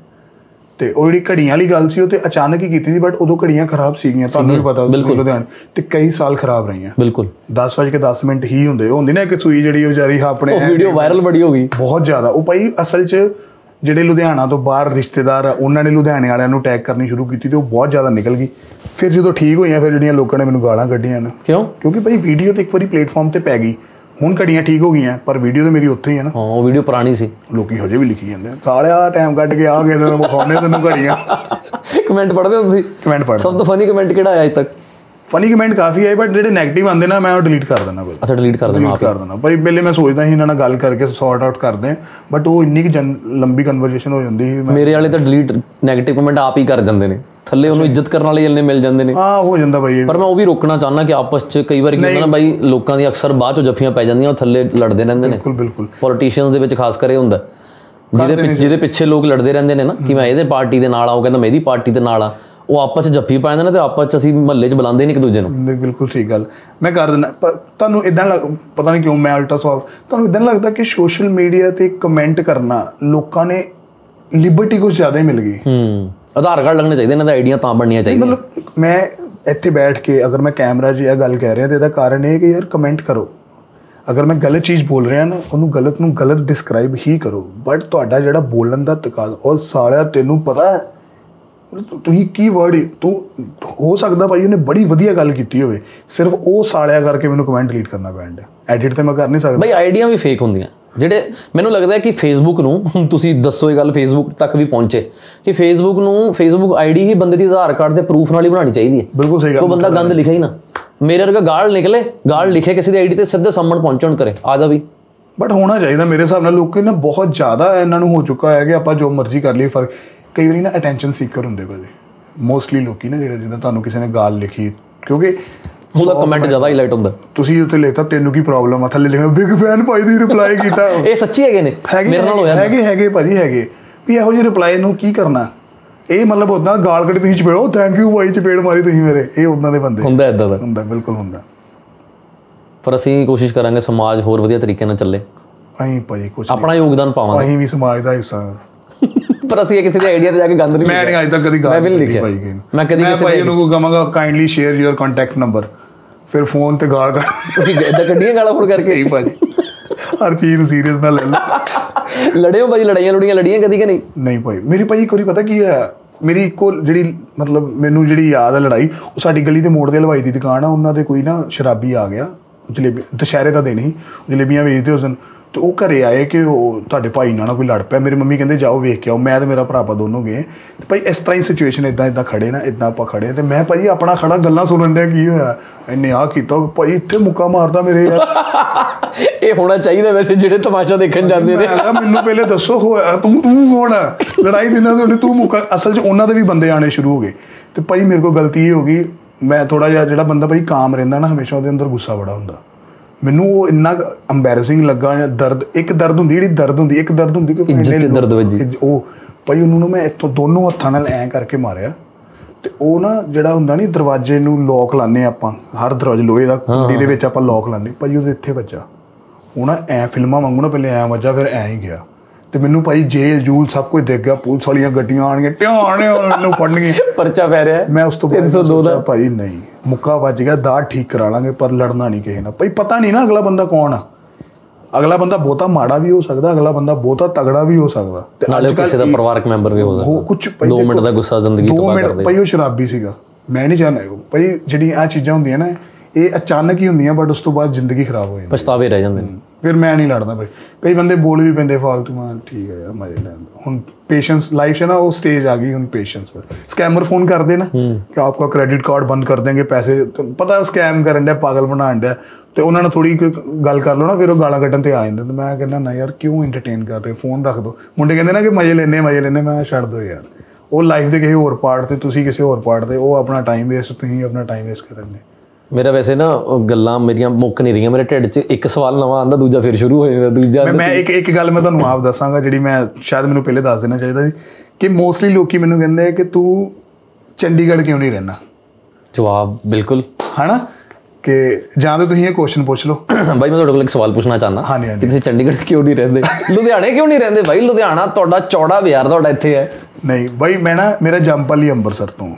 ਤੇ ਸਾਨੂੰ ਅੰਮ੍ਰਿਤਸਰੀਆਂ ਨੂੰ ਨਾ ਰੱਬ ਵੱਲੋਂ ਹੀ ਬਖਸ਼ਾ ਤੇ ਮੈਨੂੰ ਬੜੇ ਲੋਕੀ ਕਹਿੰਦੇ ਕਿ ਯਾਰ ਤੈਨੂੰ ਨਾ ਚੰਡੀਗੜ੍ਹ ਸ਼ਿਫਟ ਕਰ ਲੈਣਾ ਚਾਹੀਦਾ ਤੈਨੂੰ ਉਹਨੂੰ ਫਲੈਟ ਲੈ ਲੈਣਾ ਚਾਹੀਦਾ। ਤੇ ਮੈਂ ਇੱਕ ਚੀਜ਼ ਹੀ ਜਵਾਬ ਦਿੰਦਾ ਤੇ ਉਹ ਇਹੀ ਜਵਾਬ ਹੈ ਕਿ ਮੈਂ ਆਪਣੇ ਸ਼ਹਿਰ ਤੋਂ ਨਾ ਨਿਕਲ ਜਾਵਾਂਗਾ ਮੈਂ ਆਪਣੇ ਕੱਪੜੇ ਵਸਤਰ ਇਹ ਉਹ ਪੈਸਾ ਧੇਲਾ ਲੈ ਕੇ ਮੈਂ ਦੂਸਰੇ ਸ਼ਹਿਰ ਸ਼ਿਫਟ ਹੋ ਜਾਵਾਂਗਾ ਪਰ ਮੈਂ ਦਰਬਾਰ ਸਾਹਿਬ ਨਹੀਂ ਨਾਲ ਲੈ ਕੇ ਜਾ ਵਾਹਿਗੁਰੂ।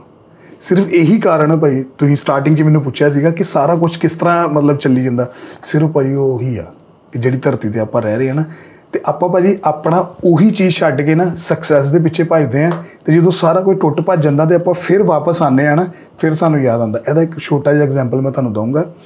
ਆਪਣੇ ਮੁੰਡੇ ਕੈਨੇਡਾ ਗਏ ਸਾਰੀ ਦੁਨੀਆ ਕੈਨੇਡਾ ਜਾਣ ਡਈ ਹੈ। ਕਿੰਨੀ ਸੋਹਣੀ ਵਿਸਾਖੀ ਮਨਾਉਂਦੇ ਨਾ ਕੈਨੇਡਾ 'ਚ ਹਨਾ? ਅਸੀਂ ਵੀ ਮਨਾਉਂਦੇ ਆ ਨਾ। ਵਿਸਾਖੀ ਇੱਥੇ ਮਨਾਈ ਜਾਂਦੀ ਸੀ ਨਾ। ਭਈਏ ਆਉਂਦੇ ਨਾ ਭਾਜੀ ਯੂਪੀ ਤੋਂ। ਛਠ ਪੂਜਾ ਕਿੱਥੇ ਜਾ ਕੇ ਮਨਾਉਂਦੇ? ਬਿਹਾਰ। ਹਨਾ? ਆਪਣੀ ਜਗ੍ਹਾ ਤੇ ਉੱਥੇ ਜਾਂਦੇ ਯੂਪੀ ਬਿਹਾਰ ਜਿੱਥੇ ਮੈਂ ਆਪਣੇ ਵਾਲੇ ਕਿਉਂ ਨਹੀਂ ਆਉਂਦੇ ਯਾਰ? ਇਹ ਮੇਰਾ ਸਵਾਲ ਵਿੱਚ ਆਣਾ ਹੀ ਸੀਗਾ ਕਿ ਤੁਸੀਂ ਕਦੋਂ ਕੈਨੇਡਾ ਸ਼ਿਫਟ ਹੋ ਰਹੇ ਹੋ? ਨਹੀਂ ਮੈਂ ਨਹੀਂ। ਭਾਈ ਮੈਂ ਰਹੂੰਗਾ ਮੈਂ ਜਾਊਂਗਾ ਮੈਂ ਵਾਪਸ ਆ ਜਾਊਂਗਾ। ਭਾਈ ਮੈਨੂੰ ਇੰਡੀਆ ਨਹੀਂ ਹੋਊਂਗਾ ਭਾਈ ਮੈਨੂੰ ਬਹੁਤ ਵਧੀਆ ਲੱਗਦਾ। ਜੇ ਆਪਰਚੁਨਿਟੀ ਮਿਲੀ ਬਾਈ ਉੱਥੇ ਜ਼ਿਆਦਾ ਪੈਸੇ ਮਿਲੇ ਜ਼ਿਆਦਾ ਵਧੀਆ ਭਾਈ, ਲਾਈਫ ਸਟਾਈਲ ਉਹੀ ਜਵਾਬ ਕਿ ਮੈਂ ਕੈਨੇਡਾ ਤੇ ਚੱਲ ਜਾਊਂਗਾ ਭਾਈ ਦਰਬਾਰ ਸਾਹਿਬ ਇੱਥੇ ਰਹਿ ਜਾਣਾ। ਓਏ ਹੋਏ। ਨਹੀਂ ਜਾਊਂ ਮੈਂ ਕਦੀ ਨਹੀਂ ਜਾਊਂਗਾ। ਮੈਂ ਜਾਊਂਗਾ ਕੰਮ ਕਰੂੰਗਾ 6 ਮਹੀਨੇ ਲਾਊਂਗਾ ਵਾਪਸ ਮੈਂ ਉੱਥੇ ਆਊਂਗਾ। ਬਾਈ ਮੈਂ ਹਮੇਸ਼ਾ ਤੋਂ ਮੇਰਾ ਸਵਾਲ ਰਿਹਾ ਕਿ ਕਿਉਂ ਜਾ ਰਹੀ ਹੈ ਯੂਥ ਬਾਹਰ ਇੰਨਾ ਪੰਜਾਬ ਛੱਡ ਛੱਡ ਮੈਂ ਮੈਂ ਮੈਂ ਤੁਹਾਨੂੰ ਉਹੀ ਤੇ ਕਹਿ ਰਿਹਾ ਕਿ ਆਪਾਂ ਉੱਥੇ ਵਿਸਾਖੀ ਉਹ ਮਨਾ ਕਹਿੰਦੇ ਨੇ ਇੱਥੇ ਬੰਦੇ ਦੀ ਕਦਰ ਹੈ ਨਹੀਂ। ਭਾਈ ਉੱਥੇ ਚੰਗੀ ਕਦਰ। ਹੈ। ਜੇ ਇੱਥੇ ਕਦਰ ਬਣਾਣੀ ਭਾਈ ਤੁਹਾਡੀ ਕਦਰ ਹੈਗੀ ਕਿ ਨਹੀਂ ਇੱਥੇ? ਬਿਲਕੁਲ ਹੈਗੀ। ਤੁਸੀਂ ਬਣਾਈ ਹੈ ਨਾ ਕਦਰ। ਬਿਲਕੁਲ। ਸਾਡੇ ਮਾਪਿਓ ਨੇ ਆਪਣੀ ਕਦਰ ਬਣਾਈ। ਅਸੀਂ ਉਹਨਾਂ ਦਾ ਨਾਮ ਰੋਸ਼ਨ ਕਰ ਰਹੇ ਜਾਂ ਅਸੀਂ ਆਪਣੀ ਕਦਰ ਤੁਸੀਂ ਕਿਉਂ ਨਹੀਂ ਬਣਾ ਰਹੇ? ਇਹ ਤਾਂ ਭਾਈ ਗਿਵ ਅਪ ਕਰਨ ਵਾਲੀ ਗੱਲ ਹੋ ਗਈ ਨਾ। ਮੇਰੇ ਕੋਲ ਨਹੀਂ ਹੁੰਦਾ ਆ ਵੇਚ ਦੇ ਜ਼ਮੀਨ 25 ਲੱਖ ਦੇ ਦੇ। ਜੇ ਬਾਹਰ ਆਪਸ਼ਨ ਹੀ ਨਹੀਂ ਹੁੰਦੀ ਫਿਰ?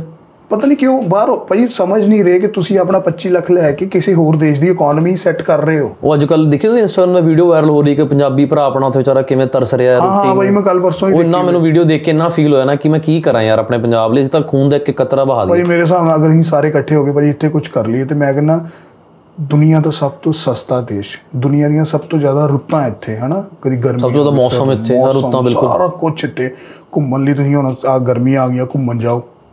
ਸ਼ਿਮਲੇ ਸ਼ਿਮਲੇ ਜਾਓ। ਬੱਸ 'ਚ ਅੰਕਲ ਉਲਟੀ ਉਂਗਲਾ। ਭਾਈ ਤੁਸੀਂ ਬੈਠੇ ਟੋਏ ਟ੍ਰੇਨ ਬੈਠੇ ਹੋ ਕਦੀ? ਨਹੀਂ ਬਾਈ ਸੁਪਨਾ ਰਹਿ ਗਿਆ ਬਾਈ। ਭਾਈ ਮੈਂ ਬਹਿਣਾ ਪਰ ਹੁਣ ਪੇਸ਼ੈਂਸ ਨਹੀਂ ਰਹੇ ਨੇ ਟੌਏ ਟ੍ਰੇਨ ਦੇ ਨਾਲੇ ਬੰਦਾ ਉੱਤਰ ਜਾਂਦਾ ਨਾ ਨਾਲ ਹੀ। ਹਾਂ ਭਾਈ ਪਹਿਲੇ ਡੱਬੇ 'ਚ ਉਤਰੋ ਆਪਣਾ ਪਿਸ਼ਾਬ ਸ਼ੂ ਕਰਕੇ ਦੂਜੇ 'ਚ ਫਿਰ ਬਹਿ ਜਾਓ। ਉਂਗਲਾਂ ਵਾਲਾ ਫਿਰ ਜੋ ਅੰਕਲ ਟੱਕਰ ਗਿਆ ਕੋਈ ਨਾਲ। ਜਿਹਨੂੰ ਉਲਟੀ ਕਰਾਣੀ ਪਵੇ। ਬਹੁਤ ਵਧੀਆ ਵੀਡੀਓ ਹੈ ਭਾਈ ਉਹ। ਉਹ ਵੀਡੀਓ ਮੈਂ ਹੀ ਜਿਮ 'ਚ ਤਿੰਨ ਚਾਰ ਮੈਂ ਜਿਮ 'ਚ ਨਾ ਕੱਲ ਤੁਹਾਡੀ ਵੀਡੀਓ ਲਾਈ ਇਕੱਲਾ ਹੀ ਹੱਸੀਗਾ ਵਾ ਉਹ ਸੱਪ ਵਾਲੀ ਸੁਣੀ ਸੀ ਸੱਪ ਵਾਲੀ? ਮੈਂ ਉਹ ਸੁਣੀ ਸੀ ਬਈ ਤੁਹਾਡੀ ਵੀਡੀਓ ਹਾਂ ਬੱਸ ਵਾਲੀ ਸ਼ਿਮਲੇ ਗਏ। ਸੱਪ ਵਾਲੀ ਮੋਮੋਜ਼ ਖਾਦੇ ਉਹ ਬੜੀ ਪਸੰਦ ਕੀਤੀ ਯਾਰ।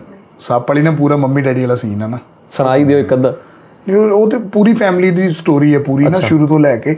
ਉਹਦੇ ਵਿੱਚ ਮੈਂ ਇੱਕ ਚੀਜ਼ ਤੁਹਾਨੂੰ ਸੁਣਾ ਦਿੰਦਾ ਕਿ ਮੰਮੀ ਪਾਪਾ ਜਿਹੜੇ ਹੁੰਦੇ ਨਾ ਸਾਡੇ ਡੈਡੀ ਰੈਂਡਮ ਗੱਲਾਂ ਕਰਦੇ ਸਮਝ ਨਹੀਂ ਸਾਨੂੰ ਆਪ ਪੈਂਦੀਆਂ। ਜਿਵੇਂ ਡੈਡੀ ਘਰੇ ਆਂਦੇ ਇੱਕ ਇੱਕ ਹੁੰਦਾ ਨਾ ਕਿ ਤੁਹਾਡੇ ਘਰ ਦਾ ਮਾਹੌਲ ਪੂਰਾ ਖਿਲ ਰਿਹਾ ਹੈ ਤੇ 6 ਵਜੇ ਡੈਡੀ ਨੇ ਘਰ ਆਉਣਾ ਇੱਕਦਮ ਸਫਾਈਆਂ ਸ਼ੁਰੂ ਹੋ ਜਾਂਦੀਆਂ ਜਿੱਦਾਂ ਪਤਾ ਨਹੀਂ ਕੀ ਉਤੋਂ ਫੋਨ ਨਹੀਂ ਆਇਆ ਐਸਐਚਓ ਸਾਹਿਬ ਰਾਉਂਡ ਤੇ ਨਿਕਲ ਆਏ ਨੇ। ਸਾਰੇ ਕਮੀਜ਼ਾਂ ਕੁੰਜਾਂ ਠੀਕ ਕਰਕੇ ਬੈਠ ਸੇ ਉਦਾਂ ਤੇ ਡੈਡੀ ਘਰੇ ਆਉਂਦੇ ਸੀ ਨਾ ਤੇ ਸਾਰੇ ਕਿਸੇ ਆਪੋ ਆਪਣੀ ਪੋਜੀਸ਼ਨ ਹੁੰਦੇ ਮੰਮੀ ਨੇ ਇੱਧਰ ਨੂੰ ਤੁਰ ਪੈਣਾ ਭਰਾ ਨੇ ਬੂਆ ਖੋਲਣ ਚੱਲ ਜਾਣਾ ਹਨਾ ਕਿਤਾਬਾਂ ਕੱਢ ਲੈਣੀਆਂ ਪੁੱਠੀਆਂ? ਲੈਣੀਆਂ।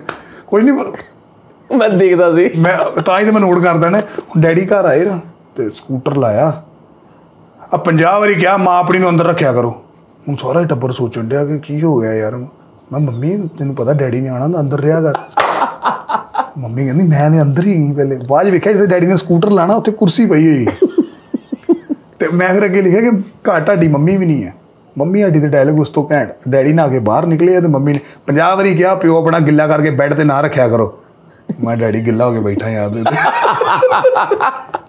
ਬਈ ਜਿਹੜੀ ਸਿਚੁਏਸ਼ਨਸ ਹੁੰਦੀਆਂ ਕਿੰਨੇ ਕੁ ਪਰਸੈਂਟ ਸੱਚੀਆਂ ਹੁੰਦੀਆਂ ਤੇ ਕਿੰਨੇ ਕੁ ਤੁਸੀਂ ਆਪ ਬਣਾਉਂਦੇ ਹੋ? 50 60% ਸੱਚੀਆਂ ਹੀ ਹੁੰਦੀਆਂ ਨੇ। ਓਕੇ 40 ਹੁਣ ਆਪ ਐਡ ਕਰਦੇ ਹੋ। 40% ਆਪ ਜਿੱਦਾਂ ਹੁਣ ਜਿੱਥੇ ਭਾਈ ਕਾਮੇਡੀ ਬੜੀ ਔਖੀ ਹੋ ਗਈ। ਹੈ। ਬਹੁਤ। ਬਹੁਤ ਔਖੀ ਹੋ ਗਈ ਹੈ ਨਾ ਕਿ ਕਿਸੇ ਨੂੰ ਗੱਲ ਕਰਨ ਦੀ ਬਜਾਏ ਆਪਣੇ ਡੈਡੀ ਨੂੰ ਇਨਕਲੂਡ ਕਰ ਲਓ। ਕਈ ਗੱਲਾਂ ਹੁੰਦੀਆਂ ਕਿਸੇ ਤੇ ਹੁੰਦੀਆਂ ਹਨਾ ਬਟ ਆਪਾਂ ਨਹੀਂ ਕਰ ਪਾਉਂਦੇ।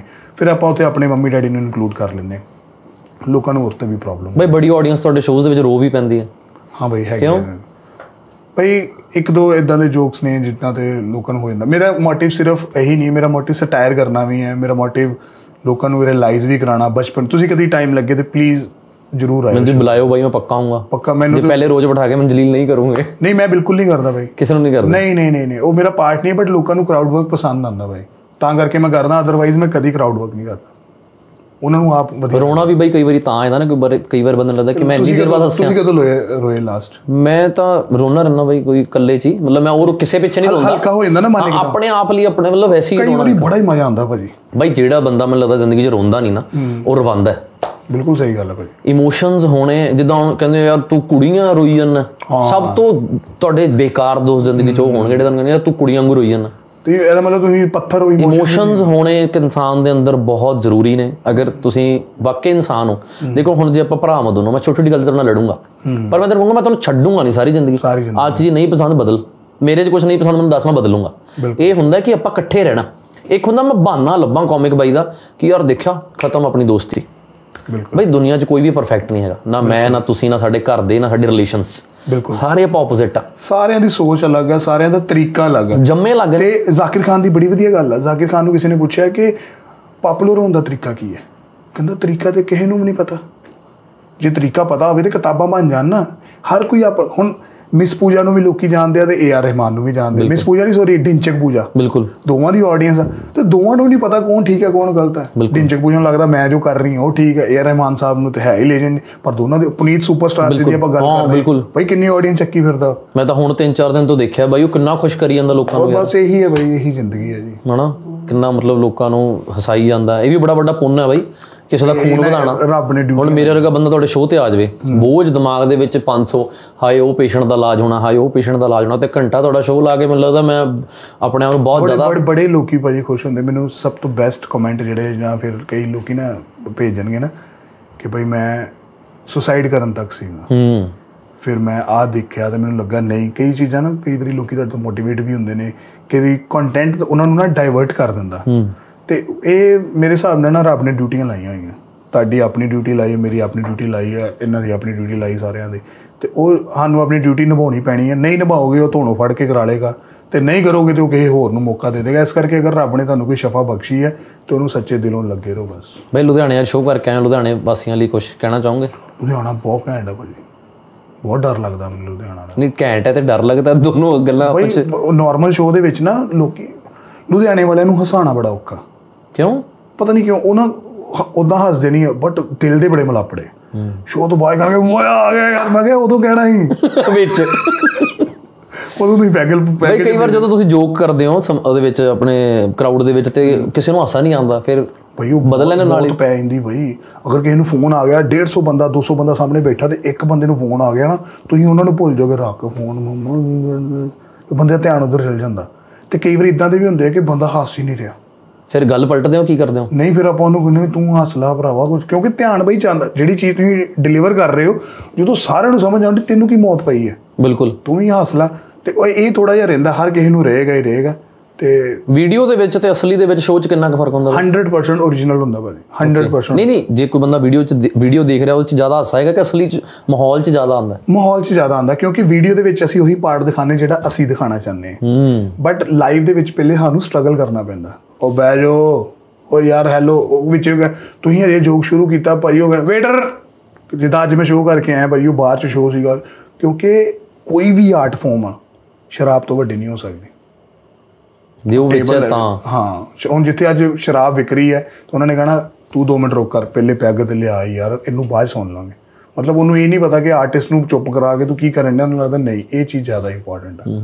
ਤੇ ਜੋ ਵੀ ਹੁੰਦਾ ਓਰੀਜਨਲੀ ਹੁੰਦਾ ਬਾਈ ਬਟ ਜਿਹੜਾ ਮਾਹੌਲ ਬਣਦਾ ਨਾ ਉਹਦਾ ਆਪਣਾ ਮਜ਼ਾ ਐਂਡਿੰਗ ਦਾ ਆਪਣਾ ਮਜ਼ਾ ਲੋਕੀ ਖੁਸ਼ ਹੁੰਦੇ ਆ ਜਦੋਂ ਲਾਸਟ ਤੇ। ਕਿਉਂਕਿ ਸ਼ੋਅ ਜਿਹੜਾ ਹੁੰਦਾ ਨਾ ਕਿ- ਟਿਪ ਦੇ ਕੇ ਜਾਂਦੇ ਨੇ ਬਈ? ਹਾਂ ਬਾਈ ਲੁਧਿਆਣੇ 'ਚ ਹੀ ਹੋਇਆ ਮੇਰੇ ਨਾਲ। ਕਿੰਨੇ ਪੈਸੇ? 500 ਮੇਰੇ ਕੋਲ ਪਿਆ ਹੋਣਾ ਦਿਖਾਵਾਂ ਨਹੀਂ ਨਹੀਂ ਨਹੀਂ ਨਹੀਂ, ਮੰਨ ਲੈ ਨਹੀਂ ਨਹੀਂ ਬਾਈ ਮੈਂ ਮੈਂ ਆਹ ਵਾਲੇ ਨੋਟ ਜਿਹੜੇ ਨਾ ਨਹੀਂ ਨਹੀਂ ਮੰਨ ਨਹੀਂ ਲਿਆ। ਬਾਈ ਆਹ ਵਾਲੇ ਨੋਟ ਮੈਂ ਉਹ ਲਿਖ ਕੇ ਰੱਖ ਲੈਣਾ ਅੱਛਾ। ਕਦੀ ਮੈਂ ਕਿਹਾ ਵੀ ਉਹ ਉੱਤੇ ਕਰਾ ਕੇ ਨਾ। ਇਹਦਾ ਇਹਦਾ ਮਤਲਬ ਬਾਈ? ਵੈਸੇ ਹੀ ਬਈ ਕਿਉਂ ਖਰਚਨੇ? ਇਹ ਵੀ ਤੁਹਾਡੇ ਲਈ ਇੱਕ ਤਰ੍ਹਾਂ ਦਾ ਪ੍ਰਸ਼ਾਦ ਹੈ। ਆ ਸਾਰੇ ਬਾਹਰਲੀ ਕਰੰਸੀ ਵੀ ਤੁਹਾਡੇ ਕੋਲ? ਆ ਸਾਰੀ ਟਿੱਪੀ ਹੈ ਬਾਈ ਲੋਕ ਡਾਲਰ ਵੀ ਦਿੰਦੇ ਨੇ? ਹਾਂ ਇਹ ਵੀ ਬਈ ਕਿਸੇ ਨੇ ਆ ਆ 100 ਰੁਪਏ ਨਾ ਆ ਦੇਖੋ ਲਿਖਿਆ ਹੋਇਆ ਉੱਤੇ। 27 ਮਾਰਚ ਹੁਸ਼ਿਆਰਪੁਰ। ਕੀ ਬਾਤ ਹੈ। ਤੇ ਆ 500 ਦੇਖੋ ਰੁਪਏ ਕਿੰਨੀ ਇੱਜ਼ਤ ਹੁੰਦੀ ਹੈ ਯਾਰ। ਆ 500 2000 ਰੁਪਏ ਦਾ ਨੋਟ ਤਾਂ ਨਹੀਂ ਆਇਆ ਕੋਈ? ਬਦਲ ਲਓ। ਅਸੀਂ ਬਦਲ ਰਹੇ 1500 ਵਿੱਚ। ਆ ਦੇਖੋ 24 11 ਲੁਧਿਆਣਾ ਸ਼ੋ ਕੀ ਬਾਤ ਇਹ ਲਿਖੇ ਹੋਏ ਬਾਈ ਬਾਈ ਜੀ ਇਹ 500 ਬੰਦ ਹੋਣ ਲੱਗੇ ਫਿਰ ਵੀ ਰੱਖੀ ਰੱਖਾਂਗੇ ਬਾਈ ਇਹ ਤਾਂ ਇਹ ਤਾਂ ਬੰਦੇ ਨੇ ਬਾਈ ਤੁਸੀਂ ਸੋਚੋ ਤੁਸੀਂ ਜੋਕ ਡਿਲੀਵਰ ਕੀਤਾ ਕਾਦੇ ਲਈ ਲੋਕਾਂ ਦੇ ਹੱਸਣ ਲਈ? ਹੱਸਣ ਲਈ। ਹਨਾ? ਇੱਕ ਬੰਦਾ ਹੱਸਿਆ ਇੱਕ ਬੰਦੇ ਨੇ ਕਲੈਪ ਕੀਤੀ ਦੈਟ ਮੀਨਸ ਤੁਹਾਡਾ ਜੋਕ ਜਿਹੜਾ ਹੈ ਓਵਰਸ਼ੈਡੋ ਕਰ ਗਿਆ। ਬਿਲਕੁਲ। ਭਾਈ ਇੱਕ ਬੰਦਾ ਚੱਲਦੇ ਜੋਕ 'ਚ ਉੱਠ ਕੇ 500 ਰੁਪਏ ਆਪਣੀ ਜੇਬ 'ਚੋਂ ਕੱਢ ਕੇ ਤੁਹਾਨੂੰ ਦੇ ਰਿਹਾ ਤੇ ਸੋਚੋ ਉਹਨੂੰ ਕਿੰਨਾ ਇੰਪੈਕਟ ਕੀਤਾ ਹੋਏਗਾ ਜੋਕ ਨੇ। ਬਿਲਕੁਲ। ਤੇ ਇਸ ਕਰਕੇ ਇਹ ਤਾਂ ਭਾਈ ਮੈਨੂੰ ਕਿਸੇ ਨੇ ਕਿਹਾ ਸੀਗਾ ਕਿ ਆਹ ਨੋਟ ਤੋਂ ਤੂੰ ਇਹਨੂੰ ਸ਼ੀਸ਼ੇ 'ਚ ਬਣਾ ਲਾ। 430 ਰੁਪਏ ਸ਼ੀਸ਼ੇ 'ਚ ਬਣਾ ਲਈ। 430 ਰੁਪਏ ਕਿਉਂ? ਮੈਂ ਵੀ ਪੁੱਛਿਆ। ਕਹਿੰਦਾ 70 ਰੁਪਏ ਸ਼ੀਸ਼ੇ ਦਾ ਖਰਚਾ ਲੱਗਣਾ। ਉਹ ਵੀ ਉੱਪਰ ਵਾਲੇ ਲੈ ਲੈਣੇ ਸੀ ਉਹਦੇ ਕੋਲ। ਸਹੀ ਗੱਲ ਹੈ ਭਾਈ ਜੇ ਤੁਸੀਂ ਨੋਟ ਦੇਣ ਲੱਗੇ ਤਾਂ ਪਲੀਜ਼ ਬਣਾ 70 ਕੇ ਦੇ ਉੱਪਰ ਦੇ ਦਿਓ। ਬਾਈ। ਆ ਬਾਕੀ ਪਤਾ ਨਹੀਂ ਕਿਹੜੇ ਭਾਈ ਭਾਈ ਮੈਂ ਇੱਕ ਵਾਰੀ ਹੁਸ਼ਿਆਰਪੁਰ ਸ਼ੋਅ ਕਰ ਰਿਹਾ ਇੱਕ ਬੰਦਾ ਆ ਆ ਵੀ ਬਾਹਰ ਦੇ ਜੇ ਭਾਈ ਜੀ। ਕੀ ਬਾਤ ਹੈ ਆ ਆਧਾਰ ਬਾਈ ਕੋਈ ਗੋਰਾ ਗੋਰਾ ਫੈਨ ਬਣਿਆ ਤੁਹਾਡਾ ਕੋਈ? ਨਹੀਂ ਭਾਈ ਉਹ ਗੂੰਗਾ ਬੋਲਾ ਹੀ ਹੋਊਗਾ ਜੇ ਬਣੂਗਾ ਤੇ। ਬਣ ਜੂਗਾ ਆਉਣ ਵਾਲੇ ਟਾਈਮ 'ਚ। ਭਾਈ ਮੇਰੀ ਅੰਗਰੇਜ਼ੀ ਬਾਲੀ ਉਦਾਂ ਦੀ ਹੈ। ਆ ਪਤਾ ਨਹੀਂ ਆ ਕਦ ਨਹੀਂ ਭਾਜੀ ਆਪਾਂ ਟਰਾਈ ਕਰ ਸਕਦੇ ਇੱਕ ਅੱਧੀ ਗੱਲ ਇੰਗਲਿਸ਼ ਮੈਂ ਵੈਸੇ? ਮੈਂ ਤੁਹਾਨੂੰ ਇੱਕ ਗੱਲ ਪੁੱਛਣੀ ਸੀਗੀ।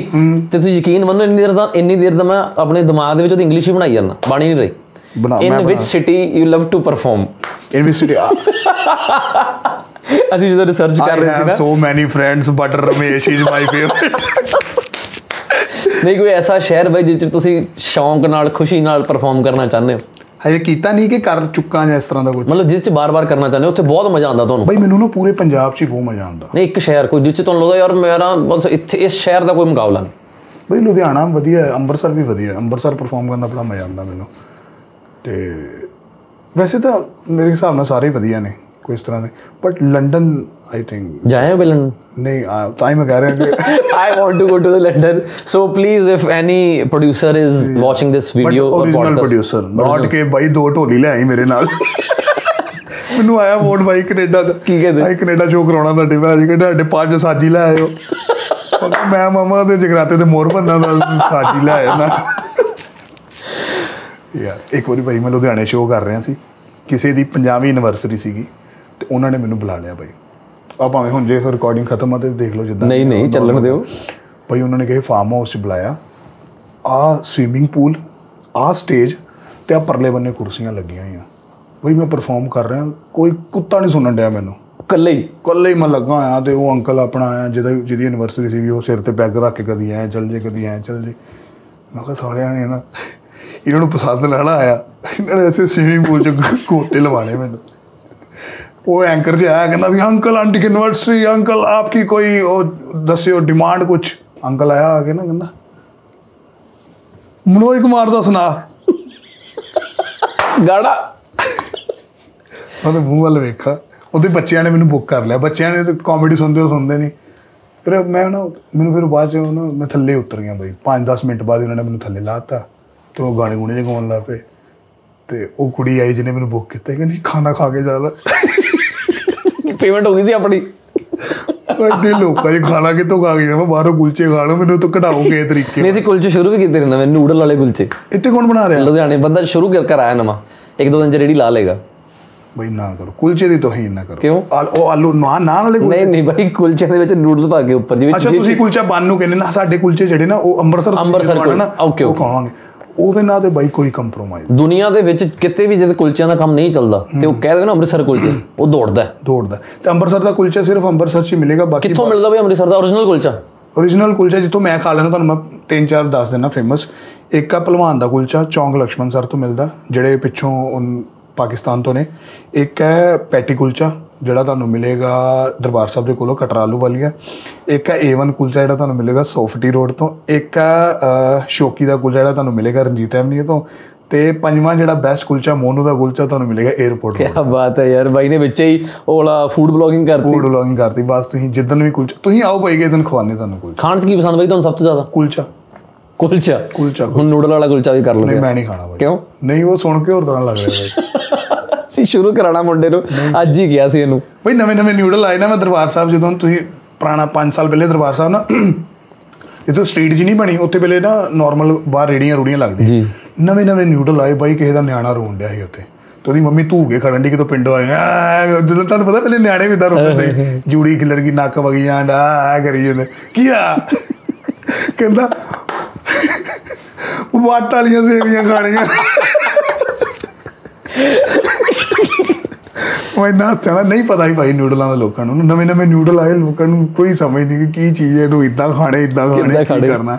ਉਹੀ ਮੂੰਹ ਪਰ ਉਹ ਸਿਹਤ ਲਈ ਬਹੁਤ ਨੁਕਸਾਨਦੇਹ ਨੇ ਹੁਣ। ਮੈਦੇ ਨਾਲ ਬਣੇ ਹੁੰਦੇ ਨੇ। ਭਾਈ ਮੇਰੇ ਦੋਸਤ ਦੇ ਨਿਊਡਲ ਹੀ ਆਏ ਅਕਸਰੇ ਚ ਇਦਾਂ ਗੁੱਛਾ ਹੀ ਪਿਆ ਹੈ ਪੂਰਾ ਪੂਰਾ। ਫਿਰ ਤੁਸੀਂ ਛੱਡੇ ਖਾਣੇ ਕਿ ਨਹੀਂ? ਮੈਂ ਨਹੀਂ ਖਾਣਾ ਭਾਈ ਨਿਊਡਲ ਮੈਂ ਤਾਂ ਹੀ ਤੇ ਕਿਹਾ ਤੁਸੀਂ ਕਿਹਾ ਕੁਲਚਾ ਖਵਾਣਾ ਮੈਂ ਕਹਿੰਦਾ ਨੂਡਲ ਵਾਲਾ ਨਹੀਂ ਖਾਣਾ। ਨਿਊਡਲ ਵੀ ਕਿੰਨਾ ਫਾਸਟ ਬਣਾਉਂਦੇ ਤੇ ਉਦਾਂ ਦਾ ਹੀ ਹੋਏਗਾ ਫਿਰ। ਅੱਜ ਕੱਲ ਜਿੰਨੀ ਤੇਜ਼ ਤੁਸੀਂ ਕਦੋਂ ਹੈਲਥ ਕੌਨਸ਼ੀਅਸ ਹੋਣਾ ਸ਼ੁਰੂ ਹੋਣਾ? ਅੱਜ ਸਾਡੇ ਕੋਲ ਸੀਗੀ ਵੀ ਨਹੀਂ ਉਹ ਪਿੱਲੋ ਜਿਹਾ ਸੀਗਾ ਨਹੀਂ ਰੱਖਣ ਨਹੀਂ ਮੈਂ ਭਾਜੀ ਹੈਗਾ। ਪਰ ਨਾ ਮੈਂ ਉਹ ਮੇਰਾ ਜੋ ਲਾਈਫ ਸਟਾਈਲ ਹੈ ਨਾ ਉਹ ਮੈਂ ਨਹੀਂ ਮੈਂ ਤੁਹਾਡੇ ਕੋਲੋਂ ਸਿੱਖਣਾ ਨਾਲੇ ਦੱਸੋ ਕੁਝ ਭਾਜੀ ਕਿ ਮੋਟੀਵੇਸ਼ਨ ਕਿੱਥੋਂ ਆਵੇ ਜਿਮ ਜਾਣ ਦੀ? ਜਿਮ ਜਦ ਮੋਟੀਵੇਸ਼ਨ ਭਾਈ ਸ਼ੀਸ਼ੇ ਮੋਰੇ ਖੜ ਜੋ ਰੋਜ਼ ਕੱਪੜੇ ਲਾ ਕੇ ਦੇਖ ਲਓ ਆਪਣੇ ਆਪ ਨੂੰ। ਕਿ ਮੈਂ ਇੱਕ ਗੱਲ ਦੱਸਦਾ ਬਸ ਜਿਹੜੇ ਬੰਦੇ ਨੇ ਆਪਣੀ ਸਿਹਤ ਨਹੀਂ ਸੌਰੀ ਗੁੱਸਾ ਨਾ ਕਰਿਓ। ਇੱਕ ਸਿਹਤ ਐਸੀ ਚੀਜ਼ ਹੈ ਜਿਹੜੀ ਤੁਹਾਨੂੰ ਰੱਬ ਨੇ ਦੇ ਕੇ ਭੇਜੀ ਬੱਚਾ ਜਨਮ ਲੈਂਦਾ ਸਿਹਤ ਦੇ ਨਾਲ। ਕੱਪੜਾ ਸਭ ਕੁਝ ਘੜੀ ਫੋਨ ਗੱਡੀਆਂ ਇਹ ਸਭ ਦੁਨਿਆਵੀ ਹੈ। ਔਰ ਉਹ ਸਰੀਰ ਦੇ ਵਿੱਚ ਤੁਸੀਂ ਸਾਰੀ ਜ਼ਿੰਦਗੀ ਰਹਿਣਾ। ਕੁਝ ਲੋਕਾਂ ਦਾ ਕਹਿਣਾ ਕਿ ਇਸ ਤਨ ਨੇ ਮੁੱਕ ਜਾਣਾ ਭਾਵੇਂ ਰੋਜ਼ ਮਾਲਸ਼ਾਂ ਕਰੀਏ। ਉਹ ਜਿਸ ਦਿਨ ਇਹਨੇ ਮੁੱਕਣਾ ਮੁੱਕਣਾ ਪਰ ਜਿੰਨੀ ਦੇਰ ਇਹ ਚ ਰਹਿਣਾ ਉਨੀ ਦੇਰ ਤਾਂ ਤੰਦਰੁਸਤ ਰਹੋ। ਔਰ healthy mind stays in healthy body ਯਾ ਹੀ ਦਿਸ ਇਜ਼ ਰਾਈਟ ਯਾ ਯਾ ਤੁਸੀਂ ਬੜੇ ਨਾ ਜਦੋਂ ਜਦੋਂ ਤੁਸੀਂ ਬਈ ਫਿਟਨੈਸ ਵੱਲ ਜਾਓਗੇ ਨਾ ਤੁਸੀਂ ਕਈ ਯੋਗਾ ਵਾਲੇ ਬੰਦੇ ਨੂੰ ਮਿਲ ਲਓ ਕੋਈ ਬਾਡੀ ਬਿਲਡਿੰਗ ਚ ਮਿਲ ਲਓ ਕੋਈ ਸਪੋਰਟਸ ਪਰਸਨ ਨੂੰ ਮਿਲ ਲਓ ਬਈ ਸਾਰੇ ਕਮਰਸ਼ੀਅਲ ਹੋਏ ਪਏ ਉਹ ਐਕਟਿਵ ਤੁਹਾਨੂੰ ਬਹੁਤ ਮਿਲਣਗੇ ਬਾਈ। ਹੈਗੇ ਤੇ ਉਹ ਤੇ ਚਲੋ ਉਹਨਾਂ ਨੂੰ ਦਿਖਣਾ ਬਟ ਮੈਂ ਨਾ ਨਿਕਲਿਆ ਸੀ ਪਤਲੇ ਹੋਣ ਲਈ ਮੈਂ ਨਿਕਲਿਆ ਮੈਂ ਮਜ਼ਾਕ ਨਹੀਂ ਕਰਦਾ ਮੈਂ ਕੋਵਿਡ ਤੋਂ ਪਹਿਲੇ ਕੋਵਿਡ ਦੇ ਵਿੱਚ ਮੈਂ ਕਾਫੀ ਲੂਜ਼ ਵੀ ਕੀਤਾ। ਪਰ ਮੈਨੂੰ ਬੜਾ ਹੀ ਕਮਰਸ਼ੀਅਲ ਲੱਗਾ ਯਾਰ ਬਹੁਤ ਹੀ ਜ਼ਿਆਦਾ। ਜਦੋਂ ਮੈਂ ਡਾਈਟੀਸ਼ੀਅਨ ਕੋ ਗਿਆ ਉਹਨੇ ਭਾਜੀ ਮੇਰਾ ਸੌਰੀ ਆ ਗਿਆ ਡਕਾਰ ਨਾ ਹੋਰ ਖਵਾਓ ਪੀਜ਼ੇ ਇਹ ਆਪਾਂ ਬਾਅਦ ਹੀ ਖਾਵਾਂਗੇ ਕੋਈ ਚੱਕਰ ਨਹੀਂ ਚੱਲਣ ਦਿਓ। ਭਾਈ ਉਹਨੇ ਪਹਿਲੇ ਮੇਰਾ ਨਾ ਹਾਈਟ ਚੈੱਕ ਕੀਤੀ ਫਿਰ ਉਹਨੇ ਮੇਰਾ weight ਚੈੱਕ ਕੀਤਾ ਫਿਰ ਮੈਨੂੰ ਬਿਠਾ ਕੇ ਤੇ ਉਹ ਕਾਫੀ ਗੁਣਾ ਘਟਾਓ ਕਰ ਕਰ ਕਹਿੰਦਾ ਮੋਟੇ ਹੋ ਤੁਸੀਂ। ਇੰਨਾ ਇੰਨਾ ਕਰਕੇ। ਭਾਈ ਯਾਰ ਤੂੰ ਤੇ ਮੇਰੀ ਅੱਖਾਂ ਖੋਲਦੀ। ਭਾਈ ਉਸ ਤੋਂ ਬਾਅਦ ਇਹਨਾਂ ਨੇ ਮੈਨੂੰ ਸਵੇਰੇ 4 ਵਜੇ ਕਹਿੰਦਾ ਕਿ ਉਹ ਕਰਨਾ। ਆ ਕੀ ਹੁੰਦਾ ਭਲਾ?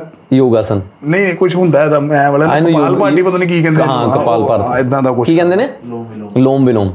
ਦੇਖੋ ਸਾਰੇ ਅਨਹੈਲਦੀ ਬੰਦੇ ਨੂੰ ਪਤਾ ਹੈ। ਯਾਰ ਪੰਜਾਬੀ ਇਕਲੌਤੀ ਕੌਮ ਹੈ ਜਿਹੜੀ ਪਤਾ ਕੀ ਪੁੱਛੇਗੀ? ਯਾਰ ਪਤਲੇ ਹੋਣਾ ਕੀ ਖਾਇਆ ਕਰਨਾ ਹੈਨਾ? ਪਤਲੇ ਹੋਣ ਵਾਸਤੇ ਕੀ ਖਾਵਾਂ? ਕੀ ਖਾਵਾਂ? ਭਾਈ ਫਿਰ ਉਹਨੇ ਫੁੱਲ ਮਖਾਣੇ ਜਿਹੇ ਲੈਤੇ ਫਿਰ ਬਾਅਦ ਪਪੀਤਾ ਲੈਤਾ ਭਾਈ ਪਹਿਲੇ ਮੈਂ ਸਵੇਰੇ ਦੁਪਹਿਰੇ ਸ਼ਾਮ ਤਿੰਨ ਟਾਈਮ ਖਾਣ ਦਾ ਉਹਨੇ 350 ਟਾਈਮ ਲੈਤਾ ਘੰਟੇ ਘੰਟੇ ਬਈ ਬਾਅਦ ਸੱਚੀ ਚ ਪਤਲੇ ਹੋਣ ਲਈ ਜ਼ਿਆਦਾ ਹੀ ਖਾਣਾ ਪੈਂਦਾ। ਬਟ ਖਾਣਾ ਕੀ ਹੈ? ਕੁਆਂਟੀਟੀ ਮੈਟਰ ਕਰਦੀ। ਭਾਈ ਉਸ ਤੋਂ ਬਾਅਦ ਉਹਨੇ ਪੂਰੀ ਲਿਸਟ ਦਿੱਤੀ ਮੈਨੂੰ। ਲਿਸਟ ਦੇ ਕੇ ਤੇ ਮੈਂ ਲਿਸਟ ਫੜ ਲਈ ਤੇ ਬਾਅਦ ਮੈਨੂੰ ਕਹਿੰਦਾ 8000 ਰੁਪਿਆ ਦੱਸਣ। ਮੈਂ ਕਿਹਾ ਵੀ ਇਹ ਸਮਾਨ ਮੈਂ ਰੋਜ਼ ਲੈਣ ਆਣਾ ਕਿ ਹੁਣੇ ਦੇ ਦਿਓ ਤੁਸੀਂ ਨਾਲ ਮੈਨੂੰ? ਬਈ 8000 ਰੁਪਿਆ ਲਿਖਣ ਦਾ ਮੈਂ ਕਿਹਾ YouTube ਭਰਿਆ ਪਿਆ। ਉਸ ਤੋਂ ਬਾਅਦ ਮੈਂ ਜਿਮ ਵੀ ਗਿਆ ਬਈ। ਬਈ ਜਿਮ ਵੀ ਪਤਾ ਨਹੀਂ ਮੈਨੂੰ ਕਿ ਆਈ ਐਮ ਮੇਰੇ ਨਾਲ ਹੀ ਹੋਇਆ ਕਿ ਨਹੀਂ ਨਹੀਂ ਆਇਆ ਹਮ ਤੋਂ ਅੱਗੇ। ਆਈ ਐਮ ਮੇਰੇ ਨਾਲ ਹੀ ਹੋਇਆ। Am not sure about that Okay. Yeah I am going to gym and ਉਹ ਕਹਿੰਦਾ ਡੱਬੇ ਖਾਓ ਯਾਰ। ਪ੍ਰੋਟੀਨ ਪਤਾ ਨਹੀਂ ਸਪਲੀਮੈਂਟ ਆਈ ਡੋਨਟ ਨੋ ਕਿ ਇਹ ਚੀਜ਼ ਹੈ। ਉਹ ਨਾ ਉਸ ਤੋਂ ਬਾਅਦ ਤਾਂ ਇੰਟਰਸਟ ਹੀ ਚੇਂਜ ਹੋ ਗਿਆ। ਜਿੱਦਾਂ ਜਿਹੜਾ ਬੰਦਾ ਉੱਥੇ ਕੋਚ ਸੀਗਾ ਨਾ ਤੇ ਪਹਿਲੇ ਤਾਂ ਉਹ ਬੜਾ ਵਧੀਆ ਕਰਾ ਰਿਹਾ ਉਸ ਤੋਂ ਬਾਅਦ ਕਹਿੰਦਾ ਵੀ ਭਾਈ ਤੁਹਾਡੇ ਆ ਮਾਈਕਰੋ D3 ਘੱਟ ਇਹ ਘੱਟ ਉਹ ਘੱਟ ਕੋਲਾਜਨ ਖਾ ਲਓ ਇਹ ਖਾ ਲਓ। ਮੈਂ ਕਿਹਾ ਯਾਰ ਮੈਂ ਡੱਬੇ ਨਹੀਂ ਖਾਣੇ। ਉਹਨੇ ਦੇਖਿਆ ਵੀ ਇਹ ਕਲਾਇੰਟ ਕਨਵਰਟ ਨਹੀਂ ਹੋਣਾ ਚੱਲ ਦੂਜੇ ਵਾਲੇ ਬੰਨੇ। ਤੇ ਇਹ ਹੈਗਾ ਕਿ ਸਿਰਫ ਬਈ ਇਹ ਨਾ ਹਰ ਚੀਜ਼ 'ਚ ਹੋ ਚੁੱਕਾ। ਤੁਸੀਂ ਦੇਖੋ ਅੱਜ ਕੱਲ ਮੈਂ ਸਭ ਤੋਂ ਸੌਖਾ ਤਰੀ- ਤਰੀਕਾ ਦੁਨੀਆ ਦਾ ਪਤਲੇ ਹੋਣ ਦਾ। ਤੇ ਜਿਹੜੇ ਪਤਲੇ ਨੇ ਉਹਨਾਂ ਨੂੰ ਬਾਡੀ ਬਣਾਉਣ ਦਾ ਇੱਕੋ ਦੱਸਣ ਲੱਗਾ ਕਿ ਘਰ ਦਾ ਖਾਓ। ਤੇ ਨਾ ਟਾਈਮ ਤੋਂ ਬਾਅਦ ਨਾ ਖਾਓ। ਜਿਵੇਂ ਰਾਤ 9 ਵਜੇ ਤੋਂ ਬਾਅਦ ਖਾਣਾ ਬੰਦ ਕਰ ਦਿਓ ਔਰ ਬੜਾ ਘੱਟ ਘੱਟ ਕੁਆਂਟੀਟੀ ਦੇ ਵਿੱਚ ਖਾਓ। ਜੇ ਕਦੇ ਤੁਸੀਂ ਚੀਟ ਮੀਲ ਵੀ ਕਰਨਾ ਨਾ ਤਾਂ ਮਹੀਨੇ 'ਚ ਜਾਂ ਹਫ਼ਤੇ 'ਚ ਇੱਕ ਦਿਨ। ਹੁਣ ਤੁਸੀਂ ਜੇ ਰੋਜ਼ ਭਟੂਰੇ ਖਾਓਗੇ ਤੇ ਕਹੋਗੇ ਮੋਟਾ ਹੋਈ ਜਾਣਾ ਉਹ ਤਾਂ ਚੀਜ਼ਾਂ ਗਲਤ ਨੇ? ਇਹੀ ਦੋ ਚੀਜ਼ਾਂ ਮੈਂ ਦਿੱਕਤਾਂ ਦੱਸ ਦਿੰਦਾ। ਮੇਰੀ ਦਿੱਕਤ ਹੈ ਟਰੈਵਲ ਮੈਂ ਨਹੀਂ ਹੈਗਾ ਘਰ 'ਚ ਅਵੇਲੇਬਲ ਤੇ ਸ਼ੋਅ ਤੋਂ ਬਾਅਦ ਚ ਭੁੱਖ ਲੱਗਦੀ। ਸ਼ੋਅ ਤੋਂ ਪਹਿਲੇ ਇੱਕ ਨਰਵਸਨੈਸ ਹੁੰਦੀ ਹੈ ਤੁਸੀਂ ਜਿੰਨੇ ਮਰਜ਼ੀ ਵੱਡੇ ਆਰਟਿਸਟ ਬਣ ਜਾਓ ਕਿਸੇ ਵੀ ਮੁਕਾਮ ਤੇ ਪਹੁੰਚ ਜਾਓ ਸ਼ੋਅ ਤੋਂ ਪਹਿਲੇ ਬੰਦੇ ਨੂੰ ਹੁੰਦਾ ਹੀ ਹੈ ਯਾਰ ਕਿ ਕੀ ਹੋਇਆ ਵਧੀਆ ਵਧੀਆ ਸ਼ੋਅ ਚੱਲ ਜਾ ਹਾਂ ਤਾਂ ਉਹ ਚੀਜ਼ਾਂ ਤੇ ਜਦੋਂ ਸ਼ੋਅ ਚੱਲ ਜਾਂਦਾ ਨਾ ਫਿਰ ਕੋਈ ਨਾ ਕੋਈ ਡਿਨਰ ਪਲਾਨ ਹੋ ਗਿਆ ਜਾਂ ਕੁਛ ਨਾ ਕੋਈ ਬੰਦਾ ਕਹਿੰਦਾ ਕਿ ਯਾਰ ਮੈਂ ਇੰਨੇ ਨਰਵਸ ਦੇ ਤੇ ਉਹ ਚੀਜ਼ਾਂ ਜਿਹੜੀਆਂ ਨਾ ਉਹ ਕਿਤਨਾ ਕਿਤੇ ਤੁਹਾਡਾ ਮਾਈਂਡਸੈਟ ਪੂਰਾ ਹੀ ਖਰਾਬ ਕਰਕੇ ਰੱਖ। ਦਿਲ ਤੇ ਬੜਾ ਕਰਦਾ ਘਰ ਦਾ ਖਾਈਏ ਪਰ ਅਸੀਂ ਹੁਣ ਘਰ ਮੰਗਾ ਕੇ ਖਾਣ ਲੱਗ ਪਏ ਨਾ। ਬਾਹਰਲਾ ਘਰ ਮੰਗਾ ਲਿਆ। ਘਰ ਮੰਗਾ ਲਏ ਨਹੀਂ ਬਟ ਮੈਂ ਹੋਊਂਗਾ ਭਾਈ ਡੈਫੀਨੇਟਲੀ ਅਗਲੇ ਪੋਡਕਾਸਟ ਤੱਕ ਆਪਾਂ ਮਿਲਾਂਗੇ। ਪੱਕਾ ਭਾਈ ਫਿਰ ਤੁਸੀਂ ਮੈਨੂੰ ਮੇਰੀ ਸਕਸੈਸ ਸਟੋਰੀ ਪੁੱਛੋ। ਫਿਰ ਆਪਾਂ ਕੁਰਸੀਆਂ ਵੀ ਦੂਜੀਆਂ ਰੱਖ ਲਾਂਗੇ। ਮੈਂ ਬੈਠਾ ਹਾਂ ਬਾ ਬਦਲਾ ਹੋ। ਗਿਆ ਭਾਈ ਖਲੀ ਖਲੀ ਨੇ ਰੈਸਟੋਰੈਂਟ ਖੋਲ ਲਿਆ। ਅੱਛਾ ਜੀ? ਹਾਂ, ਹਾਂ। ਕਿ ਉਹ ਚ ਖਾ ਕੇ ਲੋਕ ਲੰਬੇ ਹੁੰਦੇ ਹੋਣੇ? ਭਾਈ ਉਹ ਚ ਬਾਲਟੀ ਚ ਦਾਲ ਭੇਜਦੇ ਹੋ ਉਹ ਬੰਦਾ ਗਿਆ ਕਹਿੰਦਾ ਦੋ ਦਾਲ ਮੱਖਣੀ ਸੌਰੀ ਉਹਦੇ ਸਰ ਖਾ ਗਏ ਆ। ਖਲੀ ਭਾਈ ਨਾ ਕਰਨਾ ਆਪਾਂ ਪੋਡਕਾਸਟ ਅਜੇ ਬਈ ਟੈਟੂ ਟੈਟੂ ਕਿਹਦਾ ਤੁਹਾਡੇ ਬਾਹ ਤੇ? ਮੇਰੇ ਉਸਤਾਦ ਅਮਿਤ ਟੰਡਨ ਸਰ ਜਿਹੜੇ ਮੈਨੂੰ ਕਾਮੇਡੀ 'ਚ ਲੈ ਕੇ ਆਏ ਸੀ। ਅੱਛਾ ਜੀ। ਤੇ ਉਹ ਉਹਨਾਂ ਦਾ ਮੈਂ ਮੈਂ ਸੋਚਿਆ ਜਦੋਂ ਸਕਸੈਸ ਹੋ ਜਾਵਾਂਗਾ ਕਿ ਜਦੋਂ ਮੈਂ ਆਪਣਾ ਪਹਿਲਾ ਇੰਟਰਨੈਸ਼ਨਲ ਸ਼ੋਅ ਕਰਾਂਗਾ ਨਾ ਉਦੋਂ ਮੈਂ ਇਹਨਾਂ ਦਾ ਟੈਟੂ ਕਿਉਂਕਿ ਇਹ ਬੰਦੇ ਨੇ ਮੇਰੀ ਜ਼ਿੰਦਗੀ ਬਦਲੀ ਹੈ। ਬਣਵਾ ਲਿਆ ਸੀ? ਬਣਵਾ ਲਿਆ ਸੀ। ਬਈ ਜਿੱਦਾਂ ਤੁਹਾਡੀ ਜ਼ਿੰਦਗੀ 'ਚ ਇਹ ਆਏ ਤੁਸੀਂ ਵੀ ਕਿਸੇ ਜ਼ਿੰਦਗੀ 'ਚ ਜਾਓਗੇ? ਆਉਣ ਵਾਲੇ ਨਵੇਂ ਮੁੰਡਿਆਂ ਨੂੰ ਹੋ ਹਾਂ ਭਾਈ ਮੈਂ ਮੈਂ ਤੇ ਮਤਲਬ ਹੈ ਜ਼ਿੰਦਗੀ ਸੋਚਿਆ ਕਿ ਮੈਂ ਚਾਰ ਪੰਜ ਮੁੰਡੇ ਕਾਮਯਾਬ ਕਰਕੇ ਜਾਊਂਗਾ? ਭਾਈ ਆਪਾਂ ਕਿਸੇ ਨੂੰ ਨਾ ਧੱਕੇ ਨਾਲ ਨਹੀਂ ਕਰ ਸਕਦੇ। ਜੇ ਤੁਸੀਂ ਕਿਸੇ ਨੂੰ ਸਪੋਰਟ ਕਰ ਰਹੇ ਹੋ ਨਾ ਉਹਨੂੰ ਨਹੀਂ ਪਤਾ ਲੱਗਣਾ ਚਾਹੀਦਾ ਕਿ ਮੈਂ ਤੈਨੂੰ ਸਪੋਰਟ ਕਰ ਰਿਹਾ। ਨਹੀਂ ਤੇ ਉਹ ਹਮੇਸ਼ਾ ਹੀ ਕਹੇਗਾ ਕਿ ਤੂੰ ਪਿੱਛੇ ਕਿਉਂ ਨਹੀਂ ਖੜਾ ਡਿਪੈਂਡੈਂਟ ਰਹੇਗਾ। ਹਾਂ। ਸਲਾਹ ਮੰਗਦੇ ਪਹਿਲੀ ਚੀਜ਼ ਤੇ ਭਾਜੀ ਮੈਂ ਮੇਰੇ ਕੋਲ ਕੋਈ ਸਲਾਹ ਮੰਗੇ ਨਾ ਭਾਜੀ ਮੈਂ ਕਮੇਡੀਅਨ ਬਣਨਾ ਸਲਾਹ ਦਿਓ। ਤੇ ਮੇਰੀ ਪਹਿਲੀ ਸਲਾਹ ਹੁੰਦੀ ਕਿ ਸਲਾਹ ਲੈਣੀ ਬੰਦ ਕਰ ਦੇ। ਹੂੰ ਇਹ ਬੜੀ ਐਲੋਬੋਰੇਟ ਕਰੋ ਬੜੀ ਡੀਪ ਗੱਲ ਹੈ। ਹਾਂ ਭਾਜੀ ਅਗਰ ਤੁਸੀਂ ਜ਼ਿੰਦਗੀ 'ਚ ਬੰਦਾ ਆਪਣੀ ਆਵਾਜ਼ ਸੁਣਨੀ ਬੰਦ ਕਰ ਦਿੰਦਾ। ਭਾਈ ਡਿਪੈਂਡੈਂਟ ਹੋ ਜਾਂਦਾ। ਦੂਜੇ ਭਾਈ ਉਹਨੇ ਤੁਹਾਨੂੰ ਕੀ ਲੱਗਦਾ ਕਿ ਜਿੰਨੇ ਮੈਨੂੰ ਇੰਸਟਾਗ੍ਰam ਤੇ ਮੈਸੇਜ ਕੀਤਾ ਕਿ ਭਾਈ ਮੈਂ ਕਮੇਡੀਅਨ ਬਣਨਾ ਚਾਹਤਾ ਹੂੰ ਕੀ ਕਰੂੰ? ਉਹਨੇ ਸਿਰਫ ਤੁਹਾਨੂੰ ਥੋੜੀ ਕੀਤਾ। ਉਹਨੇ 25 ਕਮੇਡੀਅਨਸ ਨੂੰ ਹੋਰ ਕੀਤਾ। ਤੇ ਉਹ ਸਿਰਫ ਆਪਣਾ ਟਾਈਮ ਹੀ ਵੇਸਟ ਕਰ ਰਿਹਾ ਔਰ ਕੁਝ ਨਹੀਂ ਕਰ ਰਿਹਾ। ਤੇ ਕੋਈ ਮੈਨੂੰ ਇਹ ਸੁਦੇਸ਼ ਲਹਿਰੀ ਸਰ ਨੇ ਇੱਕ ਗੱਲ ਦੱਸੀ ਜਦੋਂ ਮੈਂ ਛੋਟਾ ਸੀ 9ਵੀਂ 10ਵੀਂ ਚ ਉਦੋਂ ਮੈਂ ਇੱਕ ਵਾਰੀ ਉਹਨਾਂ ਦੇ ਘਰ ਗਿਆ ਸੀ ਉਹਨਾਂ ਦਾ ਸ਼ੋਅ ਆਂਦਾ ਸੀ ਅਲਫਾ ਗੱਡੀ। ਮੈਂ ਕਿਹਾ ਸਰ ਮੈਂ ਵੀ ਕਾਮੇਡੀ ਕਰ ਬੱਚਾ ਸੀ ਮੈਨੂੰ ਪਤਾ ਹੀ ਨਹੀਂ ਮੈਂ ਕਿਹਾ ਸਰ ਮੈਂ ਵੀ ਕਰ ਲੈਣਾ ਕਾਮੇਡੀ ਤੇ ਅਲਫਾ ਗੱਡੀ ਤੁਸੀਂ ਇਕੱਲੇ ਕਰਦੇ ਹੋ ਤੇ ਮੈਨੂੰ ਨਾਲ ਰੱਖ ਲਓ। ਅੱਛਾ 9-10 ਸਾਲ ਦੀ ਉਮਰ 'ਚ ਕਹਿ ਹਾਂ ਨਹੀਂ ਨਹੀਂ 9ਵੀਂ 10ਵੀਂ ਕਲਾਸ ਓਕੇ 10ਵੀਂ ਕਲਾਸ ਤੇ ਮੈਂ ਪਹਿਲੇ ਸਾਲ ਕਹਿਤਾ ਸੀ। ਹਾਂ। ਚਲੋ ਕੋਈ ਨਹੀਂ ਪੰਬਲ ਹੋ ਜਾਂਦਾ ਹੁੰਦਾ ਕਈ ਵਾਰੀ। ਤੇ ਉਹਨਾਂ ਕੋਲ ਮੈਂ ਗਿਆ ਤੇ ਉਹਨਾਂ ਨੇ ਬੜੀ ਪਿਆਰੀ ਗੱਲ ਕੀਤੀ ਜੋ ਸ਼ਾਇਦ ਕੋਈ ਨਹੀਂ ਕਰਿਆ ਕਹਿੰਦੇ ਕਿ ਮੈਂ ਤੈਨੂੰ ਆਪਣੇ ਨਾਲ ਕਿਉਂ ਰੱਖਾਂ? ਤੂੰ ਮੇਰੇ ਤੋਂ ਵਧੀਆ ਕਰ ਲਿਆ ਤਾਂ ਉਹਨਾਂ ਨੇ ਮੈਨੂੰ ਕੱਢ ਦੇਣਾ। ਕੀ ਬਾਤ ਹੈ। ਕਿੰਨੀ ਖੂਬਸੂਰਤ ਗੱਲ ਹੈ ਨਾ ਕਿ ਯਾਰ ਕਿ ਤੂੰ ਮੇਰੇ ਤੋਂ ਵੀ ਵਧੀਆ ਕਰ ਸਕਦਾ। ਤੇ ਮੈਨੂੰ ਲੱਗਾ ਮੈਂ ਫਿਰ ਉਹਨਾਂ ਨੂੰ ਕਿਹਾ ਮੈਂ ਕਿਹਾ ਯਾਰ ਕਿਤੇ ਹੋਰ ਲੋੜ ਹੋਏਗੀ ਤੇ ਦੱਸਿਓ ਕਹਿੰਦੇ ਹਾਂ ਬਾਹਰ ਸਾਈਕਲ ਵਾਲੇ ਨੂੰ ਲੋੜ ਹੈਗੀ। ਪੈਂਚਰ ਲਾਉਣ ਦੀ। ਤੇ ਭਾਈ ਨਵੇਂ ਮੁੰਡੇ ਜਿਹੜੇ ਆ ਨਾ ਬਹੁਤ ਵਧੀਆ ਕਰ ਰਹੇ। ਸਿਰਫ ਭਾਈ ਪੇਸ਼ੈਂਸ ਦੀ ਗੇਮ ਆ। ਕਾਮੇਡੀਅਨ ਬਣੀਏ ਕਿਦਾਂ ਬਈ? ਤੁਸੀਂ ਐਜ਼ ਆਡੀਅנס ਨੂੰ ਅੱਜ ਦੱਸੋ ਜੇ ਕੋਈ ਮੈਂ ਕਾਮੇਡੀਅਨ ਬਣਨਾ ਚਾਹਨਾ ਕਿਵੇਂ ਬਣਾ? ਭਾਈ ਆਪਾਂ ਸਾਰੇ ਕਮੇਡੀਅਨ ਹੈਗੇ। ਫਰਸਟ ਸਟੈਪ ਕਾਗਜ਼ ਤੇ ਪੈਨ ਓਕੇ ਪਹਿਲੇ ਲਿਖਣਾ ਹੈ। ਕਮੇਡੀਅਨ ਕੋਈ ਵੀ ਬਣ ਸਕਦਾ ਬਟ ਅਸਲੀ ਕਮੇਡੀਅਨ ਉਹ ਜਿਹੜਾ ਰਾਈਟਰ ਹੈ ਮੈਂ ਤੁਹਾਨੂੰ ਚਾਰ ਜੋਕ ਲਿਖ ਕੇ ਦੇ ਦਾਂਗਾ ਨਾ ਕਿ ਆ ਲੋ ਅਨਮੋਲ ਭਾਈ ਤੁਸੀਂ ਜਾ ਕੇ ਸਟੇਜ ਤੇ ਪਰਫਾਰਮ ਕਰ ਦਿਓ। ਤੇ ਉਹ ਜੋਕ ਮੇਰੇ ਲਿਖੇ ਨੇ ਮੇਰੇ ਦਿਮਾਗ ਦੇ ਹਿਸਾਬ ਨਾਲ ਲਿਖੇ ਨੇ ਮੇਰੀ ਸੂਰਤ ਸੀਰਤ ਦੇ ਹਿਸਾਬ ਨਾਲ ਲਿਖੇ ਨੇ ਕਿਉਂਕਿ ਮੈਂ ਆਪਣੇ ਆਪ ਨੂੰ ਉਦਾਂ ਦੱਸਦਾ ਮੈਂ ਪੇਂਡੂ ਆ ਮੈਂ ਇਦਾਂ ਹੋ ਸਕਦਾ ਤੁਹਾਡੇ ਨਾਲੋਂ ਮੈਚ ਹੀ ਨਾ ਕਰਨ। ਬਿਲਕੁਲ। ਸਭ ਤੋਂ ਪਹਿਲੇ ਤੁਸੀਂ ਉਹ ਲਿਖੋ ਜਿਹੜੀ ਚੀਜ਼ ਤੁਹਾਡੇ ਨਾਲ ਮੈਚ ਕਰ ਰਹੀ ਜਿਹੜਾ ਥਾਟ ਤੁਹਾਡੇ ਦਿਮਾਗ ਦਾ ਥਾਟ ਆ। ਅਗਰ ਤੁਸੀਂ ਲਾਈਨ ਭੁੱਲ ਵੀ ਜਾਓ ਤੁਸੀਂ ਲਿਖੀ ਹੋਏਗੀ ਤੁਸੀਂ ਕਦੀ ਨਹੀਂ ਭੁੱਲੋਗੇ। ਤੇ ਕੋਈ ਵੀ ਕਮੇਡੀਅਨ ਬਣਨਾ ਚਾਹੁੰਦਾ ਸਭ ਤੋਂ ਪਹਿਲੇ ਲਿਖਣਾ ਸ਼ੁਰੂ ਕਰੋ। ਲਿਖਣ ਦੇ ਵਿੱਚ ਕਿਦਾਂ ਮਤਲਬ ਜੋਕ ਲਿਖੇ? ਜੋਕ ਲਿਖ ਲਓ ਪਲਾਟ ਲਿਖ ਲਓ ਜਦੋਂ ਤੁਸੀਂ ਲਿਖਣਾ ਸ਼ੁਰੂ ਕਰੋਗੇ ਤੁਹਾਨੂੰ ਆਪਣੇ ਆਪ ਹੀ ਕਿਉਂਕਿ ਮੈਂ ਕਰਦਾ ਸਟੋਰੀ ਟੈਲਿੰਗ ਦੋ ਤਰ੍ਹਾਂ ਦੀ ਕਾਮੇਡੀ ਹੈ ਦੋ ਕੀ ਹੁੰਦੇ ਕਾਫੀ ਤਰ੍ਹਾਂ ਦੀ ਕਾਮੇਡੀ ਹੋਗੀ ਇੱਕ ਇੱਕ ਹੁੰਦੀ ਆਬਜ਼ਰਵੇਸ਼ਨਲ ਕਾਮੇਡੀ ਲਾਈਕ ਤੁਸੀਂ ਇਹ ਕੰਪੇਅਰ ਕਰਨਾ ਮੋਟਾ ਪਤਲਾ ਗੋਰਾ ਕਾਲਾ ਸ਼ਹਿਰ ਵਾਲੇ ਪਿੰਡ ਵਾਲੇ। ਉਹਦੇ ਵਿੱਚ ਤੁਸੀਂ ਇੱਕ ਗੱਲ ਉਹਨਾਂ ਦੀ ਕਰਦੀ ਸ਼ਹਿਰ ਵਾਲੇ ਇਦਾਂ ਦਿੰਦੇ ਆ ਪਿੰਡ ਵਾਲੇ ਇਦਾਂ ਦਿੰਦੇ ਆ ਆ ਕਾਲੇ ਇਦਾਂ ਦਿੰਦੇ ਆ ਗੋਰੇ ਇਦਾਂ ਦਿੰਦੇ ਠੀਕ ਹੈ ਜੀ ਉਹ ਖਤਮ। ਇੱਕ ਹੁੰਦੀ ਸਟੋਰੀ ਟੈਲਿੰਗ ਸਟੋਰੀ ਟੈਲਿੰਗ ਦੇ ਵਿੱਚ ਨਾ ਆਪਾਂ ਸਟੋਰੀ ਸ਼ੁਰੂ ਕਰਦੇ ਹਾਂ। ਕਿ ਮੈਂ ਤੇ ਮੇਰਾ ਦੋਸਤ ਅਨਮੋਲ ਆਪਾਂ ਨਾ ਇੱਥੇ ਗਏ ਉੱਥੇ ਗਏ ਇਹ ਹੋ ਗਿਆ ਉੱਥੇ ਆ ਪੂਰੀ ਸਟੋਰੀ ਤੇ ਉਹ ਸਟੋਰੀ ਦਾ ਐਂਡ ਜੇ ਤੇ ਤੁਹਾਨੂੰ ਲੱਗਦਾ ਤੁਸੀਂ ਸਟੋਰੀ ਲਿਖ ਸਕਦੇ ਫਿਰ ਤੁਸੀਂ ਸਟੋਰੀ ਲਿਖ ਲਓ। ਕੋਈ ਤੁਹਾਡੇ ਕੋਲ ਕਿੱਸਾ ਹੈਗਾ ਪਹਿਲੇ ਕਿੱਸਾ ਲਿਖ ਲਓ ਤੇ ਉਹਦੇ ਵਿੱਚ ਜੋਕ ਪਾੜ ਲਓ। ਜੇ ਤੁਹਾਡੇ ਕੋਲ ਜੋਕ ਹੈਗੇ ਆ ਤੇ ਜੋਕ ਦੇ ਅਰਾਊਂਡ ਕਿੱਸਾ ਲਿਖ ਲਓ। ਵੈਰੀ ਸਿੰਪਲ ਸੌਖਾ ਹੀ ਹੈ ਕਾਮੇਡੀਅਨ ਬਣਨਾ। ਸੌਖਾ ਹੀ ਹੈ। ਬਹੁਤ ਸੌਖਾ। ਅਗਲੀ ਵਾਰੀ ਮੈਂ ਇੱਧਰ ਆਏ ਨਾ ਤੁਸੀਂ। ਮੇਰੇ ਕੋਲ ਹੈਗੇ ਨੇ ਭਾਈ ਸਾਡੇ ਸਚਿਨ ਭਾਜੀ। ਆਪਣੇ ਸਚਿਨ ਭਾਈ ਉਹ ਬਿਲਕੁਲ ਸਾਡੇ ਕਾਮੇਡੀਅਨ ਹੀ ਨੇ ਉਹ ਸਾਡੀ ਸਾਰਿਆਂ ਨੂੰ ਦੁੱਖ ਦੇ ਘੜੇ ਚੋਂ ਕੱਢਣ ਵਾਲੇ ਇਹੀ ਨੇ। ਭਾਈ ਹਰ ਹਰ ਸਾਡੇ ਸਾਰਿਆਂ ਦੇ ਕਾਮੇਡੀਅਨ ਲਈ ਆਪਣੇ ਆਪ ਦਾ ਮਜ਼ਾਕ ਉਡਾਉਣਾ ਵੀ ਜ਼ਰੂਰੀ ਹੁੰਦਾ। ਭਾਈ ਕਿਉਂਕਿ ਲੋਕਾਂ ਨੂੰ ਅੱਜ ਕੱਲ੍ਹ ਉਹ ਪੇਸ਼ੈਂਸ ਨਹੀਂ ਹੈ ਨਾ।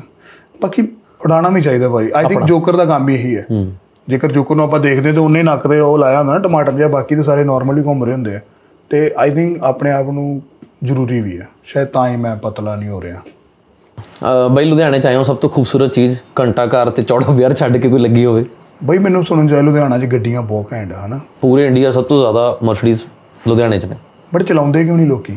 ਚਲਾਉਂਦੇ ਬਾਹਰ ਦੇ ਆਟੋ ਤੁਰੇ ਫਿਰੰਡੇ ਲੈ ਬਈ ਗੱਡੀ ਤੁਸੀਂ ਸਿੱਖੀ ਗੱਡੀ ਕਿ ਆਪਣੇ ਆਪ ਹੀ ਜਾਚ ਆ ਗਈ ਤੁਹਾਨੂੰ? ਨਹੀਂ ਸਿੱਖੀ ਸਿੱਖੀ ਸਿੱਖੀ ਆਈ ਬਈ। ਸਿੱਖ? ਤੇ ਕਿਤੇ ਕੋ ਉਹਨਾਂ ਕੋ ਸਿੱਖੀ ਜਿਹੜੇ ਉਹ ਦਰਖਤ ਥੱਲੇ ਨਹੀਂ ਆਪ ਹੀ ਘਰਦਿਆਂ ਕੋਲ ਘਰ ਦੇ ਕੋਲ ਡਰਾਈਵਰ ਸੀਗਾ। ਵੈਸੇ ਹੈਗੀ ਨਾ ਦੁਕਾਨਾਂ ਜਿਹਨਾਂ ਦਰਖਤ ਥੱਲੇ ਲਿਖਿਆ ਹੁੰਦਾ 15 ਦਿਨ ਮੇ ਡਰਾਈਵਰੀ ਸਿੱਖੀ ਉਹਨਾਂ ਕੋ ਕਦੀ ਨਹੀਂ ਜਾਣਾ। ਕਿਉਂ? ਉਹਨਾਂ ਨੇ ਮਰੂਤੀ ਰੱਖੀ ਹੈ 70 ਮਾਡਲ। ਅੱਛਾ। ਤੇ ਉਹਨਾਂ ਨੇ ਆਫਿਸ ਖੋਲਿਆ ਉੱਥੇ ਥੱਲੇ ਦਰਖਤ ਦੇ ਥੱਲੇ। ਰੈਂਡਮ ਤੁਹਾਡੇ ਇੱਥੇ ਵੀ ਸਾਡੇ ਅੰਮ੍ਰਿਤਸਰ ਵੀ ਇਦਾਂ ਹੀ ਆ। ਤੂੰ 15 ਦਿਨ ਚ ਡਰਾਈਵਰੀ ਮੈਂ ਉਹਦੇ ਕੋ ਗਿਆ ਸੀ ਸਿੱਖਣ। ਪਹਿਲੇ ਮੈਨੂੰ ਬਿਠਾਇਆ ਉਹਨੇ ਅੰਦਰ। ਤੇ ਅੰਦਰ ਭਾਈ ਕਹਿੰਦਾ ਬਾਈ ਬੂਆ ਖਿੱਚ ਕੇ ਮਾਰਿਓ। ਮੈਂ ਕਿਉਂ? ਕਹਿੰਦਾ ਗੋਲ ਜਾਂਦਾ ਚੱਲਦੀ ਰਹੀ ਬਾਅਦ ਮੈਂ ਭਾਈ ਲੱਗਾ ਬੈਲਟ ਲਾਣ ਔਰ ਰਹਿਣ ਦੋ ਕਹਿੰਦਾ ਬੈਲਟ ਮੈਂ ਕਿਹਾ ਯਾਰ ਤੂੰ ਸਿਖਾਣ ਡਿਆ ਮੈਨੂੰ। ਬੇਸਿਕ ਤੇ ਸਿਖਾ। ਕਹਿੰਦਾ ਵੀ ਮੱਥਾ ਟੇਕੋ। ਮੈਂ ਕਿਹਾ ਤੁਹਾਨੂੰ? ਕਹਿੰਦਾ ਨਹੀਂ ਏ ਬੀ ਸੀ ਨੂੰ। ਹੁੰਦਾ ਨਾ ਐਕਸਲੇਟਰ ਬ੍ਰੇਕ ਕਲਚ ਉਸ ਤੋਂ ਬਾਅਦ ਚਲਾਣੀ ਸ਼ੁਰੂ ਕੀਤੀ ਤੇ ਮੈਂ ਹੁਣ ਨਵਾਂ ਨਵਾਂ ਚਲਾਣ ਡਿਆ ਮੈਂ ਸਾਈਡ ਸਾਈਡ ਤੇ ਚਲਾਣ ਡਿਆ। ਮੈਨੂੰ ਕਹਿੰਦਾ ਵਿਚਕਾਰ ਚਲਾਓ। ਅਗਲਾ ਬੰਦਾ ਆਪ ਤੁਹਾਨੂੰ ਰਾਹ ਦੇਗਾ। ਮੈਂ ਕਿਹਾ ਮਾਮਾ ਉਹਨੇ ਵੀ ਤੇਰੇ ਕੋਲ ਸਿੱਖੀ ਹੋਈ ਤੇ ਫੇਰ? ਅਰੇ ਸੱਚੀ ਸਿੱਖੀ ਗੱਡੀ? ਨਹੀਂ ਨਹੀਂ ਸੱਚੀ ਥੋੜੀ ਬਹੁਤੀ ਸਿੱਖੀ ਲਾ ਲਓ ਤੇ ਤੁਸੀਂ ਨੋਟਿਸ ਕੀਤਾ ਕੁੜੀਆਂ ਗੱਡੀ ਸਿੱਖਣ ਜਾਂਦੀਆਂ ਜਦੋਂ? ਕੁੜੀਆਂ ਗੱਡੀ ਸਿੱਖਣ ਜਾਣਗੀਆਂ ਨਾ ਪੂਰਾ ਟੱਬਰ ਨਾਲ ਲੈ ਕੇ ਜਾਂਦੀਆਂ। ਹਾਂ ਵਾ ਹੁੰਦੇ ਨਾਲ ਹੁੰਦੇ ਨੇ ਘਰ ਦੇ। ਇਦਾਂ ਕੁੜੀ ਇੱਧਰ ਸਿਖਾਉਣ ਵਾਲਾ ਪਿੱਛੇ ਮੰਮੀ ਭਾਈ ਹੈ ਨਾਲ ਡੈਡੀ ਬੇਟਾ ਤਾਇਆ ਵੀ ਆਇਆ ਨਾਲ। ਇੱਧਰ ਟਾਇਰ ਕੀ ਰਿਮ ਨਾਲ ਲੱਗਣ ਡਿਆ ਸੜਕ ਤੇ ਉਹ ਚਲਾਉਣ ਡਿਆ। ਪੁੱਠੇ ਹੱਥ ਭਾਈ ਮੈਂ ਬਾਈਕ ਤੇ ਡਿਆ ਪੁੱਠੇ ਹੱਥ ਗੱਡੀ ਚਲਾਉਣ ਦੀ ਭਾਈ ਸੱਜੇ ਹੱਥ। ਮੈਂ ਕਰਦਾ ਮਹਾ ਬ੍ਰੇਕ ਮਾਰੀ ਤੇ ਮੈਂ ਭਾਈ ਨੂੰ ਸਮਝਾਇਆ ਕਿ ਤੂੰ ਮੰਮਾ ਸਿਖਾਉਣ ਡਿਆ ਸਹੀ ਸਿਖਾ। ਬਿਲਕੁਲ। ਉਹ ਕਹਿੰਦਾ ਮੈਡਮ ਨੇ ਨਾ ਅਗਲੇ ਹਫ਼ਤੇ ਬਾਹਰ ਚੱਲ ਜਾਣਾ। ਮੈਂ ਉਧਰ ਦੇ ਹਿਸਾਬ ਨਾਲ ਸਿਖਾਉਣ ਡਿਆ। ਉਲਟੇ ਸਾਈਡ ਮੈਂ ਕਿਹਾ ਜਿਹੜੇ ਹਿਸਾਬ ਨਾਲ ਤੂੰ ਸਿਖਾਉਣ ਡਿਆ ਬਾਹਰ ਤੇ ਪਤਾ ਨਹੀਂ ਅੰਦਰ ਜ਼ਰੂਰ ਜਾਊਗੀ ਮੈਡਮ ਤੇਰੀ। ਨਾਲ ਤੂੰ ਵੀ ਜਾਏਗਾ। ਗੱਡੀ ਯਾਰ ਪਰ ਲੁਧਿਆਣਾ 'ਚ ਬਹੁਤ ਗੱਡੀਆਂ ਬਈ। ਲੋਕੀ ਮੇਰੇ ਹਿਸਾਬ ਨਾਲ ਖਰੀਦਦੇ ਫਿਰ ਰੱਖ ਲੈਂਦੇ ਆ ਨਾ ਵਿੰਟੇਜ ਬਣਾ ਕੇ। ਤਿੰਨ ਤਿੰਨ ਚਾਰ ਚਾਰ ਗੱਡੀਆਂ ਬਈ ਘਰੇ ਹੀ ਖੜੀਆਂ ਰਹਿੰਦੀਆਂ। ਨੌਕਰ ਨੂੰ ਕਹਿੰਦੇ ਜਾਓ ਰਾਮੂ ਸਬਜ਼ੀ ਮਛਲੀ ਦੀ ਚਾਬੀ ਪਕੜੋ ਕਿਲੋ ਦਹੀਂ ਲੈ ਕੇ ਆਓ। ਸਹੀ ਗੱਲ ਹੈ ਇੱਥੇ ਦਹੀਂ ਆਪ ਲੈਣ ਜਾਣਾ ਪੈਂਦਾ। ਸਹੀ ਗੱਲ ਬਹੁਤ ਮਜ਼ਾ ਆਇਆ ਭਾਈ ਗੱਲਾਂ ਕਰਕੇ। ਕਾਫੀ ਗੱਲਾਂ ਮੁੱਕ ਨਹੀਂ ਰਹੀਆਂ ਬਈ ਬਹੁਤ ਵਧੀਆ ਲੱਗਿਆ ਮੈਨੂੰ ਪੋਡਕਾਸਟ ਕਰਕੇ। ਆਪਾਂ ਕਰਾਂਗੇ ਪਰ ਚਲੋ ਜਦੋਂ ਨੈਕਸਟ ਟਾਈਮ ਕਰਾਂਗੇ ਬਾਕੀ ਮੈਨੂੰ ਬਹੁਤ ਵਧੀਆ ਲੱਗਿਆ ਬਾਕੀ ਆਡੀਅנס ਨੂੰ ਕਿਵੇਂ ਦਾ ਲੱਗਿਆ। ਦੱਸੇਗੀ ਕਿਵੇਂ ਦਾ ਲੱਗਿਆ। ਪਰ ਮੈਨੂੰ ਪਰਸਨਲੀ ਬਹੁਤ ਵਧੀਆ ਲੱਗਿਆ। ਅੱਜ ਦੇ ਪੋਡਕਾਸਟ ਆਪਾਂ ਕਾਫੀ ਮਿਕਸ ਦੀਆਂ ਗੱਲਾਂ ਕੀਤੀਆਂ। ਹਨ ਮਜ਼ਾ ਆਏਗਾ। ਬਾਕੀ ਦੇਖਦੇ ਹਾਂ ਆਡੀਅנס ਨੂੰ ਕਿਵੇਂ ਦਾ ਲੱਗਦਾ। ਕੋਈ ਨਾ ਕੋਈ ਤਾਂ ਕਾਮੇਡੀਅਨ ਨਿਕਲੇਗਾ ਵਿੱਚੋਂ। ਦੇਖੋ ਤੁਹਾਨੂੰ ਕੰਸਰਨ ਕਰਨਗੇ ਦੱਸ ਦਿਓ ਮੈਨੂੰ। ਮੈਂ ਜ਼ਰੂਰ ਬਈ ਤੁਹਾਡਾ ਡਾਇਰੈਕਟ ਨੰਬਰ ਦੇ ਦਾਂਗਾ। ਥੈਂਕ ਯੂ ਬਾਈ ਤੁਸੀਂ ਟਾਈਮ ਦਿੱਤਾ। ਤੇ ਬਹੁਤ ਖੁਸ਼ੀ ਹੋਈ ਤੁਹਾਨੂੰ ਮਿਲ ਕੇ। ਬਹੁਤ ਅੱਛੇ ਇਨਸਾਨ ਹੋ ਤੁਸੀਂ। ਕਾਫੀ ਮਹਿੰਗੇ ਬੜੇ ਚੰਗੇ ਇਨਸਾਨ ਹੋ ਬਾਈ ਤੁਹਾਡੀ ਵਾਈਬ ਬਹੁਤ ਪੋਜ਼ਿਟਿਵ ਹੈ। ਥੈਂਕ ਯੂ ਸੋ ਮਚ ਮਿਲਦੇ ਰਵਾਂਗੇ ਆਪਾਂ। ਮੇਰੇ ਲਈ ਸਬਬ ਇਹ ਜਿਹੜਾ ਪੋਡਕਾਸਟ ਤੋਂ ਜ਼ਿਆਦਾ ਇੰਪੋਰਟੈਂਟ ਭਾਈ ਤੁਹਾਨੂੰ ਮਿਲਣਾ ਸੀਗਾ। ਇਹ ਤਾਂ ਇੱਕ ਜ਼ਰੀਆ ਹੋ ਗਿਆ। ਬਟ ਕਦੀ ਵੀ ਭਾਜੀ ਮੈਂ ਤੁਹਾਡੀ ਮੈਂ ਮਤਲਬ ਇਹ ਤਾਂ ਬਹੁਤ ਛੋਟੀ ਜੀ ਗੱਲ ਹੈ ਕਿ ਮੈਂ ਕੀ ਤੁਹਾਡੀ ਹੈਲਪ ਕਹਿ ਨਹੀਂ ਸਕਦਾ ਅਰੇ ਨਹੀਂ ਨਹੀਂ ਬਾਈ ਨਹੀਂ। ਬਟ ਕਦੀ ਵੀ ਤੁਹਾਨੂੰ ਲੱਗੇ ਕਿ ਭਰਾ ਦੀ ਕਿਤੇ ਵੀ ਲੋੜ ਹੈ ਐਨੀ ਟਾਈਮ ਤੁਸੀਂ ਫੋਨ ਕਰੋ। ਜ਼ਰੂਰ। ਤੇ ਮੈਂ ਸੋਚ ਬੰਦ ਰੱਖਣਾ। ਪੱਕਾ ਪੱਕਾ ਬ੍ਰਦਰ ਮੈਂ ਵੀ ਅੱਗੋਂ ਕਹਿੰਦਾ ਹਾਂ ਪੱਕਾ ਬ੍ਰਦਰ ਪੱਕਾ ਪੱਕਾ ਮੈਂ ਤੁਹਾਨੂੰ WhatsApp ਕਾਲ ਕਰ ਲਿਆ ਕਰਾਂ। ਠੀਕ ਹੈ ਸਰ ਜਦੋਂ WhatsApp ਕਾਲ ਕਰਨੀ ਪਹਿਲੇ ਮੈਸੇਜ ਕਰਨਾ ਕੈਨ ਕਾਲ ਠੀਕ ਹੈ। ਫਿਰ ਮੈਂ ਸੋਚ ਬੰਦ ਇਹ ਤਾਂ ਜਮਾ ਇਦਾਂ ਦੇ ਹੈ ਹੀ ਨਹੀਂ ਬਾਈ। Thank you by thank you thank you thank you ਇਹਦਾ ਮਜ਼ਾਕ ਦੀ ਗੱਲ ਹੈ ਬਹੁਤ ਬਹੁਤ ਸ਼ੁਕਰੀਆ ਭਾਜੀ। ਥੈਂਕ ਯੂ ਬਾਈ ਥੈਂਕ ਯੂ